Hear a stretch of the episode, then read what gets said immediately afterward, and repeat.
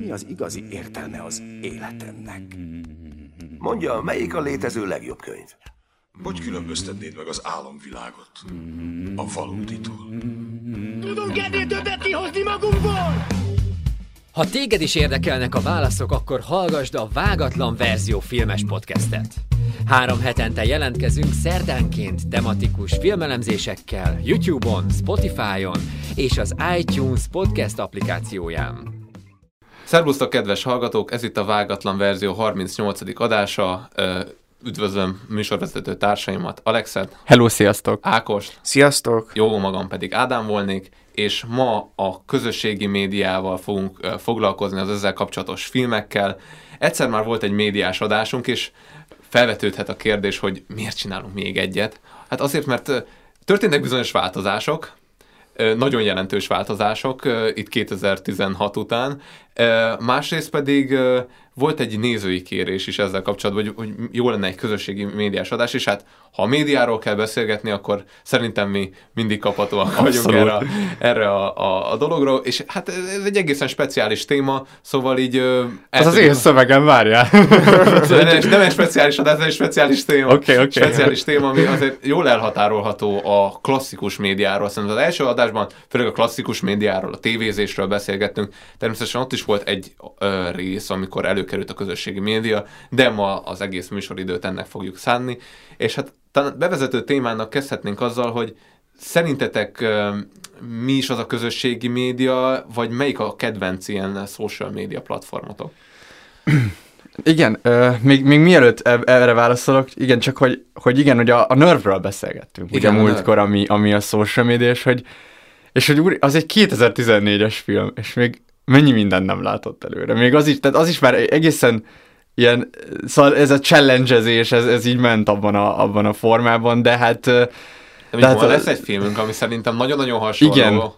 Igen, de és tovább viszi bőven, úgyhogy fú, jó lesz, és hát tényleg ez a social media, ez ugye most ilyen szakmailag ezt úgy mondják, hogy ez már nem az új média, hanem ez már az új média. Tehát, hogy mert ilyen nem tudják bedefiniálni, mert egyszerűen annyira túlnövi a kereteit, tehát túlburjánzik azon, hogy mi is az a média. És hát igen, igazából talán itt lehetne megragadni akkor a kérdésre választ, hogy mi az a social media.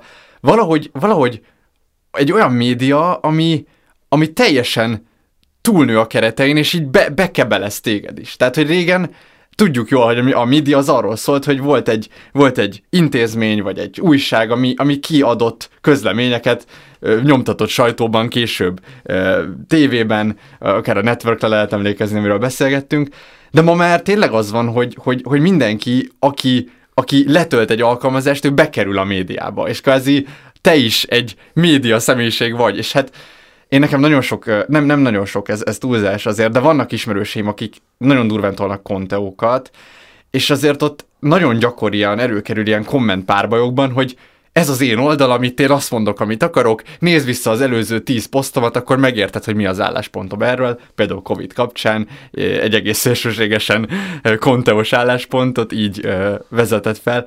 És hát azért ez durva, tehát, hogy na mindegy, ezt majd jól ki fogjuk bontani, mert ebben szerintem tök sok minden benne van, de elsősorban szerintem ez az, ami elkülöníti a social médiát, így a hagyományos médiától, hogy egyszerűen tényleg mindenki belekerül, és csinálja és fogyasztja egyszerre.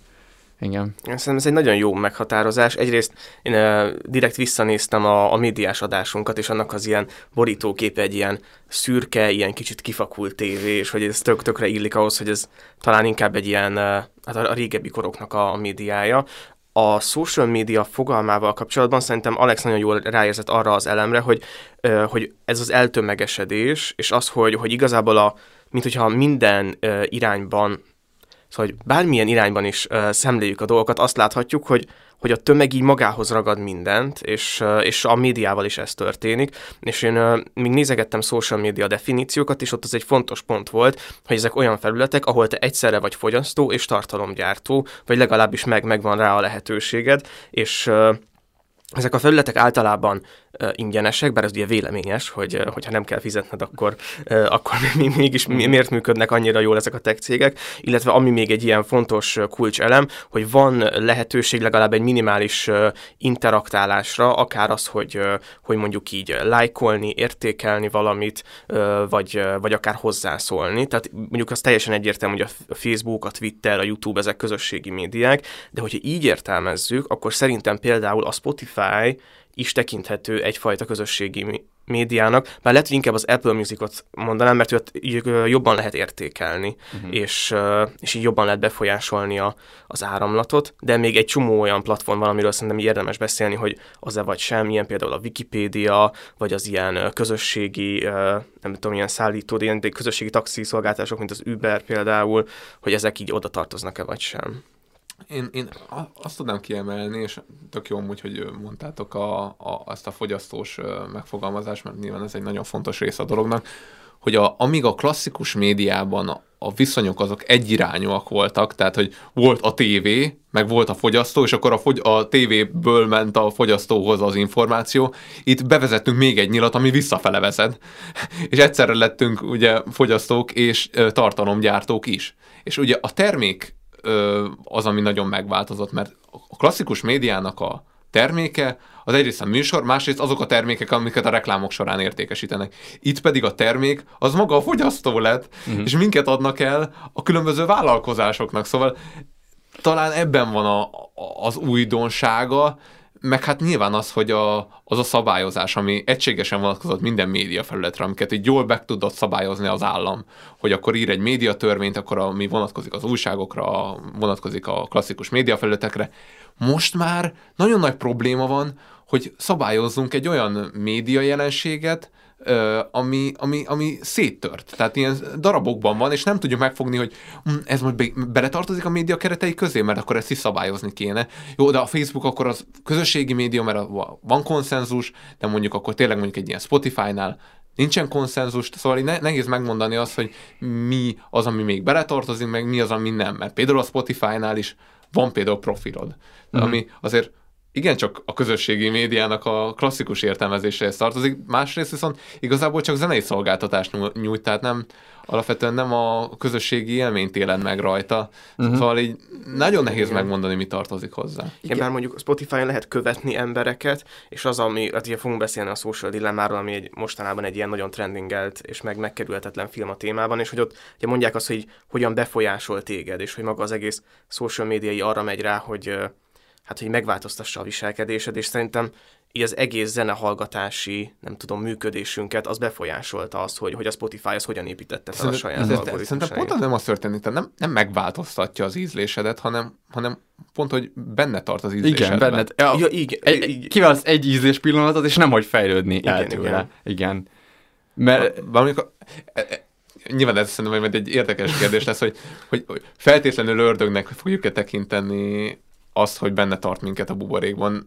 Nekem ezzel kapcsolatban vannak dilemmáim. Jó, ez érdekes lesz. Én még azt akartam mondani, hogy tényleg itt egyszerre három dolog vagy. Tehát gyártó, tartalomgyártó, fogyasztó és termék. Tehát tényleg minden vagy egyszerre, hogyha belépsz ebbe a térbe. És amúgy azért a szabályozás amúgy szerintem azért kifejezetten nehéz, mert hogy rohadt paradox ez a dolog, nem, hogy social média, mert nyilván a social, vagy hát a társadalomra azért mondjuk az jellemző, hogy garantálni kell ilyen alapvető emberi jogokat, mint hogy a szóláshoz való jogod, tehát hogy bármit kimondhass. De hogy ugyanakkor egy média, amiről sokan úgy vélekednek, hogy egy negyedik hatalmi ág, ott meg azért szeretnéd azt szabályozni, hogy azért ami oda bekerül, akkor az fact-check-elve legyen, és jó legyen. De hogy nem tehetjük rá a fact-checkert az összes ember összes Facebook posztjára, és innentől kezdve, hogyha én látom valakinek a Facebook posztját, akit én kedvelek, és tele van fake news-zal, de én nem vizsgálom ezt felül, akkor végül is ott egy tök nagy deficit történt, hogy én kvázi megkaptam egy nagyon rossz mintát, de hát őt hogy kötelezhetném arra, hogy ő ne írjon le fake news-t, amiről ő azt hiszi, hogy az nem is fake news, érted? Tehát paradox az egész, és ez nagyon-nagyon para szerintem, és nem tudom, hogy amúgy ebben így mi lehet a megoldás, de erről majd úgyis beszélünk. Fogunk beszélgetni. Nekem amúgy vannak ötleteim, hogy mivel lehetne nem azt megoldani. Aha. De mondjuk bizonyos mértékben javítani azt a helyzetet, ami jelenleg van. És az nem az, amit a Zuckerberg nyomott. A mesterséges intelligencia majd kiszúrja a fake news-t, és akkor majd szóval nem ebben a vonalban hiszek. Én még megkérdezném azt, hogy ti mit toltak, ezt már ugye Ádám is megkérdezte, hogy ki milyen appokon van rajta, illetve hogyha így tudnátok így súlyozni, hogy mondjuk, na szerintem ez egy egész jó social media platform, és na, ez viszont nem tudom, a sátán egyik reálmánya. Tehát, hogyha így ezt is így tudnátok, mondjuk elkezdem én, hogy én nagyon, nagyon keményen rajta vagyok most a TikTokon, de azt gondolom, hogy ez egy szörnyű platform, mint social media felület. Nekem ez úgy kezdődött, hogy a tesóm terítette az anyagot, mondta, hogy igazából csak át akar küldeni pár videót, és tényleg töltsem le, mert hogy sokkal könnyebb, mint hogy így böngészőből nyitom meg, és így letöltöttem, és nagyon-nagyon rajta maradtam, tehát ilyen buszutakon teljes kábultságban ültem végig az üléseken, és hát így elfogyott a mobilnetem, tehát nem volt már pénz a TikTokra. Most viszont ilyen unlimited mobilnetem van, úgyhogy újra letöltöttem a TikTokot, és valami egészen elképesztően működik. Tehát, hogy az a dopamin löket, amit a TikTok ad, az szörnyű, úgyhogy én talán most azt mondanám, hát lehet, hogy még a Facebook az ilyen top 1 social médiám, amit így napi szinten használok, de biztos, hogy a top 2 az a TikTok, és emiatt kifejezetten rosszul érzem magam. Igen, én most itt nekem elő van véve a képernyő átlagadatom, amúgy majd lehet, hogy tőletek is megkérdezem. Várj, hadd tippeljek. Na. Szerintem a Reddit. Én is erre tippelnék. De egyébként nem, hanem a YouTube-ban legelőbb. De ezt ugye megbeszéltük, hogy ugye én a YouTube-ot, ugye én nekem valamiért kényelmesebb, hogy én a YouTube ilyen, nem tudom, videóeszék, amiket követek, ilyen videócsatornák, ezeket én mindig telefonon nézem meg. Mennyi a képernyőidőd? Na de a képernyőidőm az 4,5 óra átlagosan. A legnagyobb nap az 7 óra. De ez főleg a YouTube hozza. Igen, a Messenger van alatta, utána ott van a Waze, amivel ugye én közlekedem. Ja. Tehát az például képernyőidő. Úgyhogy lehet, hogy mondjuk ami az is azért megdob. Az is ott van, és aztán van a Reddit. Ami érdekes, mert én is amúgy azt hittem, hogy több a Reddit, viszont én akkor Ákos mentén így szeretnék akkor én is kiemelni egy social médiát, nekem abszolút a Reddit. Tehát, hogy én azt gondolom, hogy a Reddit az kitalált valami olyat, ami nagyon jó, és amitől sok más közösségi platform fél, az a lefele mutató gomb. Tehát, hogy ő nem ő találta ki nyilván, de hogy Zuckerberg nem merne dislike-ot rakni soha, és ő ezt mondta is, hogy amúgy nem lesz. Tehát amikor bejöttek a reakciók, kérdezték sokan, hogy hol a dislike, mondta, hogy nem lesz, mert hogy az rontja a felhasználói élményt, mert pontosan. Hogy nagyon rossz azt megkapni, hogy te mínuszos vagy. De jó, de mondjuk a dühítő. A dühítő az picit ilyen, de most, de most a dühítő is, nem tudom, valakinek nem tetszik egy képe rárakott, hogy dühítő, sokan mémként használják, igen, vagy nem is tudom, de azért más az... nem tudod kifejezni vele ugyanazt, igen, és más az, hogy Redditen, ha írsz egy kommentet, ami így legit rossz, vagy így tényleg vannak ilyen közösségek, mint a Air Science, ami tényleg ilyen tudományos közösség, és ott tudományos lapokat szoktak kiposztani, és vitatkozás van, és valaki ír egy ilyen fasságot, mondjuk, nem tudom, jön egy meta-analízis az összes oltásról, és akkor valaki elírja, hogy amúgy az oltásban van, mi az, chip. Akkor ugye ez azonnal kb. Minusz 1200-as lesz ez a komment, tehát, hogy megnyomják sokan a lefelé mutató gombot, és azért ez egy egészen más visszajelzés, hogy te minuszos vagy. De nekem amúgy van, én érzek ebben problémákat is amúgy. és nekem se sütött ki a nap, és felrajzolt egy szivárvány, hanem szóval, mert érted, hogy van az, amikor pont, hogy valami vicces, mert van valakinek egy vicces beszól, fölnyomkodják, miközben az értelmes kommentek elsüllyednek a semmiben, mert nem olvassák el őket. Tehát ugye, amúgy a Facebookon is ez történik, csak ott ugye nincsen dislike gomb, de a fellájkolt kommentek kerülnek előre, amik közül amúgy a legtöbb általában rohadt jó. Erre amúgy, igen, ez igaz, és erre szeretnék reflektálni, hogy van az Air Politics, ami a Reddit politikai bázis, és az úgy működik, hogy hát amíg a Trump volt, akkor minden top cikk az volt, hogy a Trump az így sutyó, meg fogyatékos. Tehát, hogy érted, hogy egy nagyon durván volt egy ilyen felmérés, hogy a Reddit userbase 76%-a demokrata szavazó. Tehát egy nagyon durván el volt tolva a dolog. Viszont szerintem amúgy a Redditen még ez a király, és szerintem ez az, ami kiaknázza nagyon az ő... Tehát nekik egy kicsit más a metrikájuk azáltal, hogy van felfele gomb, meg lefele gomb, mert be lehet állítani, hogy úgy szortírozd a posztokat, vagy a kommenteket, hogy controversial. Tehát, hogy a legvitatottabb. ugye, ami sok pluszat is, de sok mínuszt is kap. És egy csomószor azt csináltam egyébként, hogy megosztottak egy ilyen cikket, rámentem, és kíváncsi voltam ellenvéleményre, beállítottam kontroverzsal alapján, és ott voltak az ilyen igazi nagy viták. Tehát az ilyen, nem tudom, volt egy ilyen cikk, ami így halál azokra, akik nem tudom, vagy kémiai kasztráció, vagy valami ilyesmivel volt, és akkor sokan egyet értettek, mert egy olyan fajta közösség volt ez, és akkor kontroverzsőbe találtam meg azt, ahol így ellenhang, hogy amúgy gondoljunk már bele ennek a lelki vonatkozásaiba, vagy hogy ez amúgy miért lehet, vagy hogy ezzel megszüntetnénk azzal a problémát. És hogy nekem ez hiányzik amúgy a Facebookról, hogy sose, tehát hogy te ott nem tudsz úgy rendezni, hogy a vitát lásd, hanem ott mindig csak a megerősítést kell látni. De viszont nem biztos, vagy nem gondolod, hogy ennek kéne lenni az alapértelmezetnek? De. Nyilván. Lehet, hogy a Facebookon is annak kéne lenni, meg... De. Ezzel egyetértek. Bár az nagyon-nagyon rossz felhasználó élmény lenne. Tehát, hogy én itt a... Szegény felhasználó. Igen. Tehát itt ez biztos ilyen, ez van a priorban, vagy gondolom így, ha a Reddit CEO-ja lennék, akkor mondják, hogy hát így fel kell venni a versenyt. Azért itt a Facebookkal, az Instagrammal, tehát itt óriási titánok versenyeznek az app-piacon. Viszont gyorsan megnéztem az Intelumon is, és kiderült, hogy amúgy nem is vagyok akkora nagy TikToker, mert nekem is a YouTube az első, és én is ott nézek rengeteg videót. A második a Facebook, és hogyha kivesszük a Messengert, akkor így a harmadik lesz így a TikTok, úgyhogy bár nagyon-nagyon sok vicces, fókás, macskás és kutyás videó van, csak a harmadik helyre sikerült felküzdenie maguknak. Igen, észre sem veszed, hogy amúgy mennyit YouTube-ozol. Összesen a héten 3 óra 18 percet YouTube-oztam. Igen.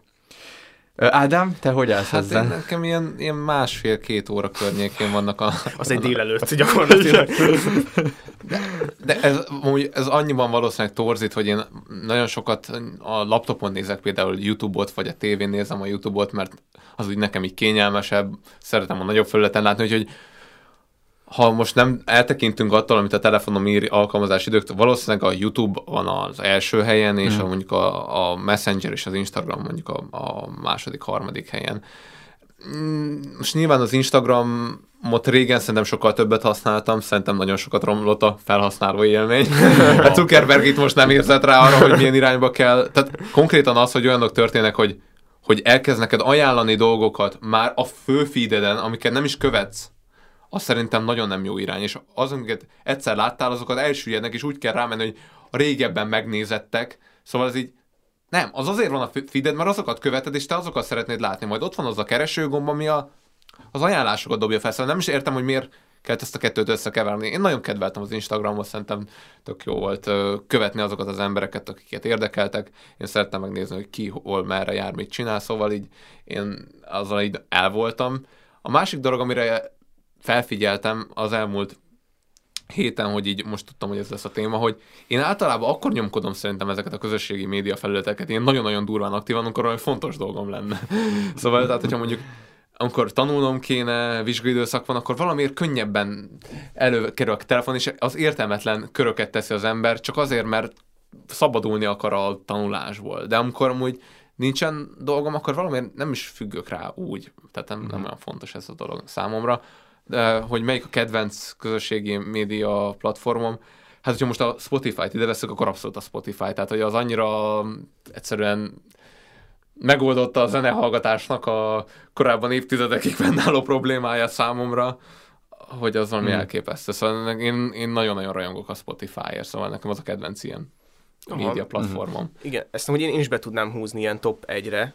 Én amit még gondoltam, de nem használom olyan sokat, hogy elvileg a Wikipédia is annak számít. Na, ezt akartam kérdezni. Én felírtam pár ilyet, ami ilyen extrém, tehát hogy extrém esetek, hogy ez az, vagy ez nem az, és én a Wikipédiát azért is gondoltam annak, mert bárki szerkesztheti. Tehát akkor innentől fogva az is egy social media. Sőt, szerintem ott még lehet így vitatni is cikkeket. Így tehát, igaz, meg citation-t kérni. Tudod, sokszor ott van, hogy citation, kérdőjel, és azt annyi, hogy megnyomsz egy gombot. Tehát én is kérhetnék bárkitől. Tehát, hogy ez már akkor interakció is gyakorlatilag. Abszolút. Ez durva. Sőt, én még amúgy az ilyen utazós, tehát hogy például pont a Waze-t mondtad, hogy az nem úgy működik, hogy be lehet jelenteni baleseteket, meg lehet így interaktálni egymással. De, sőt, hogyha egy másik vészfelhasználó van előtted forgalomban, akkor van egy gomb, hogy dudálj rá. És akkor ezért nem kell megnyomnod a dudáját, de hogy akkor kap egy ilyen kis pop-upot, hogy rád dudáltak, és akkor visszadudálok. Hát ez nagyon kemény. Ilyen, mint a bökés, tudod? Nagyon vicces. Ez a bökés, ez egy deundorító dolog. Az volt, igen. És még egy Tinder, meg a társai. Na, az a fekete piac. Tehát az a fekete mágia, a fekete piac. De az is social media? Persze. Igen? Aha. Persze. Az sokkal inkább, mint a Spotify. Ráadásul ott aztán tényleg kimaxolták, azt gondolom, az ördögi munkát. Tehát, hogy olyan rá lehet pörögni, hogy így csak egyet húzok még.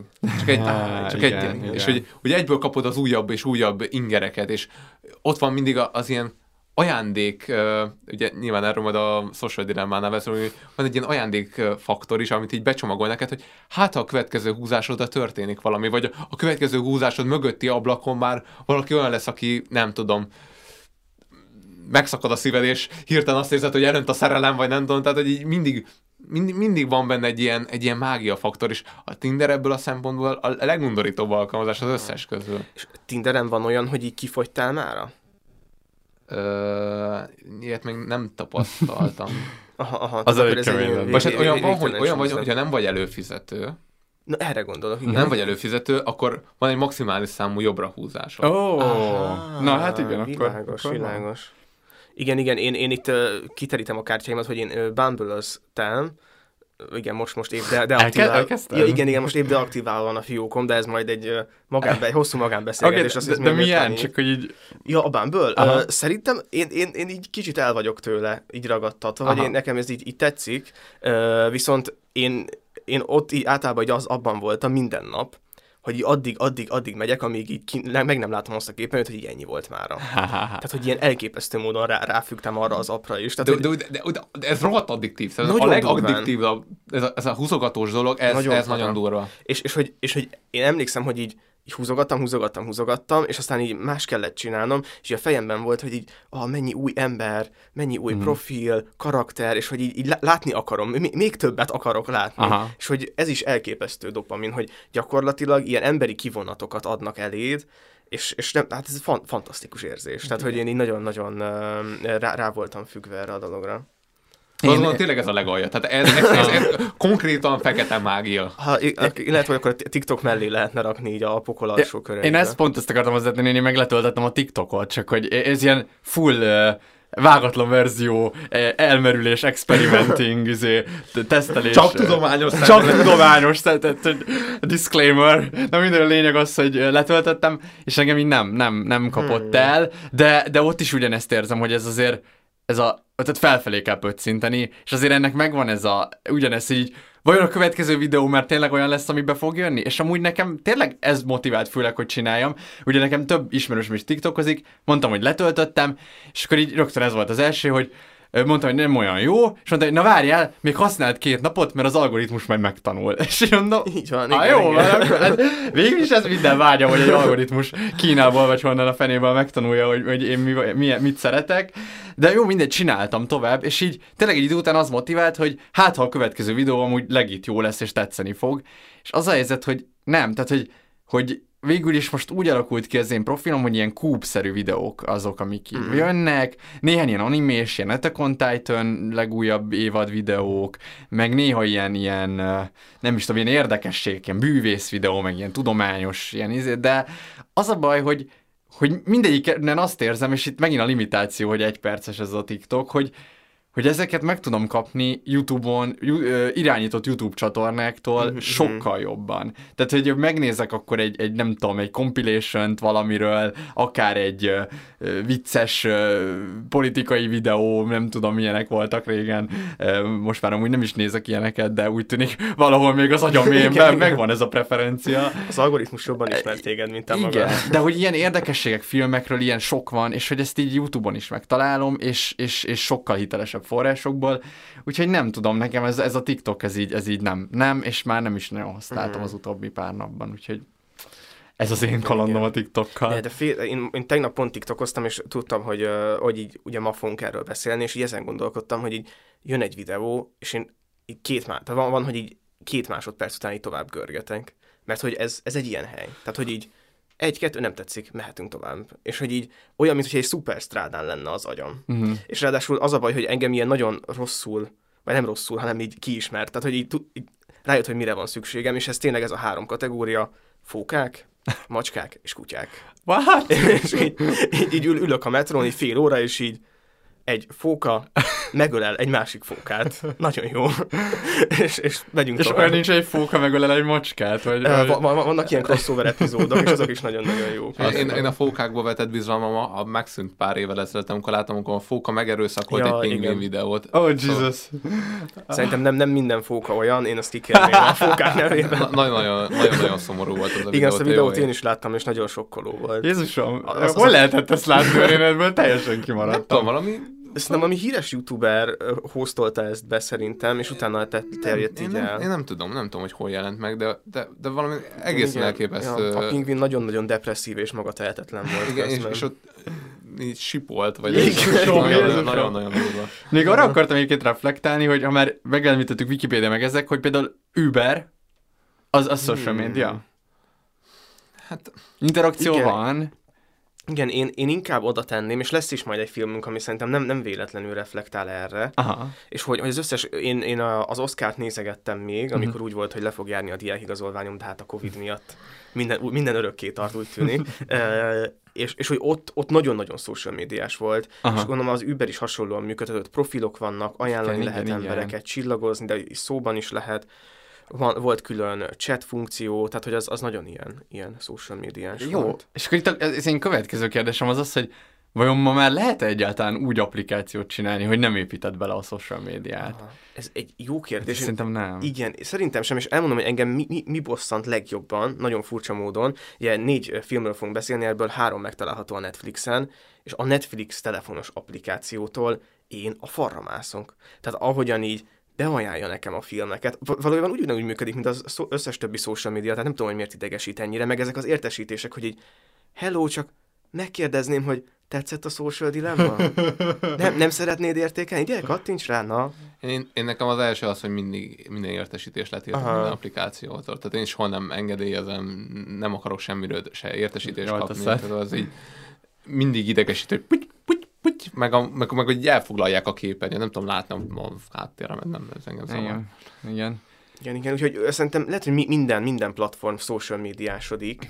Hát, de tényleg, mert hogy most én, nem tudom, én játszom néha így online játékokkal, én például most gwentezek újabban, mert a Hearthstone-t azt így jegelem ismét, és hogy azt arra gondoltam pont a napokban emiatt, megint a téma miatt, hogy így igazából egy kártyajátékban, vagy egy online játékban is az történik, hogy be van építve a Battle.net, vagy be van építve a GDPR.net, és akkor ott is kapsz egy felületet, ahol bejelölhetsz spanokat, sőt, a Battle.net-en Hearthstone-nak már volt olyan funkciója, hogy a közeledben játszó játékosok mondjuk egy metróúton, és akkor nekem ott kilistázta, hogy 4-en is Hearthstone-oznak ezen a metrón mondjuk. Tehát ez már social media megint bőven, igen, és igen. Hogy lehet az, hogy most már tényleg nem lehet sehova elmenni anélkül, vagy bármi, hogy ne legyen social media valami. Nagyon para. Ötünk erre gondolom igény van, vagy másképpen hát nem nyomnák ezt ilyen erővel. Tehát... Igen. Hát ja. Ja, nekem járnak hozzám ugye ilyen egészen kicsi gyerekek, ilyen alsósok, és ez egy visszatérő téma, hogy a Brawl Stars klánban most éppen ki van benne, ki nincs benne, az adott osztályban egy ilyen, nem tudom, lázadó srác alapított egy másik Brawl Stars klánt, és akkor ott így veszik fel egymást az emberek, kivel játszik. De ezt mi is nyomtuk mondjuk, ilyen klánjaink nekünk, nem tudom milyen. Hát volt a klánháború, az ilyen böngészős játékok alapja. És hogy igen, szóval ez is így erősen ilyen. Igen. Szóval úgy tűnik, hogy ez egy ilyen nagyon elemi igény, hát hogy kapcsolódjunk egymáshoz. Igen, és amúgy ezt akartam is elmondani, hogy valamennyire ez a téma nagyon illeszkedik az előzőhöz, vagy így nagyon ráépít, mert hogy a social media az valójában, és amúgy itt a második paradoxon, hogy így azt hinnéd, hogy amúgy megszünteti az izolációt, mert hogy összekapcsol, de amúgy rohadtul nem, mert amúgy jobban izolál, mert amúgy pont ez a metróút, amit múltkor is ugye megemlítettünk, társas izoláció, mi történik, mindenki böngészi a telefonját, és mindenki a social médiából keresi a dopamin, de hogy így nem nézünk egymásra. Amúgy. Jó, de én ezt tök megértem. Hát volt egy ilyen kép, amikor így, hogy bezzeg ma mindenki a telefonját nyomkodja, és akkor volt egy kép, amikor 20-as években ugyanegy ilyen metróút, még gondolom a kis föld alatti, a egyes metró, és hogy így mindenki így az újságot nézte. És azért, mert igazából el akarod kerülni a szemkontaktusokat. Tehát igazából megerőltető egy olyan ívet kinézni a szemednek, amivel senkit nem zavarsz, akire senkit nem nézel, mert az máskor zavarja, vagy ő megjegyzést tesz rá, szóval az ember a legbiztosabb akkor lehet, hogyha belenéz a telefonjába, mert akkor azzal senkit se bámul. Szóval így én megértem, hogy ez miért van, és nem tudom, hogy feltétlenül ez egy rosszabb dolog-e, mint sem mást nézni. Szóval igen. Izgalmasabb elolvasni, nem tudom, a híreket aznap, mint sem nézni a kopasz embernek a fejét így 45 percen keresztül. Igen, lehet, hogy ez annak az analógiája, hogy így be vagyunk zárva ilyen kis cellákba. Mert hogy így nem csak a metrón, hanem így mindig, mindenhol. Én azon gondolkozom, hogy egyetemi óra előtt nyomkodni a telefont, vagy másokkal beszélgetni, hogy melyik a jobb, de lehet, hogy ez is így egyeteme válogatja, vagy nem tudom. Másokkal beszélgetni, hogyha van lehetőség rá, az igen. Jobb. De én azokon az embereken szoktam amúgy csodálkozni, de ezek tényleg ilyen ritka számba mennek, de van egy ilyen embertípus, akik tudod így, oda jön, leül mellett, és elkezd veled beszélgetni. És én azt gondolom, hogy ez nem egy ilyen régies dolog, hanem régen is amúgy ezek ilyen csodaszámba mentek az ilyen emberek, de hogy egészen elképesztő. Szóval így valamennyire szeretem is ezeket a dolgokat, meg valamennyire nem is. Jó, Ákosnak az arcán láttam, hogy ő ki nem állhatja. Én azt hiszem, hogy én ilyen voltam egyetemen például, sőt én arra tippelnék, hogy szerintem Alex is ilyen volt. Én sokszor csináltam ezt egyetemen. De nem ilyen egyetemi helyzetben, hanem mondjuk a buszon. Hanem hogy így jön valaki a vonaton, leül beléd, és akkor mondja másfél órán keresztül. Igen, de amúgy ebből is többféle van, mert azért van, aki tényleg így legit jó fej, vagy valamiért tényleg jó, vagy így jó a karizmája, de van, aki csak így szívlár kettős, vagy így ventilál, és örvény. Hát most fél órával ezelőtt ott álltunk kim, és jött egy csávó, megállt mellettünk, és így elkezdtem mondani, hogy így nem tudtak valami pszichiátert, mert most nekem pszichiáterre kéne. Amúgy ti ilyen bölcsészarcok vagytok? Vagy itt vagytok, itt álltok? De nem vagyunk bölcsök, itt állunk. Tehát akkor biztos bölcsészek vagytok, érted? És akkor így elkezdtem mondani, és így teljesen kész volt. Jó, szóval így nem erre gondoltam, hanem arra a típusra, tudod, az ilyen öreg bácsi, aki valamiért mondani akarja magáét. De meghallgatod, mert amúgy miért ne hallgatnád meg. De mondjuk egy fél óra után már amúgy megterhelő. Tehát, hogy már akkor már annyira nem...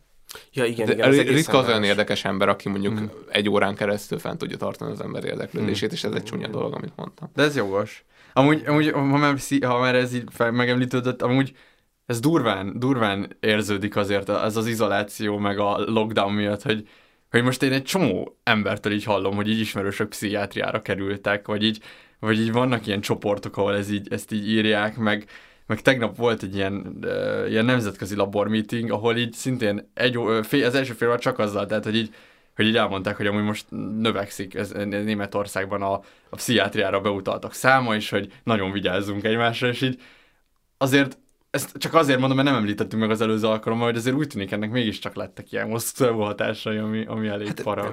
Két dolog történhet az izolációban, az egyik az, hogy felfedezed önmagad, a másik az, hogy megborulsz. Tehát, hogy amíg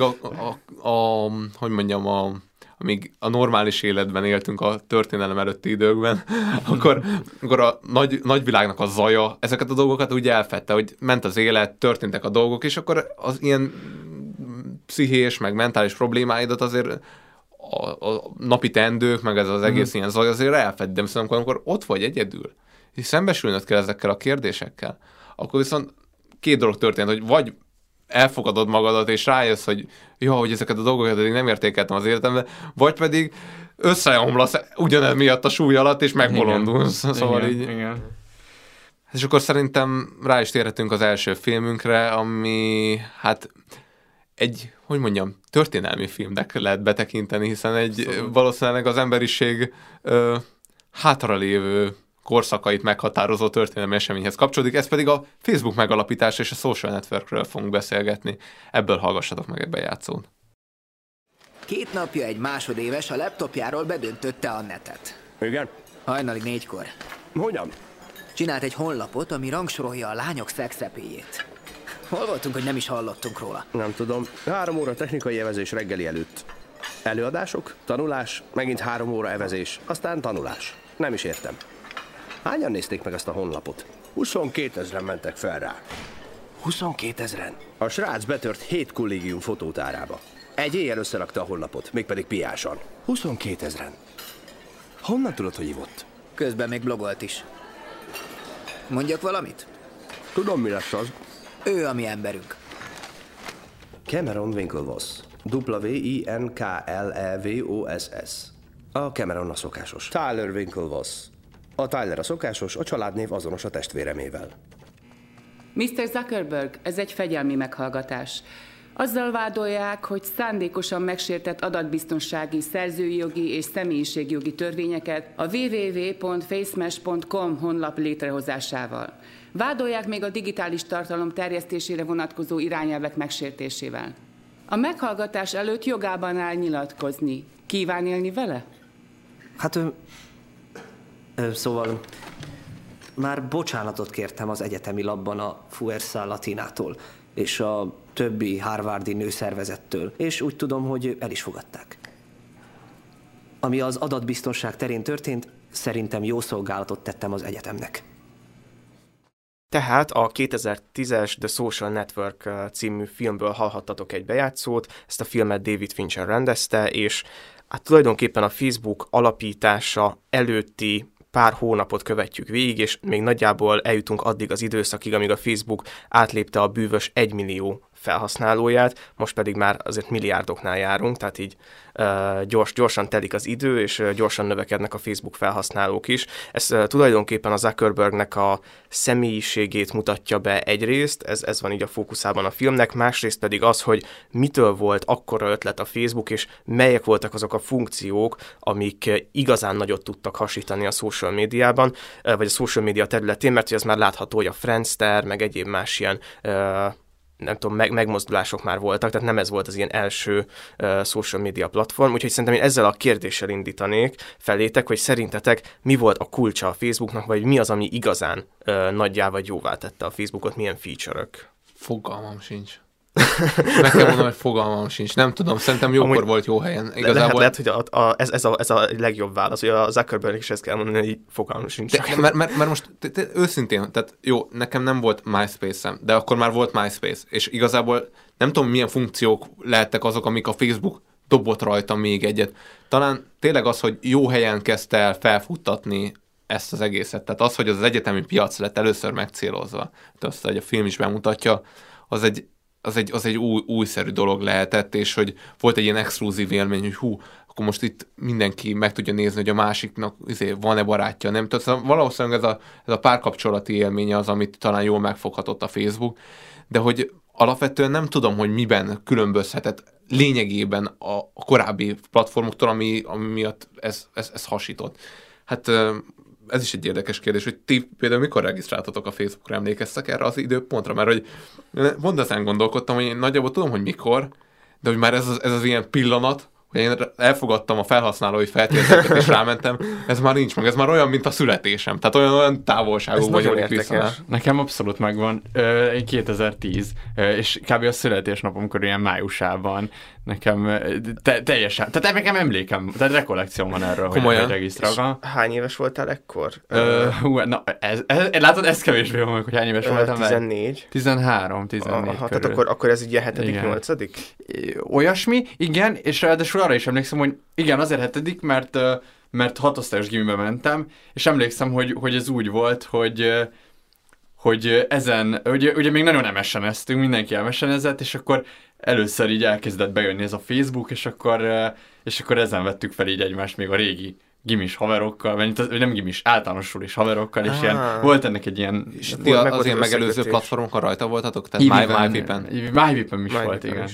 Mindenem volt. Nekem, én annyit tudok, hogy vagy 7.-ben, vagy 8.-ban történt ez, de én inkább a 8. elejét mondanám, tehát nekem is ez az ilyen 2010 körül, és nekem az volt a mozgatórugója, hogy mondták így a többiek, hogy így feltöltenek képeket, és hogy bejelölnek rajta embereket, de hogy nem tudjátok, így mondjuk a Barcelonának felrakják a csapatképét, és akkor így mindenki, igen. És hogy engem nem tudnak bejelölni, mert hogy nem találnak Facebookon, és mondtam, hogy én még nem vagyok, és mondták, hogy így haver. Hogy?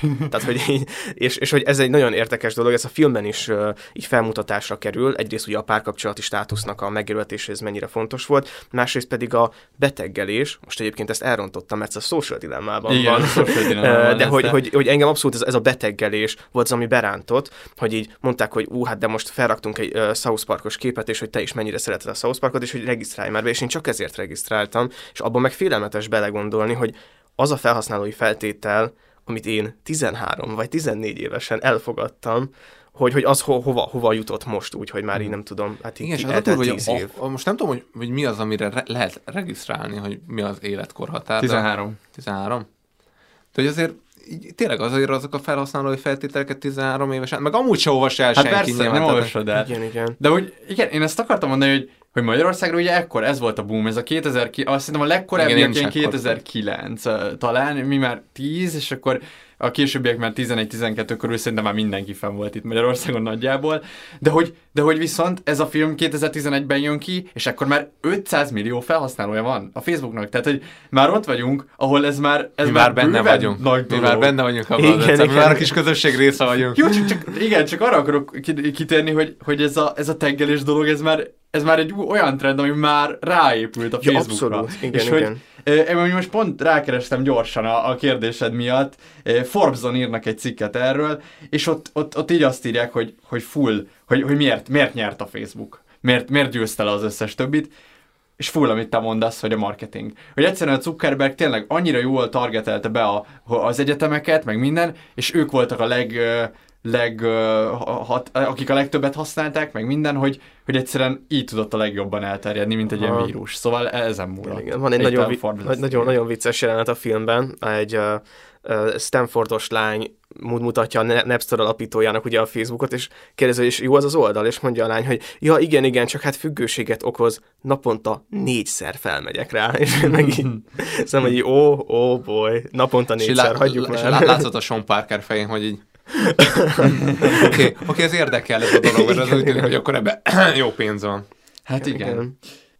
Igen, hogy beszéltünk arról, hogy ugye, hogy hol volt itt az eredendő pont, és ahogy Ádám is említette, az egyetemistáknak a csoportja, és nekem ez is így kicsit az ilyen eltömegesedésnek az élménye, hogy ugye így minden eltömegesedik, és mindenki megkaphat mindent, és az embereknek hiányzik egy ilyen exkluzivitás, tehát mindenki a klubban akar lenni, és ez egy ilyen nagyon érdekes dolog volt, hogy az IVIV, mint a Facebook egyik elődje, vagy a magyar elődje. Meghívásos volt. De, hogy ezek az emberek nem értették, vagy nem, én azt érzem, hogy ezek az emberek nem értették ennek a dolognak a lényegét. Igen. És ez a platform viszont egy olyan elitklub, ahová tényleg bárki csatlakozhat. Itt az volt szerintem a mozgatórugó, és azért regisztrált mindenki nagyon gyorsan, mert azt érezted, hogy kimaradsz valamiből, hogy ott emberek közösségeket alkotnak, és abban a közösségnek nem lesz része, és ebből kimaradsz, és mindig később szállsz be, annál nehezebb lesz oda alkalmazkodni. Igen, és gyakorlatilag ma is ez vezérel csomó embert, aki újonnan csinál Facebookot, egyszerűen lehetetlen élni nélküle. Igen, elmész egy cégbe, egy céghez felvesznek, na, beveszünk a Facebook csoportba. Ez az első, tehát hogy ez a nulla. Bennem konkrétan megfogalmazódott az a gondolat, vagy érzet, hogy ha valakinek nincsen Facebookja, konkrétan én nem tudom, hogy hogyan lehet az egyetemet elvégezni. Ja, tehát, hogy benne vagyok ugye nyilván a eltés jogász csoportban, ami az adott évnek megfelelő, és ott megy a kommunikáció napi szinten, hogy mit, hogyan kell, de csak az ilyen adminisztrációs dolgokat. Anélkül nem lehetetlen lett volna. Tehát nem lehet, egyszerűen nem küldenek róla e-mailt, vagy hogyha küldenek e-mailt, az bonyolultan van megfogalmazva, ott megy egyből az információt, lehet egyből kérdezni, és nagyon sokat segít, és ez egy nagyon pozitív oldal amúgy a Facebooknak, ez a fajta segítség. Nyilván az, hogy ennyire kötősz hozzá, és ennyire nem tudsz szabadulni belőle, és hogy ennyire muszáj fenn lenned, az meg egy rossz oldala de hát ez valamit valamiért. Nekem egy nagyon érdekes tanulmány volt idézőjelesen, hogy nekem a szüleim ilyen pár hónapja regisztráltak Facebookra. Ők így eddig teljesen kivonták magukat, és volt a apukám regisztrált, és mi nem beszéltünk egy hétig, és így egy hét után találkoztunk, és kérdeztem, hogy így milyen a Facebook, és csak annyit mondott, hogy nagyon sok a macska. Ő nem az az állatbarát típus, és hogy neki így ennyi jött át, viszont ők elképesztően beszívódtak. Tehát, hogy nagyon érdekes azt látni, hogy a generációk azok így most így hogyan vannak jelen, és hogy így a szüleim elképesztő Facebook influencerek lettek. Tehát, hogy így a lájkokban, a posztokban, az elérésekben, tehát szerintem így kenterbe verik. Hát az én profilomat biztosan, de még a Vágatlan Verzió Facebook profilját is, mert szerintem így nagyon-nagyon. Odaadjuk nekik. Igen, lehet amúgy nekik kellene kezelnünk ezt a dolgot, és hát nagyon-nagyon para. De nekik is, én őket használtam ilyen élő példának, viszont ők olyan helyeken dolgoztak, ahol nem volt ilyen. Tehát ők főleg Viber csoportokon ban kommunikáltak egymással, és nem voltak ilyen Facebook csoportok, viszont most, hogy van Facebookjuk, mondják, hogy már így nem tudnák elképzelni, hogy ne legyen. Tehát, hogy így, hogy ez annyira könnyen beleívódik a hétköznapokban. Erre akartam reflektálni, hogy ez az életkor eltolódás real, tehát, hogy ez így kimutatható statisztikák, ez van. Tehát, hogy azért 2010-ben fiatalok voltak csak kb. Igen. Mi kaptuk meg először. De mára már... mi kaptuk meg? Igen. Mi vagyunk a kiválasztottak. Mert hogy nyilván a Harvardiak az ős kiválasztottak, de azért minket is elég hamar bevettek. Jó, Zuckerberg ránk gondol.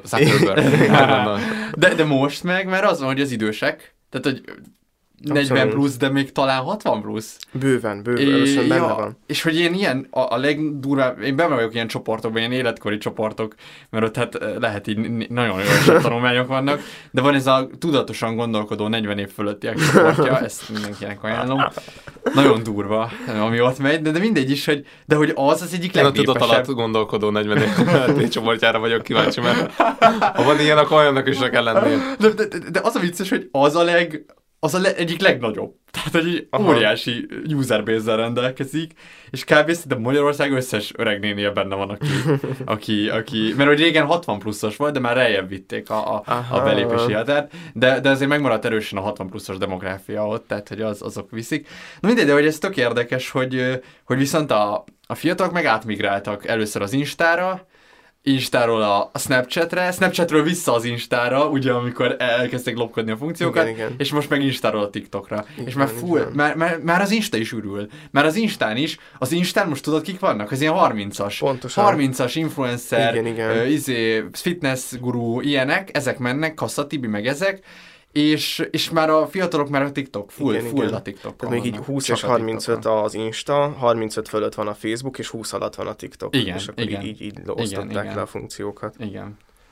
Hát igen, de nekem az a izom, hogy én nem vagyok benne ebbe a TikTok világban, és hogy én azon gondolkodom, hogy nekem azért kéne letöltenem, hogy ne öregedjek meg.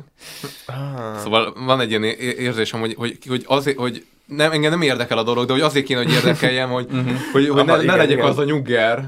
Aki már nem érti. Mert hogy a TikTokot érted, de majd ami a TikTok után jön, azt már sokkal nehezebben fogod, mert hogy már nem voltál ott TikTokon. Igen. De mondjuk már Snapchaten sem voltam ott, szóval. Nem ment a Snapchat tűz, meg ilyesmi. Nem. Pedig jó, szép idők voltak, de én ilyen alacsonyan használtam, de szerettem a Snapchatet. Na jó, viszont ha már arról beszéltünk, hogy ez a film, ez így egy ilyen történelmi, így mutattad. Hogy nem tudom, beszélték...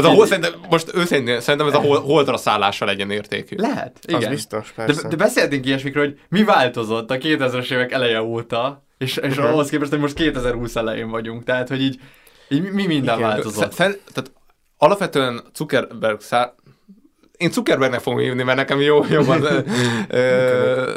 rám jön a számra, szóval így ez furcsán hangzott, de hogy a név maga, értjük. Nem Zuckerberg, valami... Pedig nem lenne rossz, tehát hogy akárhogy is nézzük, jól járnánk vele. Szóval, tehát, hogy alapvetően Mark, úgy gondolom.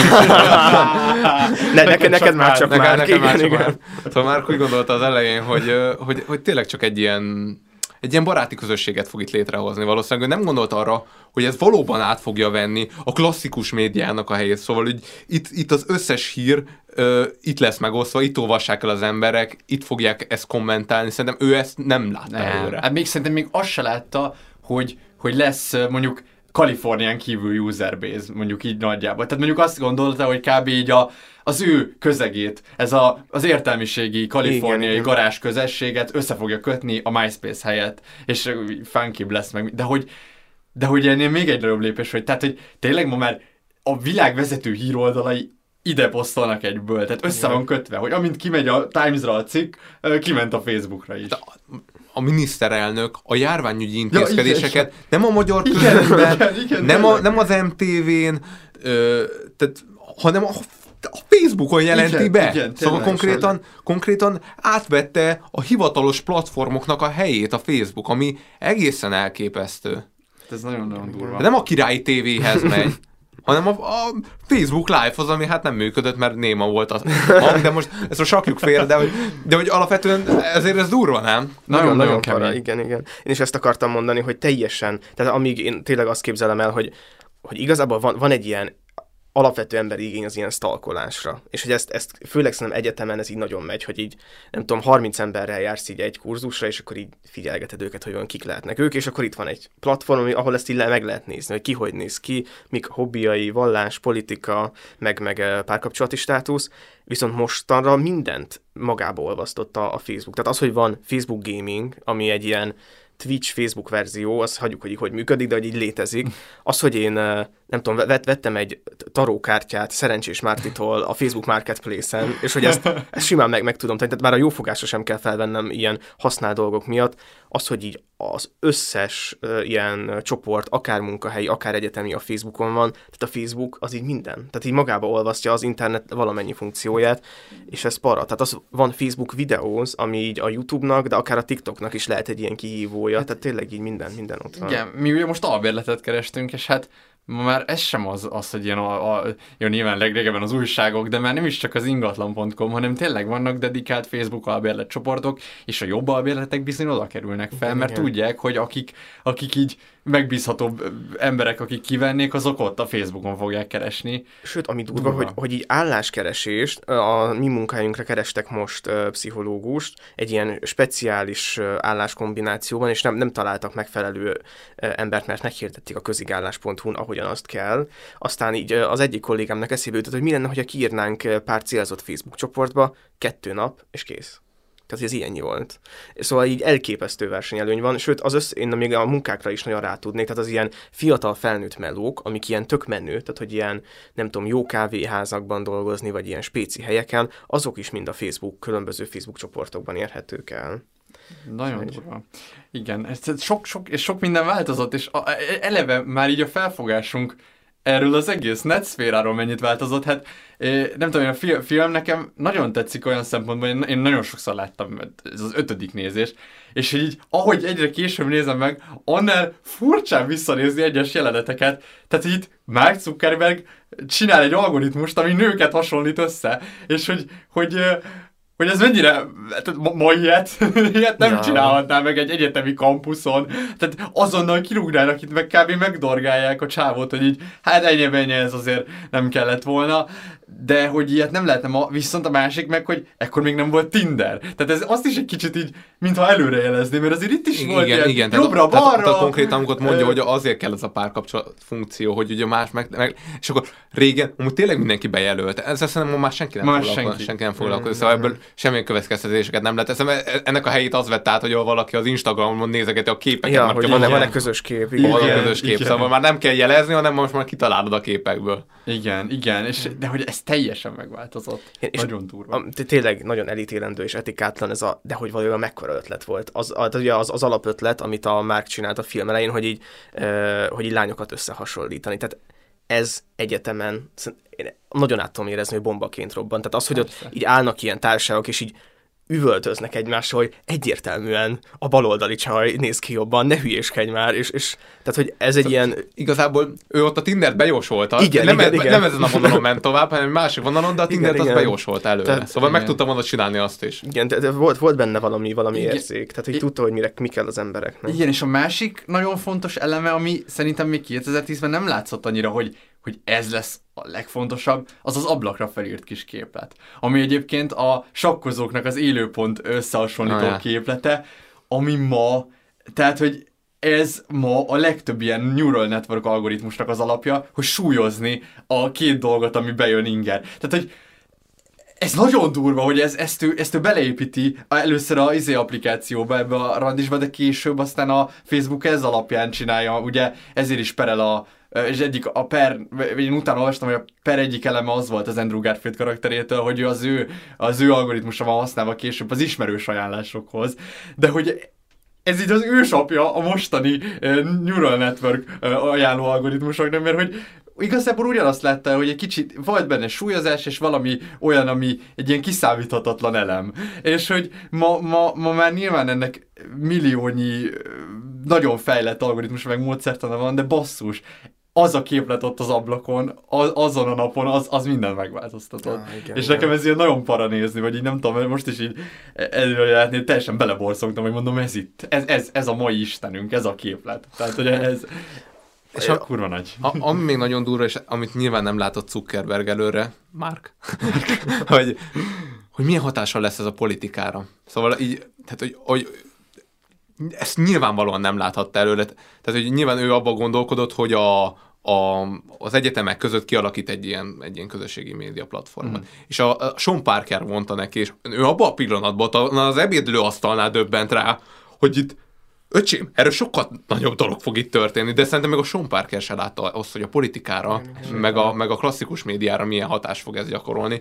És ez egészen 2016-ig nem is derült ki. Igen. Szóval nyilván voltak politikusi platformok, meg azon kommunikáltak ilyesmi, de hogy a Cambridge Analytica botrány után derült ki az, hogy így elképesztő ereje van a közösségi média platformoknak, és hogy milyen algoritmusok futnak a háttérben, amiről senki nyilván nem tud, és hogy az adatkezeléssel a Facebook pofátlanul visszaél.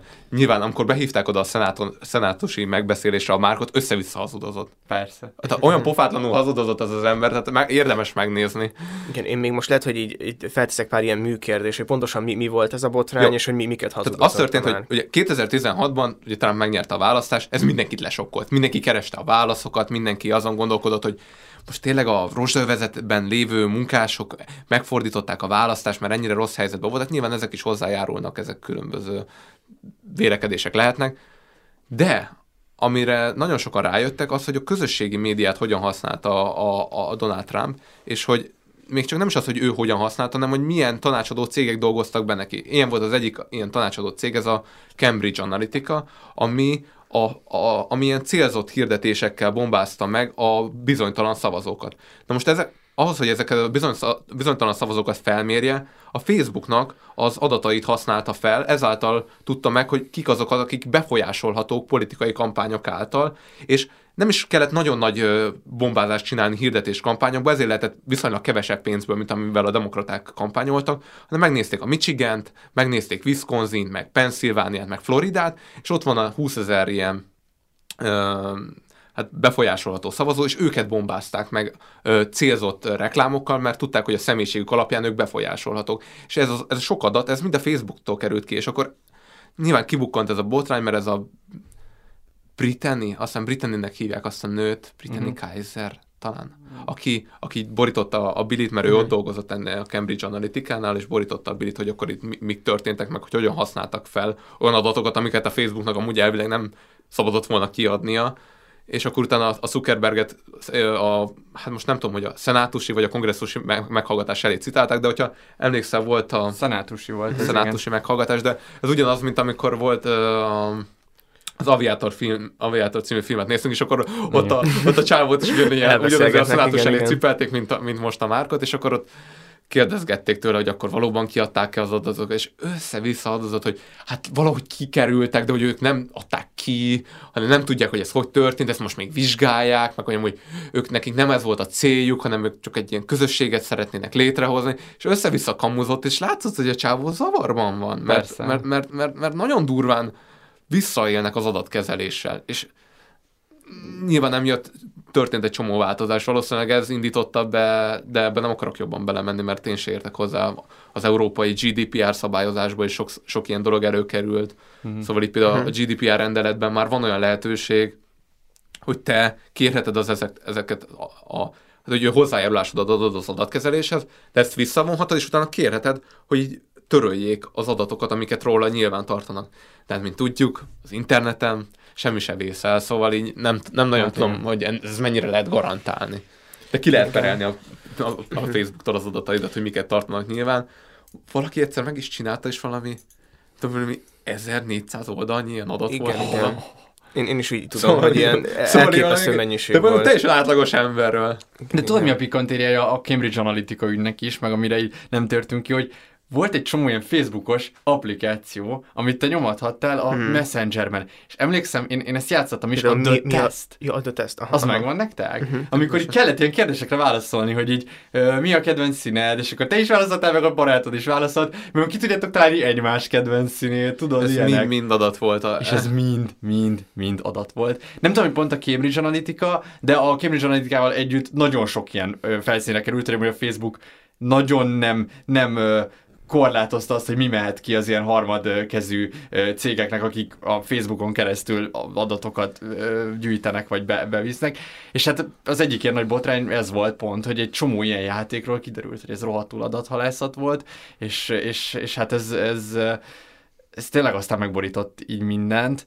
De ugyanakkor itt van a másik eleme, amit mondottok, hogy nem tűnhet el semmi, és ebből ez meg abból látszik, hogy voltak ezek nem is a WikiLeaks, az más, az iCloud hack botrányok, hogy tudod, egy csomó ilyen törölt iCloud-os videók, amiket feltettek magukra, nem tudom, vagy nem feltettek, hanem egymásra küldtek mondjuk, nem tudom, Rihanna, a Vará, a Pasiának.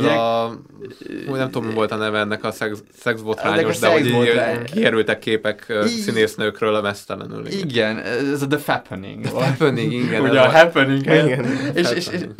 És az ott bebizonyította, hogy tényleg, tehát ezek rég törölt videók voltak, de az iCloud szervereken valahol ez megvolt. És ezek a Fappeninges emberek, ezek azt az iCloud szervert hackelték meg, és hozták elő ezeket a régóta törölt szex videókat, meg stb. Celebekről. És hát ez basszus, ez nagyon kemény. Tehát, hogy itt tényleg elveszett így nagyon sok lehetőség annak, hogy ezt hogy lehet szabályozni, mert valójában nincs rálátásunk, hogy egyébként ezek hova kerülnek, hogy működnek, és mert nem csak annyi van, hogy amúgy az iCloud szerverére, mert nem tudjuk egyszerűen, hogy az iCloud szervere így mi az, hogy cloud, hogy hova megy az. De az, hogy mi nem tudjuk, de hogy még azok, akik üzemeltetik, se tudják. Igen, szóval ez a para, hogy beszélgetünk arról, hogy AI, meg hogyan veszi majd át az irányítás, meg Terminátor, meg stb. De a Terminátor ott van, és a Terminátor már nem foglalkozik velünk, mert ő megtartja magának azokat az adatokat, szóval így nagyon para, ami történik, és nyilván teljes mértékben felfoghatatlan épesző ember számára, hogy hogyan kommunikálnak egymással ezek a épületnyi szerverek. Abszolút.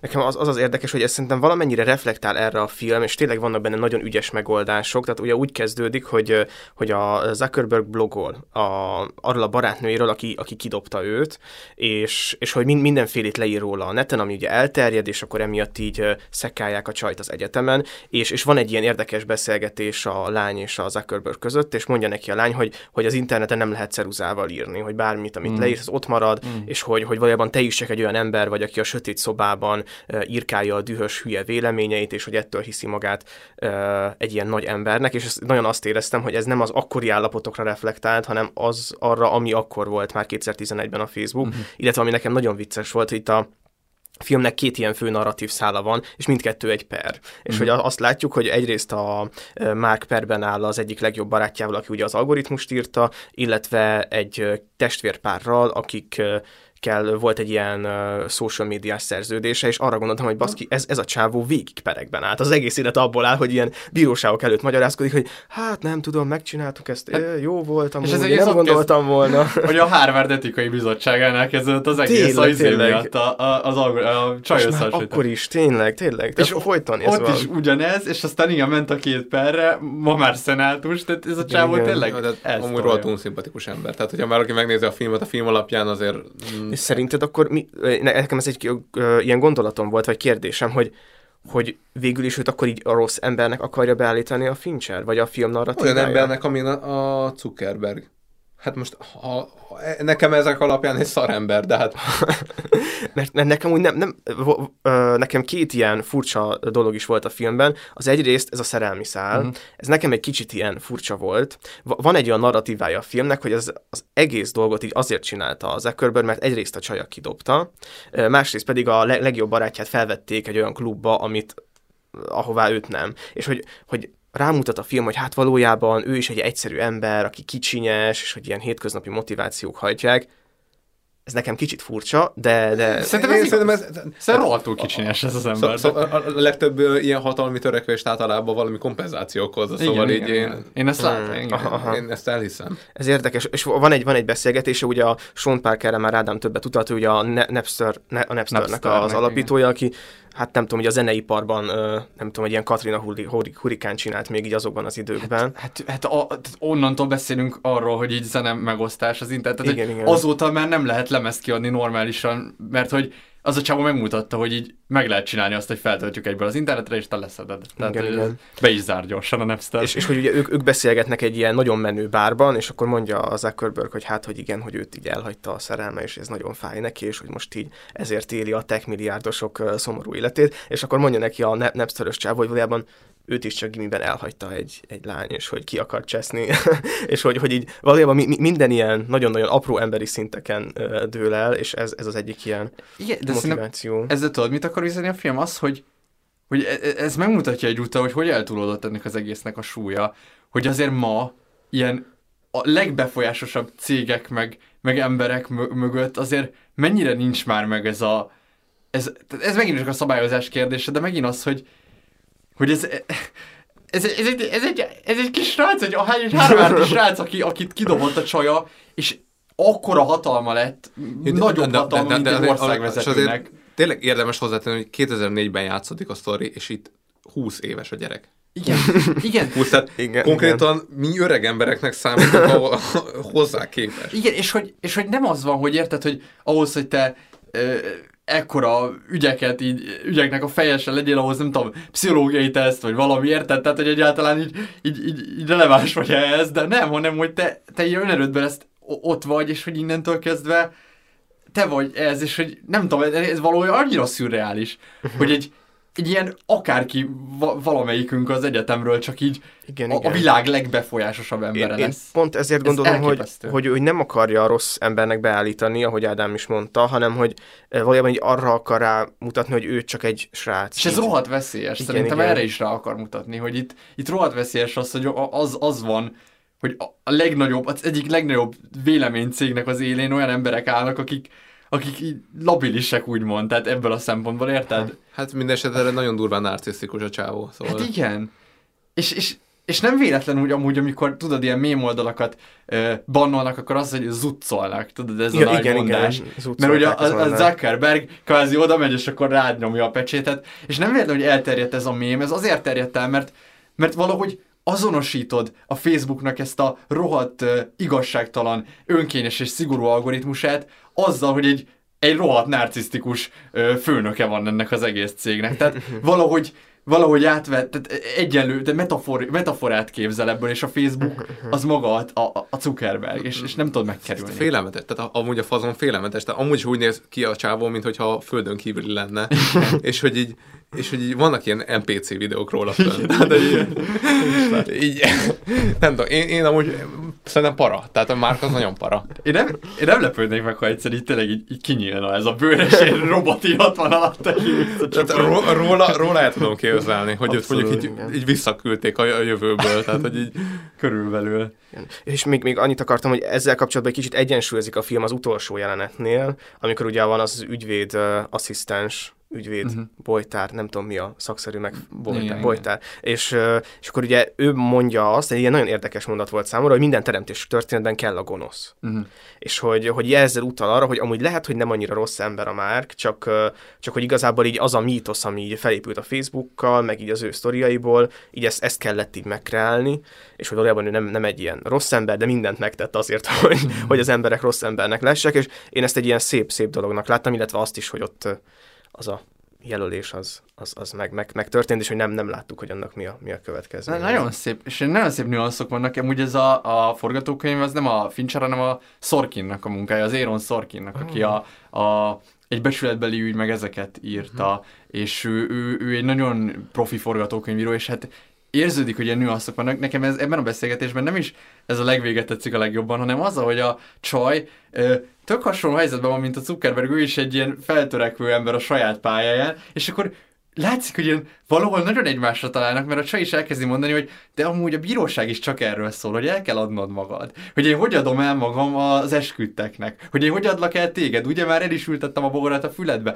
És nekem ebbe a beszélgetésben is ez a háttérüzenet jön ki, hogy egyszerűen ma már minden, tehát szerintem ez is ilyen anakronisztikus volt direkt, hogy ma már mindent átjár ez a közvélemény, meg ez a social media által irányított közvélemény, hogy első benyomást szerzel a Facebookról, a social médiából, és az teljesen beskatujázza, hogy utána hogy gondolkozol, és ez aztán akár a bíróságokra, akár bárhová kihathat, és hogy ebben rohadt nagy felelősség kéne. Még beszélgettünk 1000 éve az O.J. Simpson ügyről, ami még a klasszikus médiában is zajlott, de hogy ott már a klasszikus média is befolyásolta a bírósági ítéletet. Hát most a közösségi médiában, tehát konkrétan vannak ilyen lincselések, amik szerveződnek, mert hogy valakik felháborodnak valamin, és döbbenet.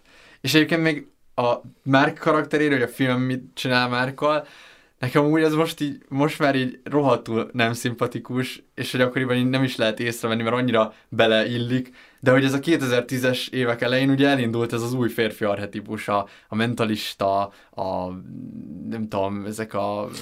kicsit ilyen aspergeres, nagyon intelligens. De hogy hívják még ezt a gyilkos álmékben is a srác? Ja, Reed. Igen, és kicsit gyorsan beszél, hadar, és akkor így el tudja mondani, és akkor tudod, így nagyon megint, és ez a csáv, ez a Zuckerberg így full ráhúzták ezt. És abszolút. Az első, a felütése a filmnek az, hogy megy egy ilyen kocsmai beszélgetés, ahol ilyen rohadt laza, rohadt jó fej, rohadt ilyen... De az egy olyan beszélgetés, aminek, tehát nincsen kétértelmes mondat, vagy legalábbis nem látszik benne. Igen, de mégis megadja ezt az érzetet, hogy így úristen, ez a csávó mekkora arc, hogy oda kell rá figyelni, mert így beszél, és hogy valahol, de hogy ez nekem így nagyon nem szimpatikus, mert amúgy szerintem az igazi Zuckerberg nem tűnik ilyennek. Igen, tehát, hogyha így ránézek a csávóra, nem hinném, hogy ő ez a típusú karakter. Ez egyértelműen azért lett, mert hogy a 2010-es évek elején ez volt a férfi új archetípus, és valamiért ezt rá kellett erőltetni, ez nekem nem tetszik egyébként. Igen. De tényleg van ebben, nekem egy ilyen wannabe Asperger-szindrómás srác volt meg, illetve voltak benne olyan ilyen bedesz pillanatok, amiket én nagyon nehezen tudok az eredeti Markhoz csatolni, például az, hogy így, hát én most nem figyelek magára, mert én a figyelmet a Facebook irodáira folytatom. Ja, én tudom, az arroganciát most egy kicsit ilyen furának tűnik, főleg abban a szempontból, ahogy megszeppenve beszél a szenátus előtt, de hogy én azt gondolom, hogy itt azért egy 20 éves gyerekről van szó, aki amúgy nagyon bizonyítani akar, nagyon, nagyon azt gondolja, hogy mindent tud a világról, és most megmondja mindenkinek. Szóval én el tudom képzelni, hogy egy 20 éves Zuckerberg 36 évessel szemben volt ilyen. Szóval akkor még nem nyugodott le, vagy még benne volt ez a kamaszkori hév. Igen, én ezt el tudom fogadni, hogy mondjuk ilyen lehetett. Még szerintem arról így érdemes lenne beszélni, hogy így ezek a tárgyalások, amik a filmben történtek, mennyire voltak megalapozottak. Szóval szerintetek a Zuckerberg mennyiben lopta az ötletet, mennyiben volt az befolyással a Facebookra, valódiak-e azok az igények, az felfutott volna az a ötlet, amit az a két srác akart csinálni, és ugye a másik az, ahogy kitúrta a társát a cégből, szóval ez is így. Szerintem érdemes szétválasztani, ugye nekem a két srác, az bár nagyon nem értek így a joghoz, meg az ilyen dolgokhoz, de hogy az nekem ilyen nagyon olyan volt, hogy így az nem volt lopás. Ugye ott az történt, hogy ők valami nagyon hasonló dolgot akartak csinálni, és ezt így elmondták neki, de én nagyon egyetértettem azzal, hogy ekkor már volt Friendster, MySpace, tehát hogy már léteztek közösségi oldalak, tehát hogy igazából bárki csinálhatott volna egyet, viszont amit a srác a barátjával csinált, az valami feldolgozhatatlan volt nekem. Tehát az a jelenet, amikor így levezették, hogy kinek hogyan csökkentek a részvényei, és hogy gyakorlatilag kilóra eladta kb. Az egyetlen embert, aki foglalkozott vele így a valóságban, az tehát szörnyű. Vicces, mert szerintem jogilag aggályosabb volt, ahogy az ötletet ropta, mint sem a másik, mert ott az teljesen le volt papírozva. Ja, mert hogy aláírta, igen. Szóval így, én azt gondolom, hogy az, hogy mondjuk ezt a Harvardon a harvardi címekkel akarták futtatni, az mondjuk egy elég erős kapcsolás arra, hogy mondjuk ezt az ötletet szedtem, meg hogy ígéreteket tett arra, hogy ő ezt le fogja programozni, majd nem programozta le, szóval én azt gondolom, hogy valamilyen szempontból megalapozott volt az igény, de nyilván az, hogy a Facebooknak mondjuk a jelentős hányadára akarnak szert tenni, az mondjuk az elképzelhetetlen, tehát hogy tényleg addigra léteztek már közösségi média platformok. És az, hogy a barátjával elbánt, az viszont ilyen etikailag az elfogadhatatlan. Igen. Az etikailag elfogadhatatlan, nem jogilag, hanem etikailag. Igen, én is pont ezt akartam, hogy az egyik szerintem jogilag így teljesen érthető, tehát hogy mint az ikrek esetét. De hogy a másik viszont tényleg morális, annyira, és te, amit te mondasz, ebben az látszik, hogy a Zuckerberg mennyire nem értékelte azt, hogy neki ott volt egy tényleges lelki szupportja abban az emberben. Tehát, hogy ő annyira csak a pénz, meg csak a matériát nézte, hogy nem tudta valamiért értékelni azt, hogy milyen jó az, hogyha két agy van egy dolog mögött, mármint, hogy ez talán egy ilyen fékés ellensúly is lehetett volna, hogyha ma két ember vezetné a Facebookot, nem pedig egy teljes egyeduralom lenne. Igen, igen. Hát ma már sose fogjuk megtudni, hogy ez milyen lett volna. De az, hogy mondjuk a döntésekben mondjuk ki akart túrni, az mondjuk megérthető, hiszen más elképzeléseik voltak. Ezt mondjuk így meg is érteni, de hogy az, hogy konkrétan az anyagi vonzatot, a részesedéseket hát az visszavágta így. Igen. És ráadásul szerintem ez neki se lett volna gond, mert a film így utal rá, hogy amúgy ugye ez a csávó úgy regisztrált fel Facebookra a barátja, hogy egyedülállót állított be. És hogy aztán párkapcsolatban lett, és a barátnője számon kéri, hogy miért nem állította be párkapcsolatbanra a státuszt, és mondja a srác, hogy nem tudja, hogy kell átállítani. Tehát, hogy ő nem annyira vágja ezt a Facebook dolgot, és hogy neki tényleg az volt a szerepe, hogy így lelkileg, tehát így egyben tartsa az Zuckerberg-öt, akinek ilyen alacsony szociális skilljei vannak. Jó, viszont azért a pénzügyi alapját ő teremtett. Igen, ez is igaz.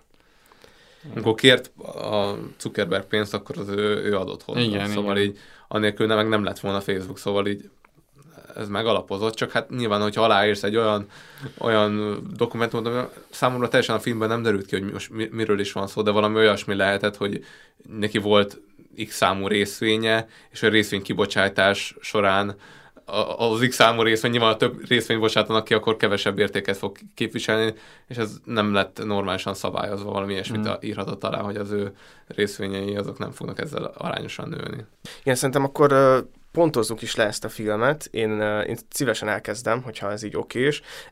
Nekem főleg ezek a tárgyalós jelenetek nagyon-nagyon tetszettek. Én kicsit azt éreztem, mint amikor Superman-t így a szenátus elé rángatják, hogy így próbálnak rá ilyen emberi dolgokat így ráolvasni, de hogy így mindenki tudja, hogy itt olyan képességei, meg olyan kártyái vannak a kezében, amivel senki nem tud jelen pillanatban mit kezdeni.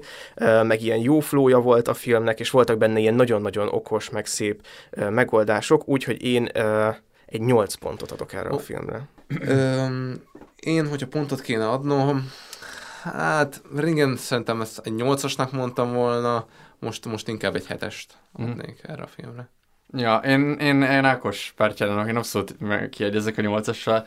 Még nem törtünk ilyen, tényleg nagyon finomságokra, hogy például a zenék, nekem nagyon jó választások voltak, meg így csomó jelenetnél volt ilyen nagyon jó hangkeverés, hogy így például amikor a diszkóba beszélgetnek, akkor így rohadt hangos zene, de egy ilyen tök fontos beszélgetés alatt, de valahogy ennek a diszonanciája így megvolt. Nem tudom, nekem tetszettek az ilyen filmes megoldások, úgyhogy én abszolút ez elbírna egy második rész most már. Jó, de ugye azt mondják, hogy jön. Mármint van pletyka, hogy akarnak, igen, erről az egész Cambridge Analytikáról, meg minden. Komolyan? Aha, elvileg a Sorkin meg a Fincher is benne van, de nem tudom, hogy most mi az akadálya, lehet, hogy a stúdió még hezitál.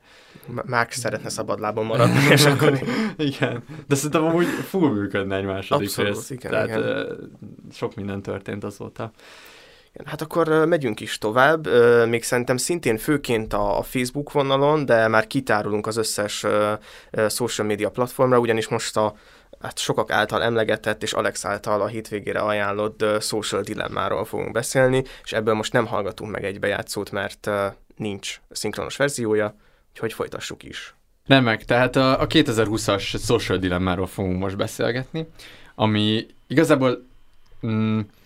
Hogy lehetne jól bemutatni ezt a filmet? Tehát ez nem az a film, és most kicsit ilyen háttérbeszélgetéseinkre reagálok, mert ugye Ádám megnézte a filmet, és azt mondta, hogy ez nem mondott semmi újat, de hogy szerintem ez nem az a film, ami újat akart mondani, hanem az volt a lényeg, hogy a dolgok, amikről így tudunk, megismerjük, azokat végre szedjük már össze egy csomagba, amire így lehet hivatkozni, vagy nem ilyen hivatkozási alap lehet. Nem az történt, bocsánat, így belevágok. Ja, semmi baj.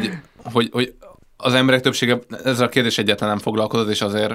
Lehet, ez is valószínű, igen. De hogy az a lényeg, hogy legyenek kimondva ezek, tehát hogy érted, ilyen idézhetően. Például nem tudom, ez egy tök jó mondás volt, amiben aki gondolkozik ezen, az tudja, hogy nyilván, hogy őt így használják mondjuk marketing cégek, meg az adatait. De hogy ez még nem volt sose megfogalmazva ilyen nagyon pontosan, hogy egy szolgáltatásért az, aki nem fizet, az a termék. Tehát, hogy ilyen egyszerű, és le lehet vezetni. Érted, a Facebooknak ki fizet? A cég. Miért ő fizet? Mert ő a felhasználó valójában. Tehát ő neki készült a platform, nem nekünk. És szerintem ezek ilyen nekünk evidenciák, akik gondolkozunk rajta, de aki nem, azoknak meg jó ilyen egyszerűen átadva elmondani. És hát ez a film igazából szerintem ezt próbálja megcsinálni, itt ugye nagyon sok ilyen régi twitteres, régi google-ös ilyen arcokkal beszélgetnek, akik már kiléptek. Hát és... hogy is mondjam, lelkiismeret furdalásban szenvedő tech cégvezetők, akik most megszólaltak, ami számomra amúgy nem volt teljesen érthető a... Te őszintének érezted amúgy itt a...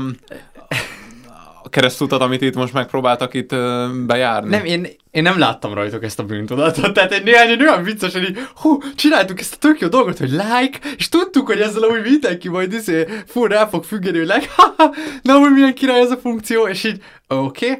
Viszont még csak annyi a bemutatására a filmnek, hogy ez az egyik szál, ez egy nagyon dokumentarista szál, de van egy másik szál, ami szintén szerintem amiatt, mert hogy a Black Mirror ilyen népszerű, gondolom ezért kellett bele, az meg egy ilyen, hát ilyen Black Mirror-szerű sztori arról, hogy így ultra gagyi sztori. Egy kicsit gagyi volt, de az meg így kicsit ilyen, hogy is mondjam, ilyen narratíva-szerűen bemutatja, hogy így hogyan irányít egyébként egy algoritmus a telefonon belülről. Tehát így meg volt mutatva a telefonod belseje, és akkor 3 ember alak beszélt ilyen algoritmusként, hogy na, most ezt ajánljuk ki, hát akkor most meg kell tartanunk, kattintson ide, és akkor közben láttunk egy családot, akinek minden tagjával voltak azért bajok itt social media használat terén. Nagyjából ezt tudja ez a film, de szerintem izgalmasabb az, hogy így mennyi mindenről lehet beszélgetni a kapcsán, mert hogy szerintem nem véletlenül az a cím, hogy egy dilemma, szerintem ez így érdemes így dilemmázgatni, és talán a film nem is hatol le annyira mélyre, mint amennyire le lehet ebbe még hatolni. Úgyhogy akkor az első kérdésem felétek, hogy egyrészt nektek hogy tetszett ez a film, akár a 2 részlet egyenként, és hogy így előjáróban ti mit emelnétek ki, ami így... Ami így, hát nem tudom, hogy újszerű volt, vagy ami így jól ment a filmnek. Szerintem Ádám már valamennyire színre lépett, úgyhogy én igyekszem a gyanútlan hugrabugos nézőpontot érvényesíteni. Nekem nagyon tetszett, és én teljesen éreztem ezt a keresztutat, úgyhogy teljesen meglepett, hogy ti ezt nem annyira. Szóval nekem, fel is írtam magamnak, hogy a film első ilyen 4-5 perc, amikor ott mindenki így vakarja a fejét, hogy most hogyan kellene ebbe belefogni, vagy hogy mit lehetne elmondani, ez nekem egy ilyen nagyon megérintett, mint pillanat. Szóval így, ezt így ők is, vagy én azt éreztem ezeken az embereken, hogy ők nem gondolták ezt így teljesen át, még amikor ugye készültek ezek a dolgok, és vannak ilyen nagyon jó reflexiók, hogy nem tudom, hogy a like gomb az úgy készült el, hogy javítjuk a felhasználói élményt, pozitivitást, meg nem tudom, ilyet akartunk adni az embereknek, és aztán így a totális ellentétesült el, és nagyon sok ilyen kis... Ezek azok a jelenetek, amikre gondoltam, hogy szerintem őszintén nincsen bűntudat ezeknek az embereknek. Igen. Tehát, hogy ilyenkor most azt gondolom, hogy ők akkor is tudták már amúgy, hogy mikkel járhat mondjuk egy ilyen like gomb használat, és... az a helyzet, hogy most próbálja azt mondani, hogy ez a pozitivitás, meg ilyesmi, hogy azért mégiscsak így letolom magamról azt a felelősséget, amit én itt azért okoztam. Igen, azért nem elhiszed, hogy valaki a like gombot úgy találta ki, hogy a pozitivitás jegyében terjesztjük a... Én azt mondom, hogy azt mondták, hogy javítsuk a felhasználói élményt, és hogy legyen ez egy ilyen pozitív... De akkor miért kapsz egy értesítőt rögtön arról, hogy XY lájkolt? Tehát, hogy miért az egész abban van beágyazva, hogy... Tökéletesen tisztában voltak amúgy a sötét oldalával is a dolognak. Szerintetek ők tisztában voltak azzal, hogy ez önértékelési problémákat, ilyen öngyilkosságba hajszolt tinédzsereket és ilyeneket hagy majd azt a hátra. Azt nem mondom, hogy az öngyilkosságba hajszolás, de hogy az, hogy versenyt fog egymásra generálni a like vadászat, azzal teljesen tisztában voltak, mert azért, nem azért csináltak, és itt a lényeg, nem azért csinálták, hogy pozitív felhasználó élményt adjanak a lájkoláson, hanem versenyt csináljanak, és ezt viszont tudták, hogy ők versenyt akarnak generálni, és mert ha versenyt generálnak, akkor több lesz a tartalom, többen töltenek fel, pörög a hírfolyam, és ez a lényeg. Igen, és hogyha nem lett volna olyan fajsúlyos ez a like, akkor miért kapott volna külön értesítőt, ott még régen a földgomb volt a Facebookon, és azt nyomtad le. Tehát nincs olyan szerintem marketing szakember, aki ne tudná, hogy ez függőséghez vezet rövid távon, hogyha kapsz folyton egy ilyen pittyenést, vagy egy számot oda magadnak. Én továbbra is képviselem a jó hiszeműséget. Én azt hiszem, hogy amikor ezek még, nem tudom mikor jött be a like gomba Facebookon, tehát mondjuk ilyen... Ez az elejétől szinten jelen lehetett. Már hogy jól gondolom, nem hiszem, úgy, hogy nem a legelején. Amikor volt üzenőfal, gondolom, akkor már volt like, nem? Tehát ilyen 2005-6 körül. Szerintem ők akkor ezt még kevéssé érezték, hogy ez ekkorát fog szólni, vagy hogy ez akkor minden így forrongott, és nem annyira működött. Az azért te is belátod, hogy az csak hazugság, hogy a felhasználói élményjavítás, hogy azért, hogy az embereknek pozitív vibe-ot adjon egy gomb. Az volt a cél, nem az, hogy egymással versenyeztessék a felhasználókat. Azt mondom, ez az igazságnak egy része mondjuk, és akkor... Szóval biztos ott volt a verseny is, vagy minden, de hogy nekem ez így nagyon átjött, hogy ezek az emberek amúgy így, hát így gondban vannak. Tehát, hogy mindenképp van egy negatív érzésük azzal kapcsolatban, amit alkottak, és tehát, hogy ott volt a Pinterestnek a CEO-ja, az a csávó így nagyon-nagyon durva volt. Tehát, hogy így mondta, hogy egyrészt, hogy ő mennyire telefonfüggő volt, meg az, hogy így, amikor ez kicsit előre szaladok, de hogy a végén van egy ilyen, hogy és az öngyerekeik így mennyire használnak, és mondja, hogy 16 éves korukig a kezükben nem adnám, hát ne hülyéskedj már. Ja, de pont az a csávóra jutott eszembe, hogy ő már minden létező ilyen platformnál volt. Öcsém, hogyha már egyik helyen azt mondod, hogy ez vállalhatatlan, akkor miért mész át a másikhoz, meg a harmadikhoz? Igen. Lehet, hogy a harmadiknál jött rá arra, hogy... És akkor az elsőt miért hagyta ott? Hát gondolom így valami nagy... ajánlatot kapott a másodikra. Igen, én így képzelem. És ráadásul a Pinterestről nem is beszéltünk, ami fantasztikus heroin szerintem az összes ilyen belső építész vágyú anyukának. Igen, szóval az én anyukám nagyon tolja. Ja, az enyém is. Persze. Hatalmas Pinterest rajongó. Persze. Igen, szóval, hogy engem megérintett ez a vonulata, az nekem is, tehát a Story a Story-ban az kicsit ilyen gagyi volt, vagy hogy így azt éreztem, hogy csak ki kell tölteni a helyet, bár ott is voltak ilyen egész ilyen szép dolgok, főleg a 11 éves lány karakter, az szerintem is fontos volt. Én pont akartam mondani, hogy azért az elég abszurdnak tűnik, hogy azt mondja az anyuk, hogy adjátok ide a telefont, és akkor eszünk, és akkor majd utána visszakapjátok, és berakta egy ilyen dobozba. Ilyen szétbe. Nem bírt a lány kb. 1 percet, és mondom, hogy egy kalapáccsal szétverte a dobozt, mert hogy ő neki meg kell nézni valami üzenetén. Szóval azért... Igen, kicsit el voltak túlozva, de nekem amúgy ott tetszett maga a jelkép, hogy érted, pont egy olyan izébe rakod, ami amúgy az ilyen konyhai, vagy ilyen csoki, meg cukor dolgokat teszed el, és hogy ez az izgalmas, vagy így szerintem erre akar rávilágítani a film, hogy egy csomószor megcsináljuk azt, hogy mondjuk a gyerek ne egyen cukrot 10 éves koráig, mert hogy érted, az nem tesz jót neki, de ugyanakkor a telefon meg simán a kezébe adjuk, kösse le magát, amíg az anyuka valamit csinál, igen. Hogy vegyük észre, hogy ez ugyanoda való, tehát ugyanúgy a cookie jarba való, és el kell zárni, és nekem ez ilyen szép. Értem, megint ilyen nagyon didaktikus, de hát na, valakinek jó, igen. De amúgy mondtál, az amúgy abszolút ott van, és hogy ez nagyon fura. És nyilván, mivel mi nem vagyunk szülők, ezt még nem is látjuk át, de hogy ez egy igen nagy kihívás, amivel még korábbi korokkal már nem kell szembesülni, hogy a gyereknek mikor adunk telefont meg tabletet a kezébe, úgyhogy ma már minden ott történik, és hogy ezt hogyan lehet korlátozni, hogy te milyen programokat raksz rá, hogy nyomon tudjad követni, hogy a gyerek hova ér el, hiszen azért nem engedhet, ugyanúgy nem engedett ki a gyereket a Hős utcába egyedül, hogy nem fogod az internetre se kiengedni. Szóval így nehéz ez. Igen, ez egy nagyon nagy szorítás, én akárhány családdal beszélek, akinek ilyen általános sulis gyerekük van. Van ugye egy ilyen forgatókönyv, hogy akkor így nincs telefon, mert hogy így heroin a gyerek agynak, meg mit tudom én. És aztán így hazajön a gyerek így sírva, hogy nem, mindenki a Robloxot pörgeti a telefonján, vagy Minecraftozik, és hogy ő nem tud semmit erről az élményről, és hogy így most azonnal adjanak neki egy telefont, mert hogy így ki fog szorulni a szociális életből, és akkor eznek szerintem egy borzasztóan nehéz szülői döntés lett, hogy akkor most így merre tovább, vagy hogy akkor így legyen telefon, de kontrollálva, mennyire tudsz lekontrollálni egy telefont. Ez egy olyan kérdés szerintem, amit viszont az iskoláknak meg valamennyien szerintem, hogy az államnak kéne meghoznia, hogy döntsünk el egy korhatárt, nem a telefon használattal kapcsolatosan, hanem hogy az iskolában a gyerekektől el kell venni mondjuk alsó osztályban a telefont egész nap közben, és a nap végén visszakapják. Uh-huh. Vagy valami ilyesmit. Szóval így valahogy bele kéne avatkozni valamilyen állami kényszer útján, mert ez így nem lesz jó. Tehát, ez egy nagyon jobb oldali gondolat egyébként szerintem. Ma sokaknak nem tetszene szerintem ez, hogy akadályozni a szabadságát, akár a gyereknek, vagy akár... Hát de a gyerek szabadságát minden szülő akadályozza, tehát ezzel jár a szülőség, érted, hogy akadályozod a gyerekeket. Lenne fenntartás, hogy az államnak érted, tehát hogy... De láthatóan a szülők nem tudják megtenni. Tehát, hogy én ezt értem, világos nekem, csak mint mondom. De jó, de neked mi a véleményed erről? Hát látom, amit mondasz, de ugyanakkor látok ebbe visszásságot, én bőven nem tudom, azért nehéz. De most azért hozzáteszem, hogy nem a gyerek erről, nem az igazságot, meg az információt akarod megvonni, hiszen kurvára nem érdeklik az, hogy mik a hírek, hanem az, hogy az addikciót... Hát igen. Szóval, tehát, hogy a társas kapcsolatokból veszik ki a gyereket a telefonhasználat. De végülis ez is egy társas kapcsolat, csak egy más minőség. Mi az, hogy a Robloxot nyomgatod? De ez is egy társas élmény valójában, igen. Szerintem.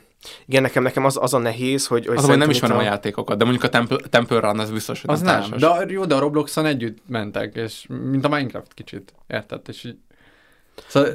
Igen, szerintem amit nagyon roncsol, az a fantázia tevékenység, vagy én azt veszem észre, hogyha mondjuk olyan gyerekekkel beszélgetek, akik így nagyon-nagyon rajta vannak a szeren,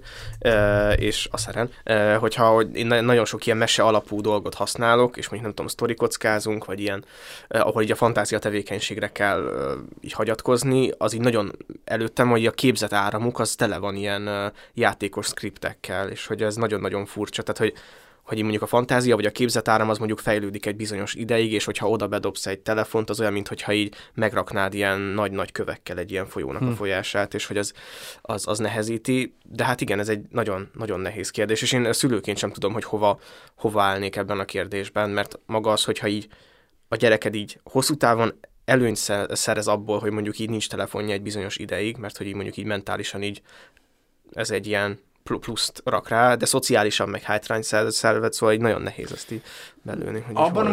Abban igazatotok, hogy azért lenne jobb az intézményes egységes szabályozás, mert akkor nem lenne meg a kimaradás. Igen, én erre gondoltam, mert ha senkinél nincsen, akkor nincs az, hogy a gyerek azért nyomul a szüleinél, mert a másiknál van. Igen, ez jogos. Ja, hát igen. Hát erre azért kicsi az esély, hogy ez meg fog történni. De tényleg nem arról van szó, hogy a gyereknek nem lehet telefont adni, hanem hogy van az X óra, amikor az iskolában vannak, és az talán jobb lenne máshogy eltölteni. Igen, ezzel mindenki egyetért. Miért szégyenkezzem, ami a véleményem? Nem, itt maga tehát a szabadság az egy akkora szent állat ebben a jelenlegi kultúrában, hogyha így azt mondod, hogy az állam csináljon valamit, ami szabadságkorlátozó, hogy mindenki... Igen. Szóval, hogy itt igen. Én azt képzelem, mondjuk így Svédországban mondanál egy ilyet, és keresztre feszítenének, vagy valahogy azt képzelem, hogy az ország az még inkább így itt ebben van. Nem, ugye ez nem jobb oldal, inkább ez az autoritás párti. Ja, vagy úgy értem, igen. Igen, de hogy tényleg én csak azt látom, hogy ezt nem lehetne átvinni most szerintem, biztosan nem. Ebben a igen, ez érdekes valahogy, hogy úgy képzelem, hogy belül így mindenki így egyetért, de hogy így mindenki így néz egymás, hogy hát... És amúgy ez a quintesszenciája annak, hogy amúgy mi az egész probléma ezzel az egész social médiával, hogy pont ezért nem merik amúgy szabályozni semmilyen szinten, mert hogy nehogy már a szabadságán roncsunk, viszont meg ugyanakkor ki van szervezve az egész a cégek önkényes értelmezésének. Tehát érted, hogy Trumpot ki lehet tiltani. Na igen, meg is nyithatjuk ezt a szólásszabadság blokkot, mert hogy ez volt az egyik nagy változás. Tehát, igen. A 2020-21-nek talán az egyik legnagyobb változás ezen a téren, hogy Trumpot kitiltották a Twitterről, hiszen hatalmi változások történtek az Amerikai Egyesült Államokban, és ezzel szempontból egyből megfordult a viszonya, vagy hát a közösségi médiának a politikához való viszonya, és hogy ezt így helyesnek tartjuk-e? Ez itt a kérdés.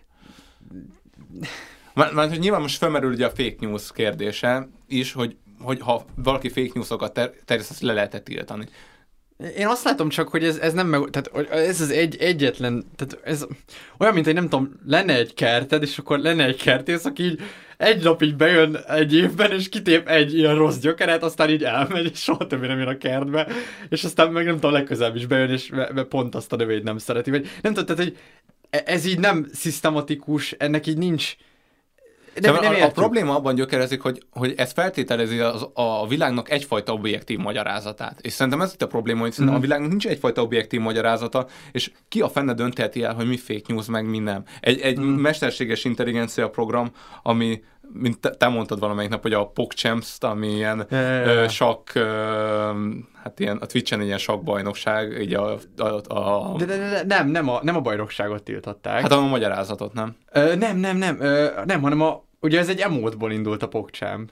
Vagy ez, nem tudom, tehát hogy volt egy PogChamp nevű ilyen emót, ami egy ilyen szájtátós, ilyen csodálkozó arc volt, és ezt a Twitch-en használták sokat. Olyan, mint a kappa, meg ezek, amik így ott elterjedtek. És az volt, hogy ez a PogChamp, akiről készült ez az emót, az posztolt ilyen Trump support szavakat, meg azt hiszem, amikor a Kapitóliumot ostromolták, akkor mondta, hogy hát ezzel tulajdonképpen nincs akkora nagy probléma, vagy valami ilyen relativizálós szöveget nyomott, és azon nyomban leszették az emótot, megtiltották, hogy többet ezt nem lehet így használni, akkor a PogChamp az átnevezte magát valami másra, az a sakkbajnokság, szóval hogy... Most is ezen a néven fut, hogy PogChamp. Akkor most már lehet, hogy már rehabilitálták, azt tudom, hogy kicserélték a fejét. Mármint, hogy most már nem a régi PogChamp fej van, hanem egy új PogChamp, de én azt hittem, hogy át is nevezték, de akkor ezek szerint a neve megmaradt. Hát nem tudom, tehát hogy... De most én arra gondoltam, hogy azt mondtad, hogy valaki, hogy az AI azt tiltotta le, aki feketeként hivatkozott a figurákra. Bocs, ez egy másik kérdés, igen. Ja, igen, bocs. Szóval hogy az AI nem is tudja igazából normálisan néha kiszűrni azt, hogy mi a... Ja, igen, ja, bocsi, ez egy másik sztori akkor. Igen, ott meg ugye az történt, hogy... De ott is az a PogChamp-et magyarázta valaki, ja, igen. Bajnokságot. PogChamp bajnokság az nekik tök független akkor ettől az emót tiltástól, de az meg az, hogy ugye van egy ilyen sakkbajnokság, és valaki csak azt magyarázta, hogy így miért a fehér kezd a feketék ellen, és így leírja a fekete bábuk, bocsánat, nem a feketék ellen, nem hogy félreértse bárki is. Pláne nem ellen, az semmiképpen. Ellen meg aztán még, és elmagyarázta, hogy így működik a sakk, meg a lépések, meg minden, és fogtak és bannolták a gyereket, mert hogy rasszista dolgokat posztolgat a fórumra. De az AI bannolta, ugye? Az AI bannolta, igen. Szóval az AI azt gondolom, hogy nem megfelelő a fake news, meg a hamis profilok kiszúrására se ez a megoldás. Én azt gondolom, hogy szerintem az egy nagyon jó irány lenne, és ez most a sötétség konyháit fogom előhívni a Tindert, hogy meg a Bumble-t? Igen, hogy ott van lehetőség arra, hogy te azonosítsad magadat, hogy te valóban te vagy, és kapsz egy kék pipát, ugyanúgy, mint ahogy vannak ez hivatalos oldalak. Ez van Twitteren is verified. Meg a Facebookon is vannak, de ugye ez általában ilyen adott követő fölött. Hivatalos oldalak, meg igen, adott követő fölött. De én azt gondolom, hogy kéne egy ilyen alappipa, hogy mondjuk zöld pipa, hogy így azonosítod, hogy te valóban te vagy, és akkor azoknak az embereknek a véleménye mögött, akik mögött valódi emberek vannak, jobban lehet a véleményére adni, mint amikor valaki tényleg Kiskároly, és akkor ki van kép, de amúgy nem tudod, hogy kicsoda az, és szerintem valahogy kicsit meg kéne erősíteni a profilok mögötti embert. Én azt gondolom, hogy ez egy irány lehetne. És mi a helyzet akkor mondjuk Gödénnyel, vagy Trumpal, tehát akkor ők megkapják a zöld pipát, hiszen ők valódi emberek. Hát igen, de mondjuk ez a szintnek az első lépés. Amikor tudod, így berédelnek ilyen kommentmezőket olyan kamuprofilokkal, tehát most egy elsősorban a kamuprofilokra vonatkozik. A fake news, hogy hogyan lehet kiszűrni, azt gondolom, hogy az embereknek alapvetően kéne lenni egy ilyen kételkedő attitűdjének, bennünk van, de a legtöbben még sincsen. Igen. De közben meg nem gondolom azt, hogy lehetne korlátozni azt, hogy ki mit posztoljon. Jó, csak tudod, az volt, hogy mondjuk régen is az volt, hogy így voltak emberek, akiknek nem volt kétségük. Vannak ilyen nagyon magas industrialness emberek, akik elfogadják, amit mondjuk felülről mondanak, és nekik ez egy ilyen biztonságosabb világhoz vezet, és kevésbé szalmanak. De tudod, mi a paradoxon? Az a paradoxon ebben, hogy egyrészt elfogadják, amit mondanak, másrészt amúgy mindenben kételkednek, ami más ezzel ellentétes. Okay, de... Szóval ez, miért van az, hogy valaki egy oldalról elfogadja a véleményt, a másik oldalról pedig mindent megkérdőjelez és konteókat gyárt. Tehát, hogy ugye ez egy személyben összpontosul, és ez számomra az Nem az egyik tartja életben a másikat? Vagy hogy így gondolom, az egyik nem lenne a másik nélkül.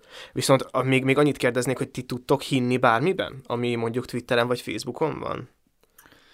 Hát... Mert hogy nekem meg inkább ez a véglet csúcsosodott de ki, hogy... De óta nem igazán. igen, hogy nekem meg azon, hogy bármit olvasok, és majd fogunk beszélni egy olyan filmről, ahol így live-ban történik egy gyilkosság, és akkor így írják az emberek, hogy így a fake, és hogy én ez az ember vagyok, hogy így bármit olvasok, így azt mondom, hogy hát ez nem biztos, hogy így van. Egyből mindent megkérdőjelezek, és utána rákeresek Google-ön, próbálom három forrásból legalább megerősíteni, hogy ez így valódi-e, vagy így van ennek alapja.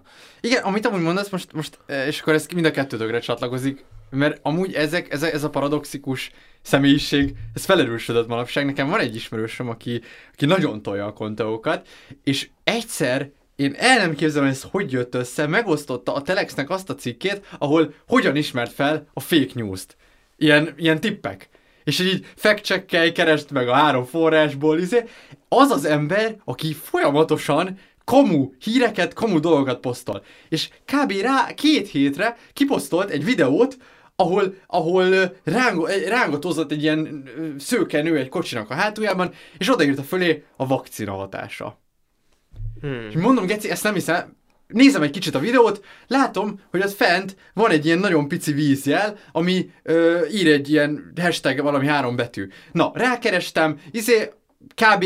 2 perc keresés után megtaláltam a videót, ami a valódi videó. Kiderült, hogy van egy videócsatorna egy szőke nőről, aki súlyosan epilepsziás, és 2 éve vlogol arról, hogy így milyenek az ő rohamai, hogy ez segíthet azoknak is, akik szintén epilepsziások. És basszus, ez az ember 2 héttel ezelőtt megosztotta a Telex cikket, hogy hogyan ismert fel a fake news-t, 2 hétre rá megosztotta ezt a videót, és nem volt képes fact-checkelni, tehát hogy ez nagyon para. És nem értem, hogy hogy. Én tényleg ezen vagyok fönnakadva, főleg azzal a szempontból, hogy amúgy tényleg van lehetőség. Tehát nem is nagy energiabefektetés utána nézni. Nem olyan, a fake news nem egy olyan jól megszerkesztett dolog, aminek így nagyon-nagyon macerás utána járna, hanem olyan dolog, ami 1 percen belül leigazolható, hogy igaz-e vagy nem. Igen, bár hát rontja a felhasználó élményt továbbá is. És tudom, hogy ez szarul hangzik, de szerintem még ott vagyunk nagyon sok esetben, hogy nagyon sokan nem olvasnak cikkeket sem, csak cikkcímeket. Igen, és hogy inkább szerintem ez az általános. Nekem ez a Covid-nál nagyon, nagyon erősen kijött. Nekem apukám Ausztriában dolgozik, és hogy többször posztoltak, hogy vége, lezárták az osztrák határt. És így emberek így rám írtak, hogy úristen, akkor nem tudom, apukád akkor hónapokig nem fog tudni hazajönni. És én így néztem, hogy így mi történik, és kérdeztem, hogy linkelj be a cikket, mert mi van, ha én rossz cikkeket olvastam, és akkor így, igazából én csak a címét olvastam, és azt gondoltam, hogy szóval, hogy ez egy ilyen létező dolog, és szerintem innen eljutni oda, hogy egyrészt elolvass egy cikket, azt értelmezd, és aztán rákeres még Google-on, és utána olvasni, fényévekre vagyunk a megoldástól. De igen, és tényleg itt az a probléma, hogy a közösségi média az így olyan, mint egy rohadt nagyító, tehát hogy így az embereknek vannak hibái, amikkel amúgy el lehet élni minden napokat, tehát nem igaz, tehát 60%, van egy ilyen felfogásom, hogy az emberek 60%-a az ilyen nagyon átlagos, és így ellebeg az életben, 20% aki nagyon-nagyon értelmes, és 20% aki nagyon-nagyon aljas. Szóval ez a 60%, akik általában így ebben így mozognak, azok így a mindennapi életben így el vannak. Viszont amikor így nagyító alá rakjuk őket, és felnagyítjuk a hibáikat, és elkezdenek kommentelni, akkor viszont kiderül, hogy úristen, micsoda baromságok történnek. Szóval így el nem olvasná a cikket, elolvas egy címet, és az alapján, a cím alapján ír egy felháborodott kommentet, és valaki csak annyit ír róla, jó lett volna elolvasni a cikket, mert teljesen másról szól, mint amit ön kommentet, és még ezt se hajlandó elfogadni, hanem erre is még ír egy válaszreakciót, amivel elküldi a kurva anyjába azt, aki ezt amúgy mert egyáltalán említeni. Igen. Szörnyű. Az a helyzet, hogy ez a social media nagyon durván leleplezte az embernek az ilyen szegényességét és az információkeresésben, vagy hogy így a rossz működéseket. És nekem meg így van egy olyan elméletem, hogy egyébként egy csomó ilyen, diszfunkció, ami mondjuk így az emberi agyra jellemző mintázatkeresésben, például ez a skizofrénia. Ugye egy skizofrén ember az olyan, hogy így lát két tökre unrelated dolgot, de mire az ugyanaz a mintázatkeresés túlműködik, amivel mi összekötjük, hogy a, nem tudom, a felhőköt az esővel, ő összeköti a felhőt az 5G-vel és az 5G-t meg a háttérhatalommal, és akkor tudod, így meg lehet ilyen hálózatokat rajzolni, hogy milyen egy skizofrén működés, és én azt vettem észre egyébként, hogy ez a fajta működés ezen az interneten átmegy olyan emberekre is, akik amúgy nem skizofrének. Tehát klinikailag nem lehetne kimutatni, hogy skizofrének, de már olyanokat posztolnak, amiket egy skizofrén ember megír, vagy érted? Szóval mutattam nektek is a Magyart. Elképesztő követése van annak, hogy emberek fogják a magyar nyelvet, és elkezdenek szótövekre bontani, hogy mag, gyar, és akkor érted, ez a magnyelv, a szer, etet, szeretet, mert ez egy szer, ami etet. Amit szóval az anya... Igen, tetszik. Tetszik. Ez egy tábortűz mellett mondanád, elsírnám magam. Tudom, vicces, meg ez... De hogy... Főleg a magyar. De most ez csodálatos. De most mi ebben... Ebben én is hiszek. Erre fel lehet nyolni állami támogatást. De az a vicces, de nem, de mi most elvicceljük. De a legrosszabb az, hogy az 60%, akit mondasz, akik amúgy nem a 20% a deviánsok, hanem... Igen. Tehát amúgy szerintem tényleg így leképezhető a társadalom. Értem, igen, csak hogy annak mondjuk a 30%-a ezt beszopja úgy, hogy amúgy ők nem deviánsok. Tehát, hogy, és csak azért, mert lájkol egy ilyen oldalt, utána kap egy csomó ugyanilyen oldalt, ugyanezeket a véleményeket mindenhonnan, és akkor belekerül ebbe az egész sámánizmus, Nappárd utca dobkör, asztár szelleme, ez egy tényleg létező oldalak mind, és ezekből csak ez áramlik, ez a nyelvészkedés, ez a misztikus nyelvészkedés. És onnantól gyakorlatilag valószínűleg ez onnan indult, hogy volt 2 skizofrén ember Magyarországon, akik tényleg elhitték ezt, és ma már 100 000 akik nem diagnosztizáltan skizofrének, skizofrén módjára gondolkodnak. És ez mi? Ez nagyon para. Igen, de szerintem rengeteg ilyen, tehát én még a narcizmust tudnám idehozni, hogy olyan emberek, akikre egyébként nem jellemző, vagy nem kimutathatóan narcisztikusak, de egy rájuk öntik az Instagramot, és elkezdenek ilyen nagyon durva narcisztikus én felúgyításra menni át, és így egymást erősítik ezzel.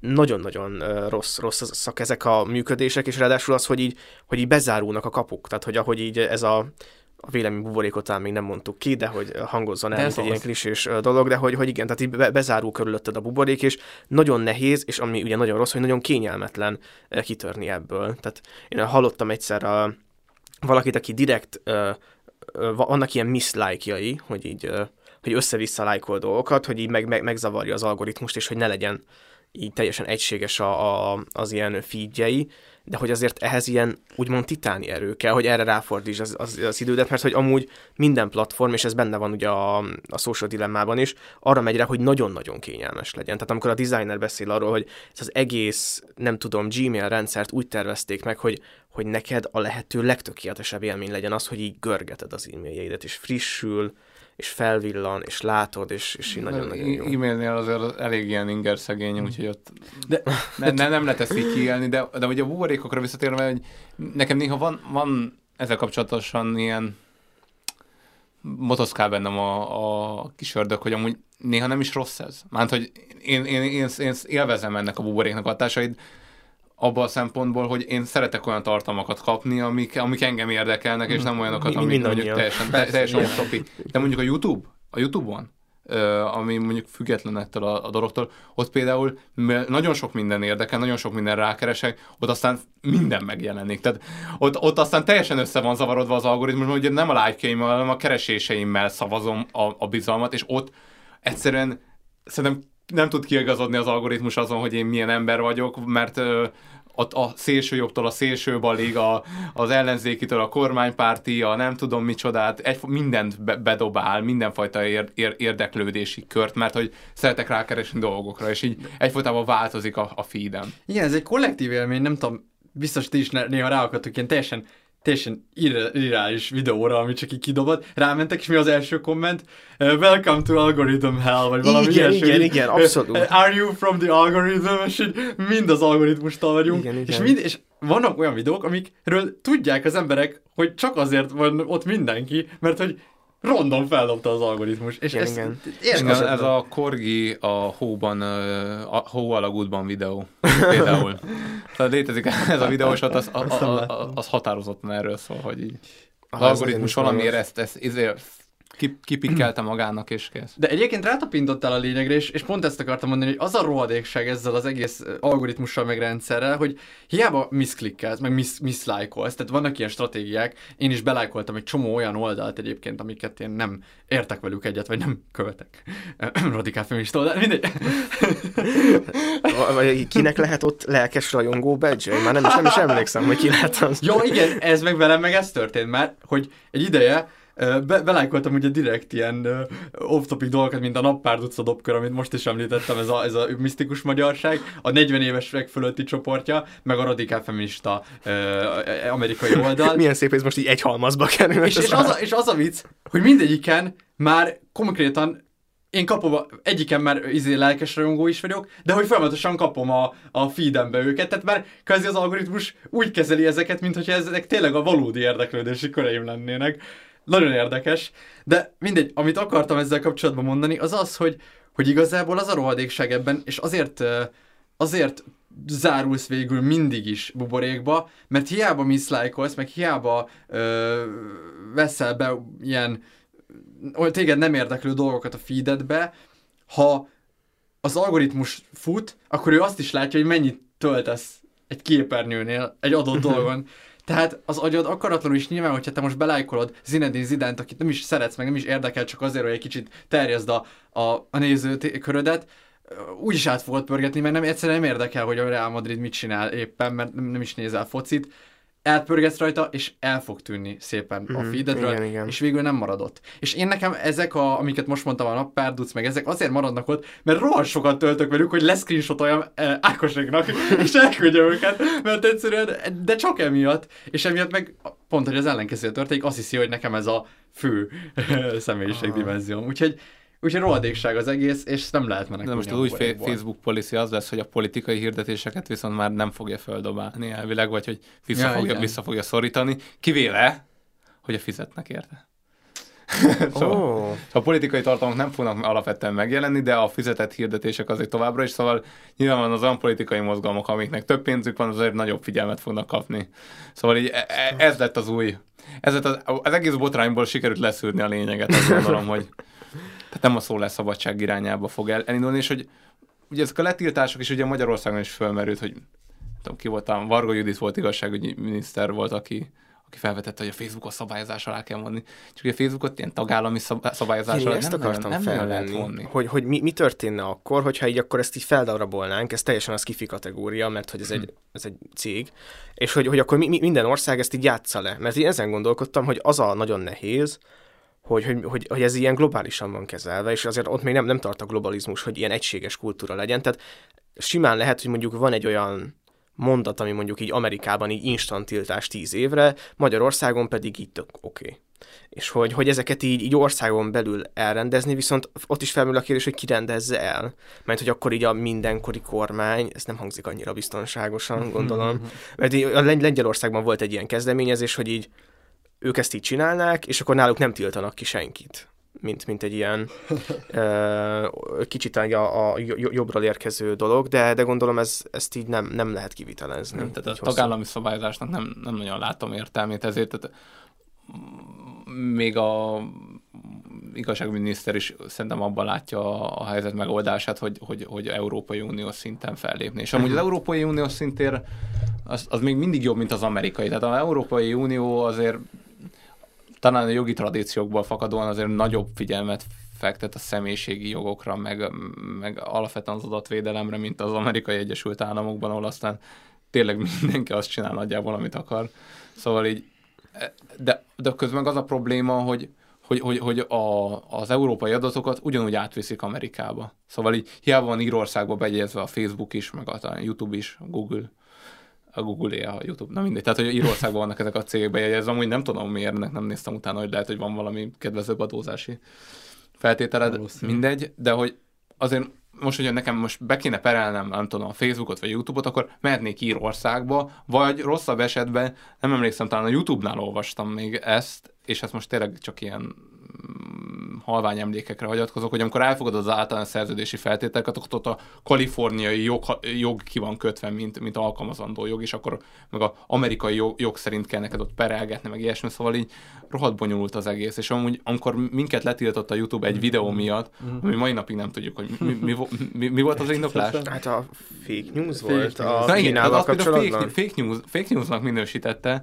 ugye, és megint megmondta egy algoritmus azt, hogy mi a fake news, és ennek az igazságáért, amit te abban a videóban mondtál, vagy gondoltál, igazából nagyon nehéz jogi fórumot találni. Tehát, hogy az, hogy az ember elmenjen bíróságra, és adott esetben mondjuk az Egyesült Államokba, vagy jobb esetben Írországba kezdjen el pereskedni emiatt, azért az macera. És meg kinek van erre szellemi, meg pénzügyi tőkéje. Tehát értem én, hogy ezek a cégek magasabb tőkével rendelkeznek, de elvileg ugyanolyan jogalanyisággal rendelkezünk, és ugyanolyan egyenértékű feleknek kéne lennünk, de itt csak ilyen társas perekben lehet gondolkodni, szóval azt gondolom, hogy itt valamilyen nagyobb fellépés lenne szükséges így az emberek részéről ahhoz, hogy mondjuk ezek így megfelelően működjenek.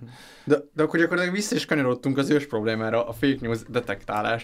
Tehát, hogy én azt kezdtem el mondani, és nem jutottam a gondolat végére, de annyit akartam, hogy a tradicionális médiában a tradicionális média számon kérhető volt azért, amit mondott, és szabályozható volt, és mert hogy egyértelmű volt, hogy van egy intézmény, aminek az alkalmazotta az, aki médiát közvetít. De hogy most a social médián te nem vagy az alkalmazottja a YouTube-nak, de mégis a YouTube platformján, a YouTube logó alatt, igen, embléma alatt te közölsz valamit a nagy érdeművel. Hát igen, mert ugye ezek tárhelyszolgáltatók. Igen, csak hogy ez itt a rohadt visszás, és ez itt a rohadt nehéz, hogy akkor most mi a felelőssége a YouTube-nak, mi a felelőssége a tartalomgyártónak, egyáltalán, hogyha van felelőssége a tartalomgyártónak, akkor rajta ezt hogyan lehet számon kérni, és mi a megoldás akkor? Tehát, hogy én azt gondolom egyébként, hogy a Trump, és akkor térjünk vissza az eredeti kérdésre, a Trump kitiltása kapcsán, hogy egyébként nem tudom, szerintem ez egy vállalható, vagy hát érted, tehát vita, tehát hogy lehet mellette érvelni, hogy mondjuk kidobni olyan hangokat a platformról, akik egyértelműen felbojdítanak, vagy érted, ilyen felforgást keltenek, és félreinformálnak, és zajt csinálnak a médiában. Nekem a Trumpossal inkább az a bajom, hogy akkor ne csak a Trumpot, hanem akkor rakjunk ki egy csomó másik. Tehát, hogy akkor érted, legyen akkor ez valahol leírva valami szabályzatba, vagy akkor legyen számon kérhető felelőssége a tartalomgyártónak, és lehessen akkor mondani, hogy ez sztrájkot ér, vagy ez bant ér. Engem ott a Trump-al az van, hogy nagyon önkényes, hogy teljesen random, hogy miért pont most, vagy hát értem, hogy a Kapitólium most dologra ráhúzták, de hát ennyi erővel ott én elolvastam amúgy a szöveget, amit hivatkoztak a Trumpnak, hogy miért pont emiatt írják, és ez bármire rá lehetett volna húzni korábban is, nyilván eddig ő volt az Egyesült Államok elnöke. Mindegy, ezzel csak azt akarom mondani, de akkor itt mi a, tehát érted, akkor mi a megoldás? Vagy akkor... Én azt gondolom, hogy ha már így játszottunk, én nem vagyok a tiltásnak a híve. Szerintem mindenki írja le, amit... Én annak örülnék, hogy az emberekben kialakulna egy ilyen természetes ösztön. Most, de hogy alakít? Egyik oldalon van az... Ugyanarról beszélgetnénk az iskola kapcsán, hogy vagy a kemény szabályozás mellett vagyunk, vagy az embereknek a józan belátásán. Ha az emberek józan belátásán nem jön, akkor jön a kemény szabályozás, de a kemény szabályozást, meg hogy ki hozza, ki csinálja, kinek az érdekei mentén, az nálam visszásabb, mint sem, hogy engedni ezt az egészen. Szóval... Nekem itt ott van még egy ilyen nagy érv, hogy már óriási a mértékek, amiket öltött így a befolyásolás, tehát hogy Trump így rengeteg emberre van hatással, és hogy ez talán én nagyon éltem mondjuk az internetnek azt a részét, ami még ilyen vadnyugatos volt, hogy így bármit lehetett mondani, meg nem tudom, de az, hogy így mennyire könnyen összefonódott most már az ilyen, hát nem tudom, ilyen illiberális rendszerekkel, így valamit gondolom muszáj tenni, és hogy én őszintén szólva azért nem, tehát hogy szerintem amúgy kellene szabályozás, vagy én így abszolút emellett vagyok, mert hogy valamit most már muszáj csinálni, viszont a tiltással én azért nem értek inkább egyet, mert hogy ezek az emberek ettől még ugyanazt fogják gondolni, csak így elfojtásra kerülnek, és én félek attól, hogy ez valahol meg egy ilyen eruptív erővel így elő fog bukkanni, és az meg egy ilyen félelmetes dolog lesz. Kicsit tényleg azt érzem, hogy valamennyire ez egy Pandora szelencia, ami kinyílt. Hogy ez már nem lehet... A tiltás, vagy a... Nem, maga a social media, tehát hogy ez már nem lehet...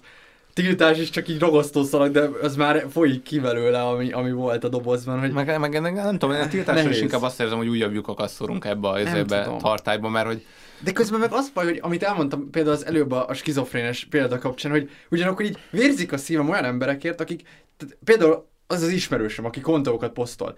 Ezzel az emberrel én 3 évvel ezelőtt teljesen jó, normális beszélgetéseket lefolytattam, olyan beszélgetéseket, amiből úgy éreztem, hogy én is több voltam, több lettem, mert nyitott nézőpontjai voltak, nyitott volt a világra, meghallgatott engem, ő sokkal inkább spirituális, de hallgatott a tudományos érvekre, ma nem lehet beszélni vele. Tehát ráírok egy posztja kapcsán, nem tudok vele beszélni, mert azt írja, hogy nézd meg az oldalamat, akkor megérted, hogy mit gondolok. Megértettem, hogy mit gondolsz, vitatnám, nem vitathatod, mert tudok 100 olyan forrást, ami engem igazol. És vérzik a szívem ezeket az emberekért, mert úgy érzem, hogy az internet elvett tőlem egy embert, akit én szerettem, és akivel én beszéltem. Igen, így valójában, és ez hogy? Valójában az történik, hogy a social media összeköt emberekkel, és úgy tűnik, hogy egy csomó embert nagyon jó, hogy nem tudtunk összekötni eddig. És hogy például azok, akik így hajlamosabbak voltak erre a paranoid mintázatkeresésre, és mondjuk így a legjobb barátjaiknak így részegen néha elmondták, hogy hát szerintem raknak azért valamit a kajába, amitől kicsit így butábbak leszünk, meg magasabbak, meg nem tudom, akkor ezt így ráhagytad. De most, hogy ezek az emberek együtt vannak, és most már van terük, ez így olyan kihívások elé állít minket, amit nagyon nehéz kezelni. Igen, és eddig az alapszocializációnak volt az a szerepe, tehát hogyha valaki ilyet mondott részegen, akkor volt biztos az asztalnál egy olyan ember, aki mondjuk mondta, hogy mondasz valamit, és 3 olyan, aki mondta, hogy nem beszéltek fasságokat, ez egy hülyeség. Vagy valaki kiparodizálta. Igen, kapott egy visszajelzést, és akár lehet, hogy nem változott meg a véleménye, de mégis azért valamennyire azt gondolt, hogy oké, lehet, hogy ez egy érvényes dolog, hogyha többen így visszajelzik felém. De most ő talál 100 olyan embert, aki full egyetért vele. És akkor hogy érezze azt, hogyha egy baráti társaságban azt mondom neki, hogy amúgy ez hülyeség, és itt 3 ér van, miért hülyeség, akkor nyilván azt fogja mondani, hogy de csak 3 érved van, nekem meg 100. De hogy ez meg borzasztó. De akkor kidönts el, hogy mit lehet csinálni? Kidönts el, hogy mi legyen a tartalom. Mi alapján, mik a kritériumok? Nem tudom. Hát mi az igazság? Mert a végső soron ide fogunk kiukadni, hogy mi alapján mondod meg, hogy mi az igaz, meg mi nem. De te mi alapján? Akkor te mi alapján döntöd el, hogy amúgy ez nem igaz, hogy csip van a vakcinában? Valami csak van, ami miatt. Ezt egyértelműen tudjuk. Józan ész.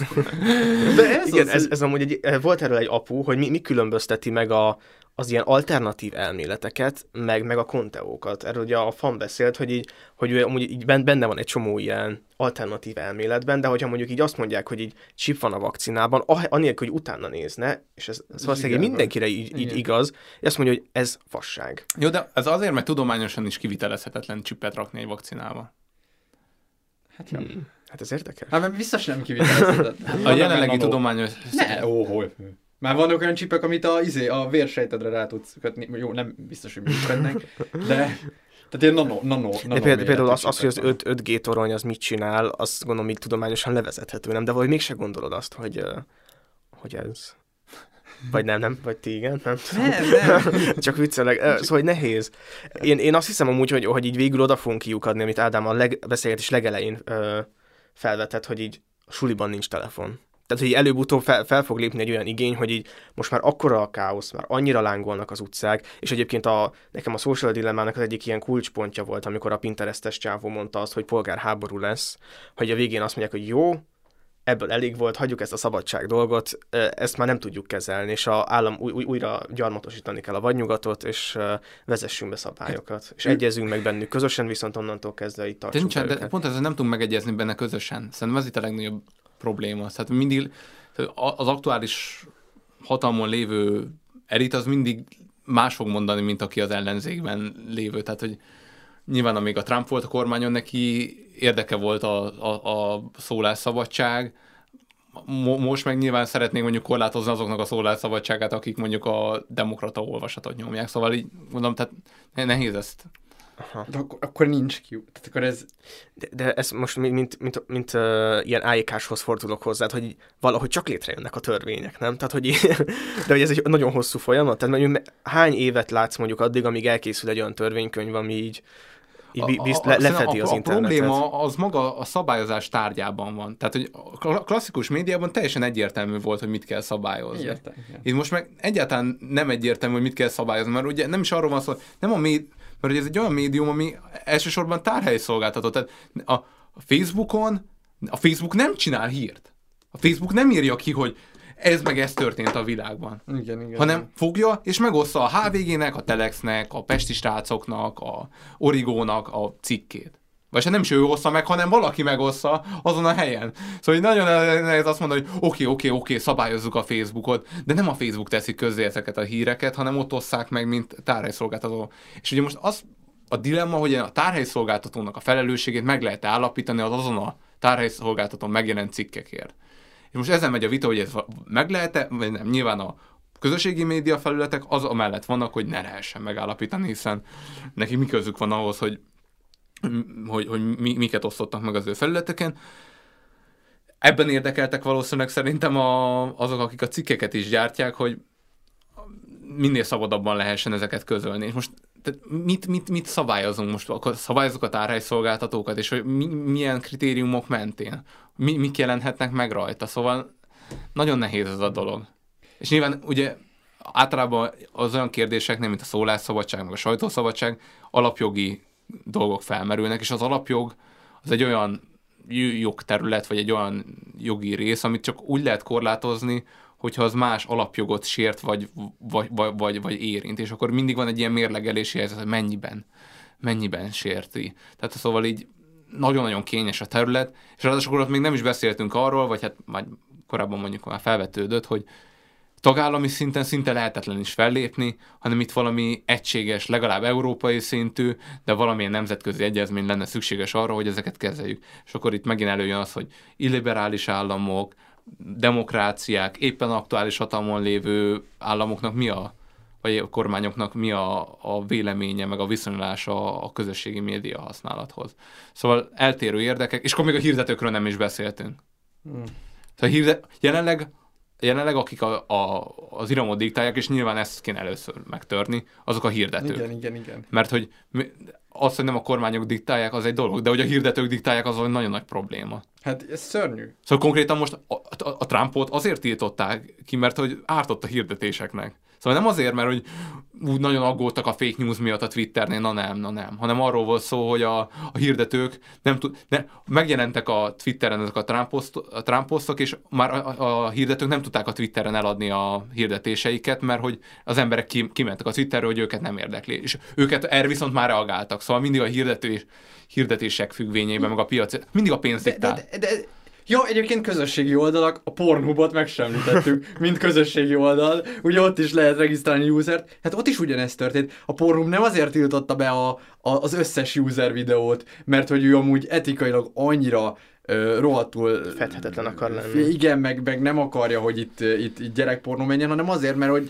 konkrét szponzorok meg hirdetők azt mondták, hogy ide be sem teszik többet a lábukat, amíg ez az eset van, hogy megtörtént olyan, hogy kiskorú pornóvideó szerepel az oldalon, és mi a megoldás, akkor mindent töröljünk, mert egyszerűen nyilván nem lehet átszortírozni milliárd videót, de hát hogy tényleg ez van, tehát tényleg a hirdetők diktálnak, minden látszik, ez olyan esetek merülnek fel, Blizzard, aki a Hearthstone meg a World of Warcraftot csinálja, kitiltott egy játékost egy bajnokságból, aki azt mondta, hogy Free Hong Kong, mert hogy Kína hirdető. És elég sokan játszanak Kínában sokan játszanak, hogy a player base, és hogy azon nyomban, ahogy azt mondta, hogy Free Hong Kong, kikapcsolták, kitiltották a versenyből, a részvételidíjat nem adták vissza, mert hogy benne volt a szerződésben, hogy nem kell.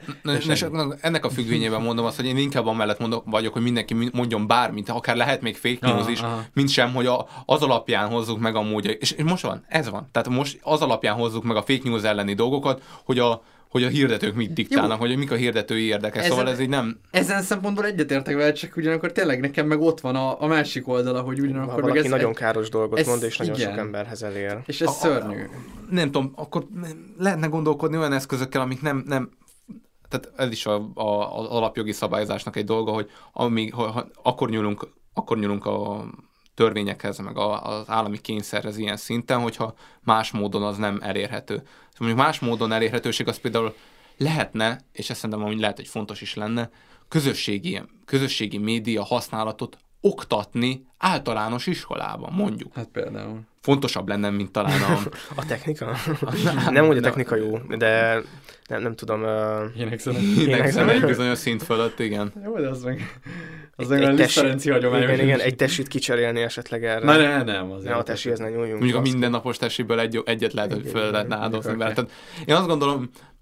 Hát vannak ilyen etika, mondjuk abba a keretbe is be lehetne rakni. Vagy mondjuk az informatikának egy része, jó. Tudatos social media használat. Szerintem ez elengedhetetlen lenne, hogy például a fake news-okkal kapcsolatban, hogy hogyan kezeljük ezeket a helyzeteket. Szóval én azt gondolom, hogy ebben viszont meg lehet állapodni egy minimumban, amivel minden oldal egyetért, hogy hogyan kell ezeket a dolgokat, nem tudom, hogyan lehet utána járni információknak. Szóval szerintem hosszú távon ez a társadalom érdeke, hogy ez nem működjön.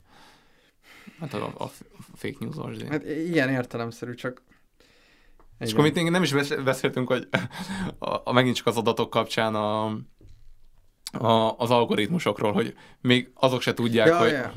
Igen, ez viszont egyértelműen borzasztó. Tehát ami történt itt, az, hogy 10 évvel ezelőtt, ha bármentél bármilyen oldalra, akkor semmit, csak elkezdted használni, és el voltál vele. Ma felmész egy oldalra, azon nyomban az összes cookie kijön, hogy miket lehet elfogadni, azért, mert most már a Peti csinál egy oldalt, Petike, nem tudom, az autókról csinál egy weboldalt, és ott is már beállíthatja, hogy milyen adatokat akarsz gyűjteni arról, aki rámegy egyébként a te oldalon. De szerintem azért van, már ez most tényleg csak tipp, tehát nem vagyok ebben biztos, hogy szerintem korábban ezeket az adatokat már azzal, hogy fölment az oldalra, elküldték, és szerintem ez már, szerintem a GDPR miatt van, hogy el kell fogadni a kukikat, és te engedélyezni tudjad, hogy milyen adatokat használjanak föl. Jó, ez lehet... Mindenki rámegy, és pont nem érdekli, hogy milyen adatokat tesz elérhetővé. Igen, ez lehet, hogy benne van, csak hogy nem tudom, hogy mondjuk régen, hát jó, nem tudom, hogy minden oldal használta, de hogy manapság tényleg minden oldal ezzel él, és targetel, és... De szerintem azért, mert most már muszáj megjelenniük. Korábban automatikusan elküldték, most már muszáj megjelenni, hogy te elfogadod azt. Szerintem ez csak ennyi változható. Lehet. De jó, viszont az biztos, hogy manapság már minden oldal beépít egy algoritmust legalább, ami preferencia alapján szűr, és ez meg régen nem volt. Tehát, hogy... Ez talán azt jelentett így lefordítva, hogyha mondjuk felmész mondjuk az e-magra például. Akkor ők így az algoritmus alapján fogják tudni, hogy kb. Mi az, amiket mostanában keresgélt, és már a főoldalon fel fog jönni az a kávéfőző, amihez te kapszulákat vásároltál, mondjuk, vagy így rákerestél Facebookon az oldalukra. Igen, ez a anyámnak a visszatérő szorongása, hogy lehallgatnak minket, mert hogy tudják, hogy mit akar. És néha tényleg amúgy para. Néha tényleg para, tehát olyan dolgok, amikről mi csak rá se kerestél, nem is, tényleg csak szóban hangzott el, néha én is így tudok pislogni, és tudom, hogy az algoritmus csinálja, de hogy így konkrétan az volt, hogy elmentem biciklizni, és utána fájt a térdem, és nem kerestem rá semmire ezzel kapcsolatban, csak anyámnak mondtam, hogy fáj a térdem, és feldobta a térdfájás, kenőcs, nem tudom, stb. És így el nem tudtam képzelni, ezt milyen adatokból. Tudja, hogy bicikliztem, mert tudja a sebességedet, hogy milyen helyeket látogattál. Igen, de hogy ebből már sejthette, hogy mondjuk ennek valami van térdfájást okozhat.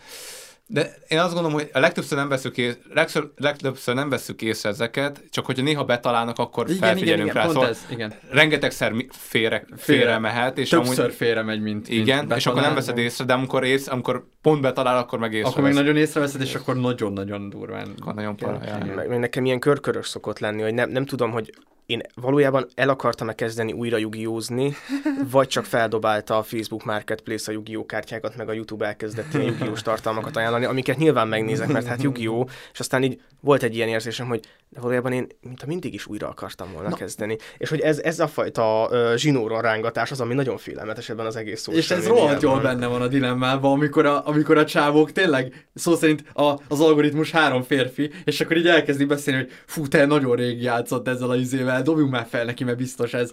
És hogyha már semmi sem működik, akkor az exem jár valakivel, és akkor kidobja ezt. És amúgy a film nagyon jól leleplezi a működéseket, mert én most vettem csak, vagy így most gondoltam csak benne, hogy nekem nem mindegyik alkalmazásnál van egyébként letiltva az értesítő, és csomószor voltak ilyen anomáliák, hogy így küldött a Facebook egy értesítőt, hogy valami csoportban valami történt, megnéztem, és így 6 napja történt. És itt mindig csak azt gondolom, hogy ilyenkor valami, mert régen azt gondoltam, hogy ilyen hiba van a rendszerben. És a lónak a faszát, ez azért volt pontosan, mert hogy látta a Facebook, hogy nem használtam azt a csoportot, vagy ki tudja, vagy őt magát 3 órája, és keresett valami, tudod, így nézd, egy basszus, csak tudunk neki egy értesítőt küldeni, igen. És megtalálta, hogy ez a 6 nappal ezelőtti poszt biztos pont érdekel engem. Igen, és ráadásul ez van, mert ilyen fekete mágia. Tehát nekem ezek úgy szoktak megjelenni, hogy így XY, nem tudom, egy barátom, akivel úgy nem beszéltem 2 hete, tehát alapból érdekel, posztolt egy olyan csoportba, ami felkelti az érdeklődésem, hogy de hogy vajon ő mit posztolhatott, igen. És így egyből kattint azt. És nekem is egy ilyen szörnyű élmény volt a Social Dilemma nézése közben, amikor így megrezdült a telefonom, és hogy így, ja persze, már is megnézem, és így. Tehát, hogy ez egy teljesen természetes dolog, hogy tényleg irányítva vagyunk ezek által, és ugye Ádámnak azt az elvét, hogy ki kell kapcsolni az értesítéseket, azt most már én így alkalmaztam, úgyhogy most jelenállás szerint így ki vannak kapcsolva az értesítések. De akkor rezeg, tudod? Ja, a rezgés már nekem az régóta. Nekem még benn van a Messenger értesítő. Szerintem most már egyedül az. Most már én is kikapcsoltam a többit. Ja, ez tényleg egészen hasznos. Illetve csak, hogy a social media függések, én a beszélgetés alatt beléptem a Nappárd utca dobkörbe, és ajánlom mindenkinek. Nagyon-nagyon izgalmas.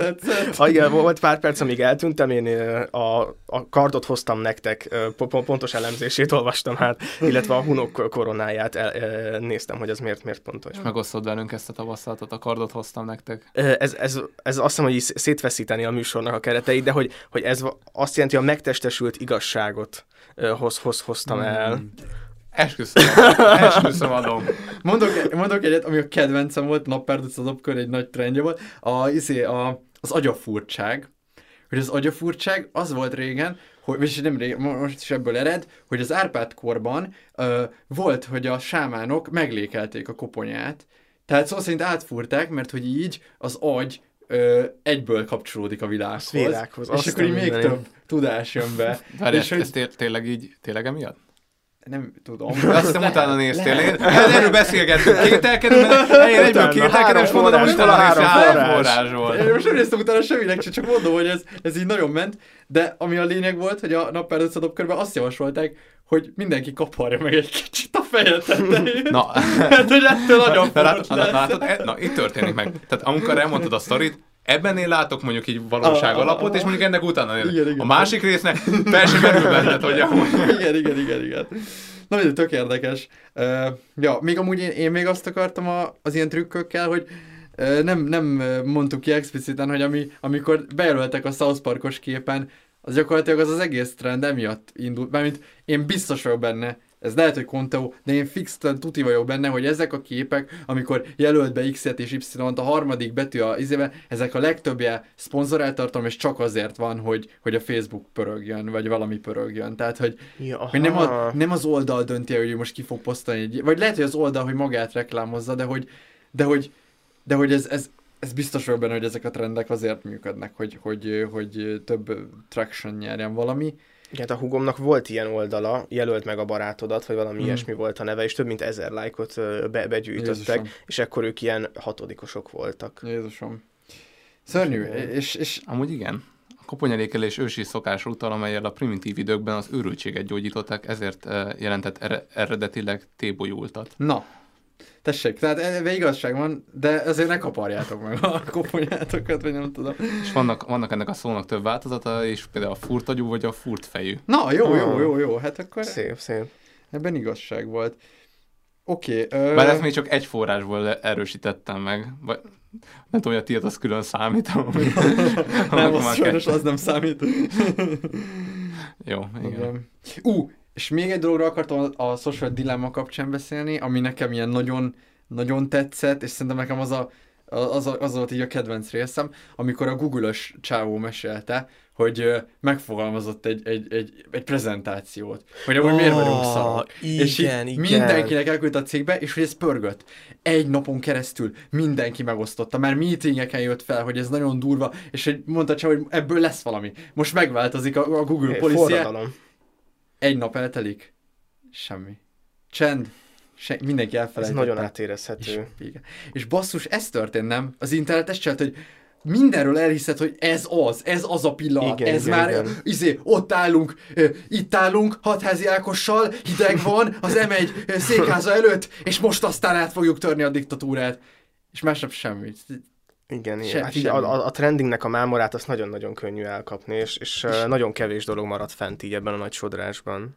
De ez borzasztó. De ez okozta szerintem a választási csalódottságot is nagyon sokakban, akik abba a búrékban voltak benne, hogy itt most mindenki forradalmat kiáll. És valójában csak a te kis buborékodnak az a... Igen, és az ugye az utána lévő tüntetés, aminek az volt a jelszava, hogy mi vagyunk a többség, vagy mindenki azt érzi a social médián belül, igen, hogy mi vagyunk a többség, hiszen nem is látok senki mást saját magamon és a hozzám hasonlókon kívül. Úgyhogy ez egy... Szörnyűséges a social média. De az a baj, nem tudunk menekülni. Lehetett használnod kell. Nagyon pontozzuk le, nem? Nem a social média, vannak felületek, amik szörnyűek, vagy vannak bizonyos funkciók, amik szörnyűek. Szerintem a Facebooknak is beszélgettünk egy csomó pozitív vonásáról. Igen. És ez is elhangzik a filmben, szóval vannak ilyen pozitív attitűdök. Mert hogy elmondják, hogy amúgy azért csodás dolgok történtek a social médián belül, sőt valójában mi sem gyárthatnánk podcastet. Igen. Tehát, hogy így nekünk egy rádióban kellene felvételiznünk, ahová nem vennének fel minket valószínűleg így a nulláról. Ez igaz. Meg amúgy tényleg, ha már pozitív social media, a bevezető blogban elfelejtettem megemlíteni a Letterboxdot, ami szerintem az egyik legkirályabb social media felület, mert megengedi, hogy a filmek logolását és egy közösségi élményt összekapcsolja, úgyhogy ez még egy olyan weboldal. Én is megemlítenék egyet. Nekem nagyon, igazából ez is egy nagyon érdekes dolog, megint több kérdés is felett, nekem sokáig a kedvenc közösségi média felületem, vagy ilyen applikációm az a Strava nevű alkalmazás volt, amin a sporttevékenységeket lehetett rögzíteni. Még mindig lehet. Ez nagyon sokáig ingyenesen működött teljes mértékben, úgyhogy meg tudtad nézni az ilyen ranglistákat, hogy ki melyik ilyen szegmensen, tehát egy ilyen szakaszon volt a leggyorsabb, stb. Csomó információhoz hozzáférhettél, a pulzusod alapján egy csomó elemzést végzett meg, stb. És beszolgáltattál rengeteg adatot, és tavaly kitalálta ez a Strava nevű alkalmazás, hogy egy csomó funkciót fizetősé tesz. És én itt éreztem azt, hogy egy kicsit át vagyok verve, hiszen én az adataimmal, az a rengeteg dologra, amit én ide feltöltöttem, tettem lehetővé, hogy ez az alkalmazás ilyen nagyra nőjön, hogy egyáltalán érdemes legyen, mindenki erre regisztrált föl, és ez azért van, mert rengeteg data jutott hozzájuk. Yep. És most meg pénzt kér azért, amit eddig mi adtunk neki ingyen. Szóval ezt egy kicsit pofátlannak tartom, de ennek ellenére még mindig használom az alkalmazást, mert még mindig ez a legjobb, vagy így ilyesmi. Még arra is gondoltam, hogy előfizetek, mert hiányoznak a funkciók, de ez szerint kicsit ilyen azért ez nem teljesen fair szerintem, hogyha az ember az adataival fizet, akkor viszont valóban legyen ingyenes a dolog. Tehát ez, hogy a fizetős Facebook ötlet ezért gáz szerintem, mert basszus, mennyi adatot lopott már lehet tőled a Facebook, szóval így, amikor legalább ingyen lehessen messengerezni, jó? True, igen. Jaj, amúgy ingyen messengerezni az is szép, hogy 4 évvel ezelőtt még nem volt reklám a Messengerben. Ma meg már ott is fizetsz, úgymond az adat, az időddel, vagy azzal, hogy skippelned kell azt a kurva reklámot.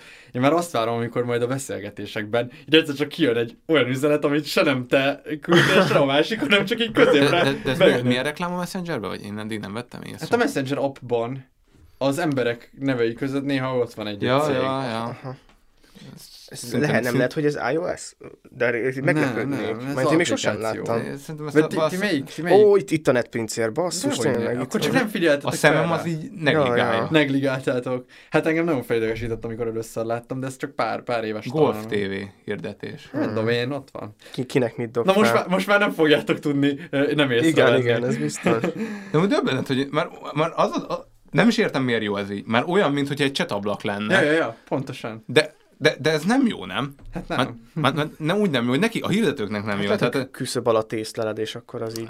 És hát majd a Golf TV-re fogok előfizetni? Nem, hanem hogyha választhatsz különböző golfot nem tudom, streamelő tévé között, akkor a golf tévét fogod választani. Hát ez megint csak egy nagyon félrement. Na jó, ez egy olyan pillanat, amikor félremegy, de majd amikor betalál, és majd tényleg ott állsz a tértkerőcsök fölött, és amúgy ott volt egy tértkerőcs, már csak nem vetted észre, akkor azt fogod levenni a polcra. Igen, majd lesz egy vágatlan verzió a golfról, és akkor fogsz, nem is tudom, hogy jött nekem az, hogy egyszer felébredtem, hogy de néznék egy kis golfot, és így előfizettem a golf tévére, és azóta nyomom ezt a dolgot. Hát én azt gondolom, hogy engem nem nagyon találtak be még így reklámokkal. Vagy legalábbis csak nem tudom. Szerintem lehet, hogy ez a céljuk. Én az összes ilyen social dilemmás jelenetnél éreztem azt, hogy hát végül is azért, jó, én nagyon durván használom most a social médiát, már nagyon nagy arányban, de azért nem vészes. Szóval van ez a polarizálódás, én azért nem vagyok polarizáló. Meg hogy a véleménybuborékok, echo chamberök, ez most pont egy kurzusok között, meg én pont az vagyok, aki a sivatagban van, és aztán így elkezdtem így mondogatni ezt így embereknek, és mondják, hogy ja, én is, és én így belül gondoltam, hogy nem, te nem. És így arra gondoltam, hogy akkor lehet, hogy én sem. Valószínűleg azért nem vettem, mert én nagyon sokat vacilálok egy-egy ilyen vásárlására, szóval így én képes vagyok ilyen hónapokat ülni, hát tényleg kell ez nekem, szóval így, és vicces olyan dolgokat is amúgy ajánlom, amire viszont már elő vagyok fizetve. Szóval így. Hosszabbíts meg, vagy valami. Igen. Tehát meg van hosszabbítva. Eurosport player nekem egész évben van, szóval így... No, de hát... És nyomja fel a reklámot. Ahhoz meg már egész közel van a Golf TV, szóval igen, gondolom, hogy itt most rosszul satszol, de hát valakinél meg bejön. Na mindegy. Igen. Pontozzuk le a Social Dilemmát szerintem, mint filmet. Igen, szerintem picit elbeszéltünk így mellette, de egyébként ez egy ilyen királyfilm, és valójában arra jó, hogy nagyon sok témát felvet, és hogy ilyen beszélgetéseket lehet folytatni.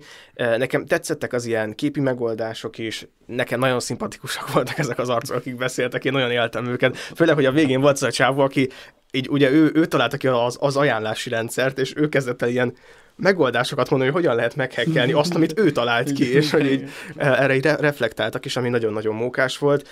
Azért vannak ilyen klisés... Milyen mókás arcok ezek? Jó fej kis srácok ezek. Nem mondtam, hogy jó fej kis srácok, csak hogy vicces minden volt. Rosszat elmondok róluk, utána meg bemennek a Netflix-i dokumentumfilmbe, elmondanak két mondatot, hát ezek nem is van rossz arcok. Amúgy. Igen, ráadásul a Netflix app, gondolom, azon elvek alapján dolgozik, és ajánlja össze neked a tartalmakat, meg küldi az e-maileket, meg az értesítőket, amik ők találtak ki. Na mindegy, én összességében egy 7 pontot adok rá. Hát én nem leszek, én másodjára néztem ezt meg, és azért ajánlottam a hétvégére, mert amúgy tényleg szerintem ezt érdemes volt megnézni, azért mert kimondta azt, amit már hogy legtöbben tudunk, és jó, hogyha tudjátok. De egyébként az a Black Mirror-os, az nagyon ocsmány, sajnos, és nagyon, nagyon bénán van kivitelezve.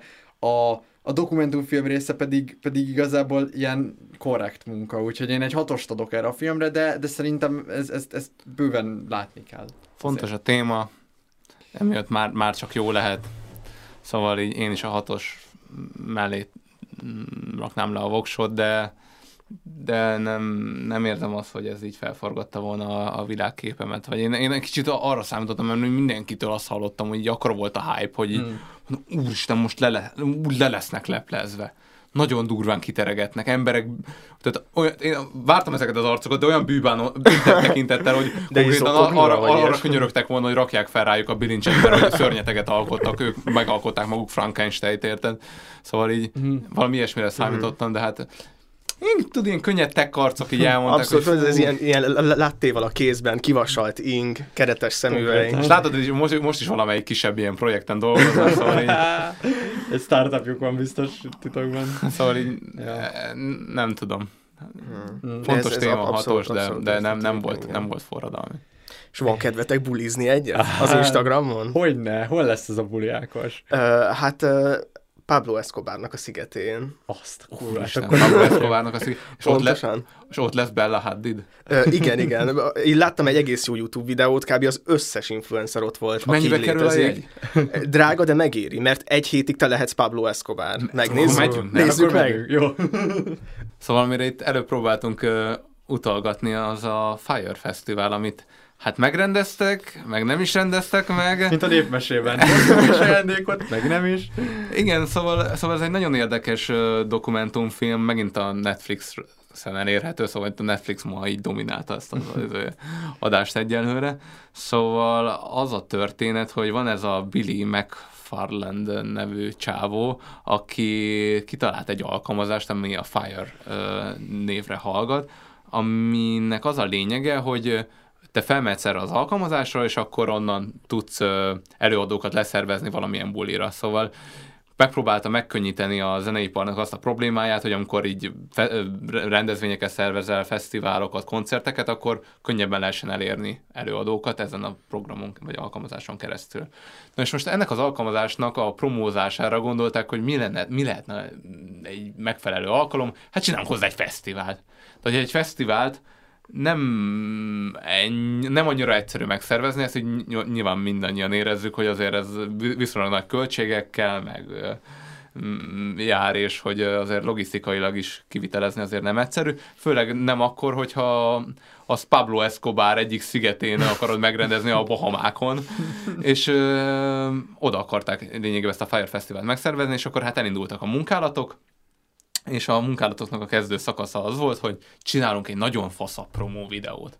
És a promó videóban szerepelt az összes influencer, akit el tudtok képzelni, mert az ilyen A-kategóriások, tehát a Kendall Jenner, Emily Ratajkowski, Bella Hadid, tehát ilyen szintű promóterei voltak ennek a dolognak, és hogyha ezek promotálnak be valamit, az törvényszerűen nagyon fel lesz kapva, és hát fel is lett kapva ez a fesztivál, úgyhogy mindenki elkezdett jegyeket vásárolni rá. Tehát első éves fesztiváloknál nem szokott előfordulni, hogy így sold out van, de itt valami napokon belül sold out történt, és hát utána elkezdődtek a fesztiválra történő felkészülésnek a munkálatai, és itt történtek a problémák. Szóval így, ti mikor hallottatok erről a történetről, és hogy így hogyan érintett benneteket ez az egész? Hát én... Lehet, hogy mondjuk el kellett volna mondanom a csattanót is még hozzá. Szerintem amúgy nem. Okay, jó, ez működik. Nekem az volt nagyon furcsa, hogy maga a logó volt az, amit én ismertem, de hogy így valamiért nagyon, és nem ért, és ez is valamilyen küszöb alatti dolog volt, de hogy a Fyre-nek a logója az valami elképesztően jól néz ki. Mint a sima logó, vagy a narancsárga kocka? az a tűz ikon. Nagyon-nagyon vagány volt, és hallottam erről a fesztiválról, de így a hírekben, amikor ez történt, és én akkor egy ilyen nagy rokonszenvet éreztem, mert ott én annak a kontextusában hallottam erről, hogy sok gyökér ember kifizetett egy rahedli pénzt, és aztán végül elmentek gyakorlatilag egy ilyen Survivor jellegű élményt átélni egy ilyen Bahamákron, egy szigeten. És hogy én részt vettem azon a ilyen valamennyire ikonikussá vált Balaton Soundon, ami gyakorlatilag bőrigázott, tehát hogy az egész Balaton Sound így egy nagy sártengerré változott, és hogy ott így átéltem milyen az, hogy ezt így kapott. Tehát, hogy így felmész Facebookra, és így mindenki rajtatok röhög, aki így kifizettek egy rahedli pénzt egy ilyen sártengerért, úgyhogy én így ebben a kontextusban volt meg, hogy így rokon szenveztem az ilyen átvert emberekkel, mert akik így felkészültek erre a nagy élményre, és ez nekik mennyire rossz, de hogy az ilyen szervezői munkálatokról, meg hogy ennek az egésznek egy milyen ilyen, hát nem is tudom, pénzügyi okoskodás, nagyon-nagyon finoman fogalmazva állt a hátterében, arról így egyáltalán nem tudtam, és így ez a dokumentumfilm nagyon-nagyon érzékletes, és amit én így nagyon kiemelnék belőle, ami nekem egy ilyen nagyon rossz élmény volt, hogy az egésznek az állt a hátterében, hogy te valójában egy teljesen átlagos srác vagy, te nem vagy Pablo Escobar, neked soha életedben nem lesz arra lehetőséged, hogy így ilyen emberekkel együtt eltölts egy ilyen bulit, de így azt hazudjuk, hogy ezt meg tudjuk csinálni mi is, és te is meg tudod csinálni, és ez egy ilyen nagyon keserű hazugság, és hogy én emlékszem olyan estékre, amikor olyan videókat néztünk, ahol ilyen hasonló, ilyen alkategóriás emberek ugráltak gyönyörű tengerpartokon, mi pedig egy koliszobában bámultunk kifelé a fejünkből, és hogy ez az ilyen keserű érzés, hogy eddig is ez történt a világban, de legalább nem láttad, amíg nem volt mondjuk Instagram, meg social media, de most már így látod, és emiatt így vágysz is rá, és ez nagyon érdekes. Hiába néztük ezeket a videókat, sose éreztük azt, hogy ennek bármi realitása. Szóval igazából én megértem azokat, akik amúgy kárörventek. Előjött belőlem a kis ördög, de hogy azért tényleg a promó videón láttál, te azért nem gondolhatod komolyan, hogy Emily Ratajkowskival fogsz bulizni. Tehát ezt nem gondolhatod komolyan, nem? Hát, hogyha nem is vele, de hogy így érted, tehát én ezt így el tudtam képzelni, hogy valakik ezt így benyalták. Bár ami bocsi, még itt Alex ki is esett az ilyen becsekkoló körből, szóval ami nagyon izgalmas volt nekem, hogy hát egyébként... csak Zac Efronnal bulizik, ugye tudjuk.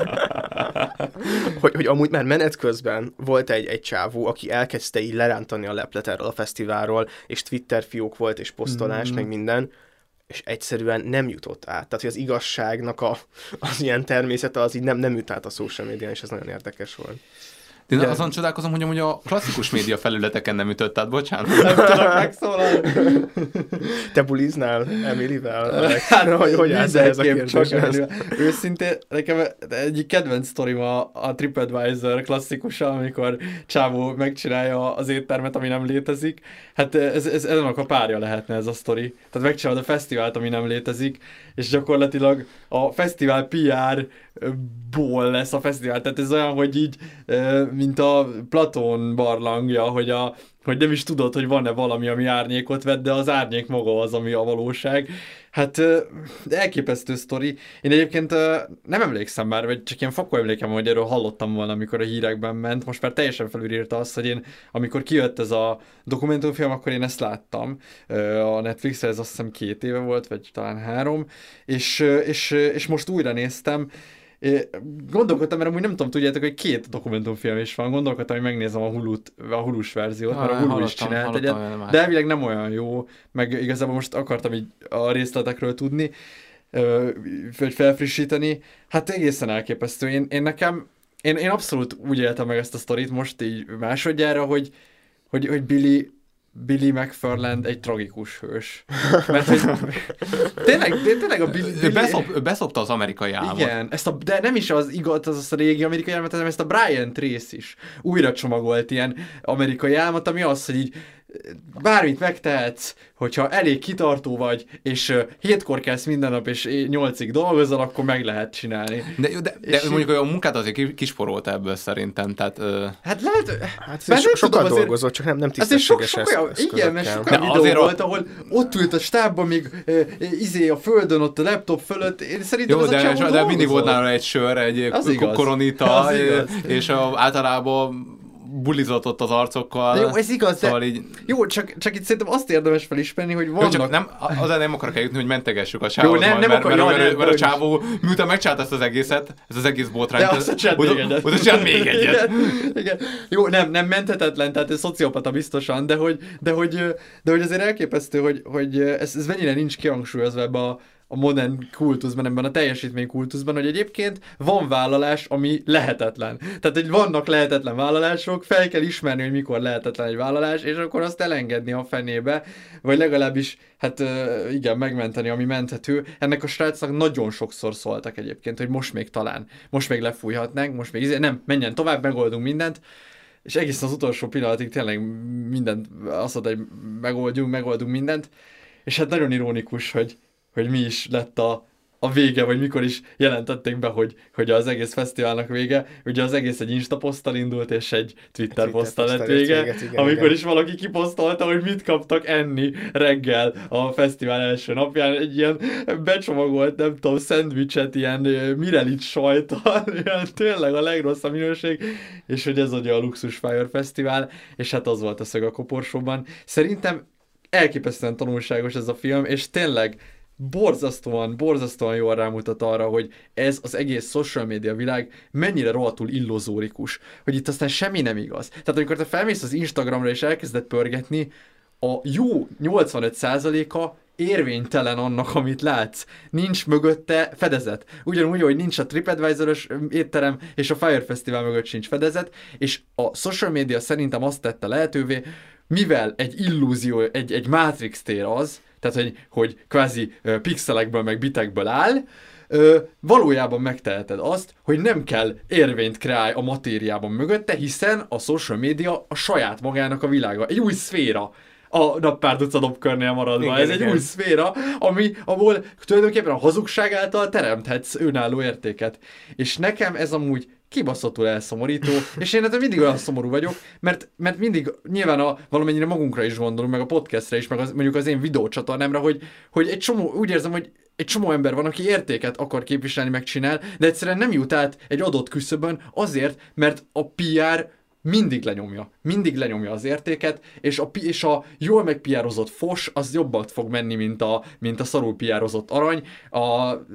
Eszembe jut a Indiana Jones 3, amikor ott van a sok-sok serleg, és akkor úristen, melyik lehet a Jézusnak a kupája, ugye hogy hívják ezt? A Szent Grál. És akkor mindenki nézi, és olyan érzésem, hogy a social médián mindenki levenni a legdíszesebbeket, de valójában ez egy ácskupája, semmi egy kis szar valami, és az az igazi érték, úgyhogy ennyit akartam mondani, ez egy nagy monológ lett, de úgy érzem, hogy sok... Egész elképesztő amúgy ez a promóció. Tehát, hogy ha valakinek nincsen türelme megnézni a filmet, legalább a promó videót. És amúgy az a durva, hogy még az eredeti YouTube csatornán van fenn, a Fyre Festival YouTube csatornáján van fenn.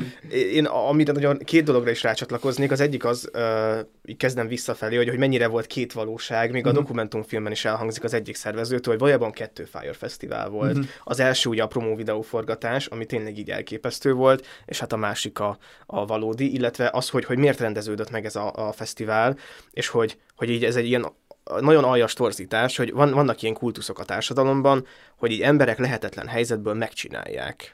És hogy ez így lehetséges, és itt is rengeteg ilyen helyzet volt, hogy így XY 2 heted van arra, hogy kaját szerez az egész fesztiválnak. Meg tudod csinálni, meg tudom csinálni, megcsináljuk. És amúgy a csávó tényleg megcsinálta, hát a Twitter posztban így kiderült, hogy ez így milyen lett, de hogy megcsinálta. És hogy arról sosem beszélünk, hogy mi van azokkal az emberekkel, akik amúgy a nagy többségben vannak, akiknek nem sikerült, akik mindent felraktak, és elbuktak, és elsüllyedtek. Tehát róluk valahogy sosincs szó, és ez annyira leszivárgott, én most nem tudom, egy ilyen lerántom magamról a lepedőt, hogy így kicsit belecsavarodtam a való világ 10-be így ebben az évben, de igyekszem majd kijönni belőle, és hogy ott ez egy nagyon-nagyon gyakran elhangzó mantra, minden ilyen verses vagy rappes feladatban benne van, hogy a szótáramban nem létezik az a szó, hogy feladom.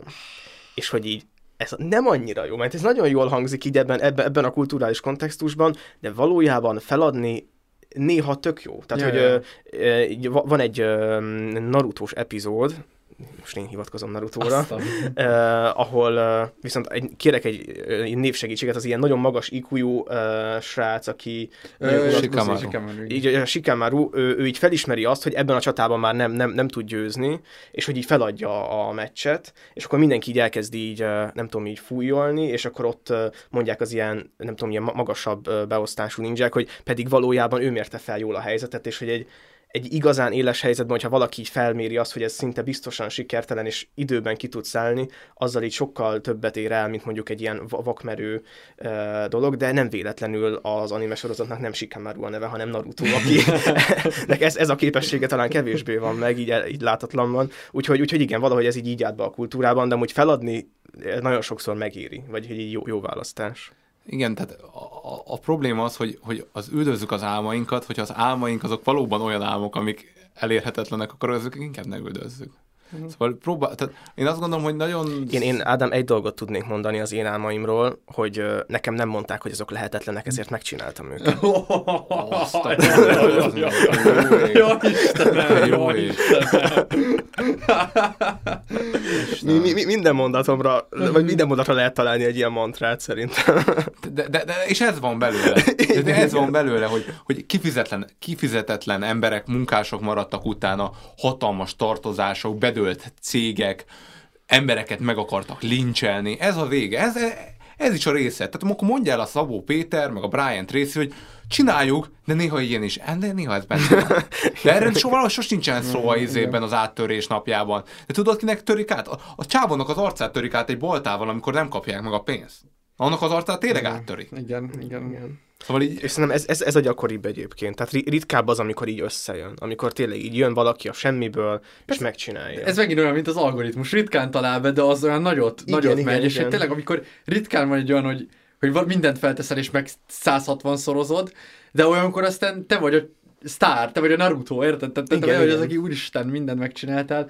De hát, de hogy ez borzasztó, és ez tényleg ilyen nagyon rossz mentalitás, szóval, hogy ez tipikusan a szerencsejátékosok torzítása. Hogy így tudod, feltettem az egészet a 19-esre, bejött, és akkor mondod, hogy de amúgy ennek ennyi volt az esélye, meg hogy ez nem volt biztos, meg minden, feltettem és nyertem, tehát igen, nekem van igazam. És nem neked van igazad, attól még ez nem volt egy jó gazdasági döntés, csak éppen rohadt szerencsés voltál. És azért ez két külön dolog. Fú, nem tudom, borzasztó. Itt hatalmasok a tétek, tehát hogy alapból lehet üldözni úgy álmokat, hogy az lehet, hogy nem fog sikerülni, szerintem azzal még alapvetően nincsen probléma, de viszont a mögötte ilyen tétek vannak, meg ilyen kockázatok, amiket itt vállalnak emberek, mindent feltesznek, tehát konkrétan más embereknek a megélhetését, meg akár még az életét is. Tehát konkrétan van egy olyan jelenet, és szerintem az a filmben a legdurvább. Tehát van benne egy meleg csávó, Andynek hívják, aki régóta mentorálta ezt a Billy srácot, és a Billy felhívja, hogy lehet, hogy nem lesz víz. Tehát, hogy alapvetően emberek ott szomjan fognak halni, meg így nem tudják megoldani az alapvetően higiéniai dolgokat, hogyha nem lesz víz. És azért, mert nem engedték át a vizet a vámon. És akkor felhívja ezt a csámot, hogy le kéne szopni valakit. És én először kajak úgy értettem, hogy tudod, hogy be kell neki nyalni, hogy valahogy így kell neki egy kis kenőpénz, vagy ne, de nem, ő tényleg úgy értette, hogy most oda kell menni, azt a vámos csávót le kell szopnia Andynek. Igen, és a csávó lefürdött, fogat mosott, és így elindult autóval, hogy ő most akkor le fogja szopni azt a vámost. És akkor így felkészült rá, így bement az irodába, hogy akkor ez így most meg fog történni, és így végül nem kellett. És azt mondja, képes lett volna az egész karrierjét feltenni arra az egy pillanatra, hogy csak hogy meglegyen az a víz. De hát tényleg. Szóval itt mindenki Billyn kívül akkora dolgokat rakott bele ebbe a dologba, mert hogy ilyen nem is pénzügyileg, hanem ilyen hogy mondjam, a személyét, meg így a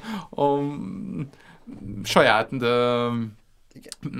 megítélését. Igen, szerintem ezt érdemes elemezni, akár ilyen szociálpszichológiai szempontból is, mert elképesztő, ami csoportdinamikailag történt. Tehát ahogy Ákos, te is mondtad, hogy itt két fesztivál volt, de hogy én nem csak úgy értelmezném ezt, hogy mondjuk volt, amit felvettek ott a videót, hanem valójában két elképzelt fesztivál, az emberek fejében két reprezentáció volt. Az egyik, amit láttak azok, akik odaérkeztek a szigetre, az elbukott fesztivál, de a másik meg az, hogy egyébként ez a csapat, mivel lassan egy évet dolgozott azon, hogy ez így itt legyen, és Billy folyamatosan ígérgetett, ezek az emberek tényleg elhitték, hogy ebből meg lesz a fesztivál, mert hogy akármennyire is irreális volt, valamiért azt akarod hinni mindig, hogy ez működhet, és hogy te eddig is már egy nagyon sok mindent beleraktál, akkor még többet bele fogsz tenni, és akkor működni fog. És hogy ezek az embereknek a fejbe tényleg az volt, hogy itt most csak pár kis problémáról van szó. Kb. Az egyetlen, aki átlátta, az a jóga tanár, aki már csak ott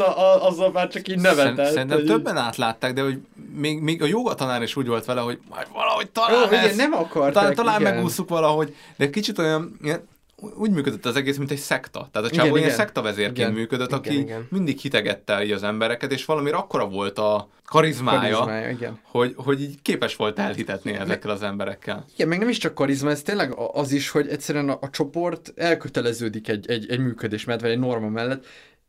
Ismert példa a Challenger katasztrófa. Minden szociálpszichológiának a órának az első anyaga, amit így veszel, hogy ugye az történt a Challengeren, hogy felküldték rosszul az űrhajót, és szétrobbant kb. Indulás után fél perccel, és meghalt egy csomó ember, és hogy ez hogy történhetett, ez miért történt. És ott is az volt egyébként, hogy emberek dogmatikusan elfogadták azt, hogy így működni fog. És így voltak konkrétan mérnökök, akik tudták, hogy ez nem fog működni, hiszen ez a csavar, meg ez a dolog, ez nem oda való, ez nem így van, ez ennek a nyomásnak még nem is lett tesztelve, tehát ezt nem tudhatjuk, hogy mi fog történni, de az ő hangjukat egyszerűen elnyomták, mert hogy a többség, a többi divízió úgy tudta, hogy minden rendben van, nem volt szabad információáramlás, minden nagyon fentről jövő információkkal tárgyaltak, tehát a divíziók egymással nem tárgyalhattak, minden felülről jött, és hogy emiatt nem volt egy átlátható rendszer, nem volt visszajelzés, nem voltak feedback, elhallgattatták azokat, akik szkeptikusak voltak, és végül kilőtték a Challengert, és fel is robbant a fenébe. És hogy itt amúgy nagyon hasonló történt a Fyre-ön, hogy ugyanúgy Billynél összpontosult az irányítás, nagyon fentről jött az info, ezek egymással nem tudtak, nem is volt idejük gyakorlatilag ezt az egészet megbeszélni, hogy esetleg egy új stratégiát folytassanak. Billy ráadásul nem hallgatott senkire, hiába mondták még azok, akik mondjuk láttak valamennyire, hogy ez már ezt ebbe kéne hagyni. Billy kötötte az ebet a karóhoz, és hát Challenger katasztrófa 2, csak talán nem annyira véresen, de hát így is azért szerencsétlen szakácsnő, aki szerintem neki van külön számva egy ilyen, egyértelműen egy ilyen nagyon szomorú 5 perc, amikor így elmondja, hogy hát neki ott az egész megtakarítása ment tönkre, mert egy Billy oda küldött egy 200 fős étterembe gyakorlatilag mindenkit, aki a fesztelre érkezett, és nem volt elég, semmire nem volt elég, hogy őket ellássák, és a nő a saját megtakarításával kellett fedezze mind a munkálatokat, mind az akaját, mindent, mert már Billy nem adott semmit. De egyébként megnéztem utána, és gyűjtöttek neki egy GoFundMe page-en, és 3-szor annyi összegyűlt, mint a régi megtakarítása, úgyhogy... Hát a legkisebbekre műve megérte neki, szóval... Hát, egyébként igen, azokat nem lehet ezzel meggyógyítani, de legalább megvannak a megtakarítások. Egészen elképesztő, és hogy másrészt, amiről meg szerintem érdemes beszélni, az, hogy az influencer. Uh-huh. Influencer felelősség. Igen, igen. Szóval így ez nem történhetett volna meg akkor, hogyha ezek az influencerek felmérik azt, hogy mit promóznak, és nem az van, hogy jó, felnyaljuk a lóvét, elmegyünk, fotózkodunk, és kész. Ja. Szóval, és ezen én napi szinten nem értem, hogy influencerek bármilyen terméket hajlandóak reklámozni, anélkül, hogy amúgy bármilyen kötődésük lenne hozzá. Szóval ez számomra felfoghatatlan, és hogy az is felfoghatatlan, hogy emberek emiatt miért vesznek meg termékeket, mert valaki csak használja. Egyszerűen annyira látszik, hogy az ember nem használja ezt a terméket napi szinten, nincsen hozzá kötődése, akkor miért venném meg azért, mert ő azt mondja, hogy hashtag reklám. Szerintem inkább csak így hogy mint a Golf TV, hogy így a szemed elé kerül maga a termék. Én itt amúgy ezzel így gondban voltam, mert vannak esetek, ahol így egyértelműen kimondható ez. Szerintem egy gyönyörű magyar példája ennek az Origó reklámozása, az Anfield-el, a Gelencsér Timivel és mindenféle influencerekkel, ahol így egyértelmű az Origó az mit jelent Magyarországon, ők így kiálltak, a követőik így ellenük fordultak, rengetegen így savazták őket, és aztán jöttek a magyarázkodások, majd linkelek ezzel kapcsolatban videókat, de az egyik kedvencem, amikor a Gelencsér Timi így az autóban ülve magyarázza, hogy neki semmi köze nincs a politikához, és ő abban hisz, hogy spread love, tehát terjesszétek a szeretetet. Érted, az origós logóval a háta mögött, tehát hogy ez így nagyon-nagyon nevetséges, viszont azt nem tudom, hogy az influencerek tudták, hogy ez nem fog megvalósulni. Volt belátásuk a minimális szinten, hogy itt milyen ők ott voltak a szigeten, látták, hogy mekkora a sziget, hallották, hogy mit ígérnek. Szóval így, és még a promo videónál még nem is. Jaj, hogy közbe kellett volna szólni? Mi? Hogy közbe kellett volna szólni. Én amúgy megmondom, hogy mi van. Egyébként az van, hogy szerintem nem a legtöbbször az influenceren múlik a dolog, hanem ügynökségeken. A Family Maker egyszer csinált egy ilyet, hogy elküldött ilyen egy kamu alkalmazást? Valami kamu alkalmazást, ami ráadásul valami egyértelműen erkölcstelen dolgot csinált. Én most sajnos már nem fogom tudni felidézni, de mire megkeresem, hogyha utána jártok, akkor ti már tudni fogjátok a link leírásokból. A lényeg az, hogy egyértelműen etikátlan, egyértelműen talán illegális is volt, és elküldték egy csomó influencer címre, és egy csomószor amúgy nem az influencer válaszol, sőt, esetek többségében nem, hanem egy ügynökség, hogy hello, köszi a megkeresést, szerintünk ez biztosan érdekelni fogja a Viszkók Fruzsit, továbbítottuk is neki, és addig is nem tudom, lehet, hogy már szerződnénk, vagy valami. Tehát, hogy egy csomószor az, hogy neki már csak küldenek egy ilyen megrágott, továbbított ajánlatot, ami már az ügynökséggel kapcsolatban van, de, és az ügynökség már előre. De akkor is tisztában lehet, amikor promózod, akkor tudod a terméket. Hát ja, csak én úgy gondolom, hogy úgy van vele az influencer, hogy ez neki egy munka, ő ezt megcsinálja, aztán neki már hát jó, de pont erkölcsileg mondjuk ki, hogy ez nem jó. Jó, erkölcsileg egyértelműen. Főleg akik így, nem tagadom. Igen, de én is mondjuk nem tudom, a Csuti Magyarországon ennek az egyik ilyen non plus ultrája, aztán az a csávó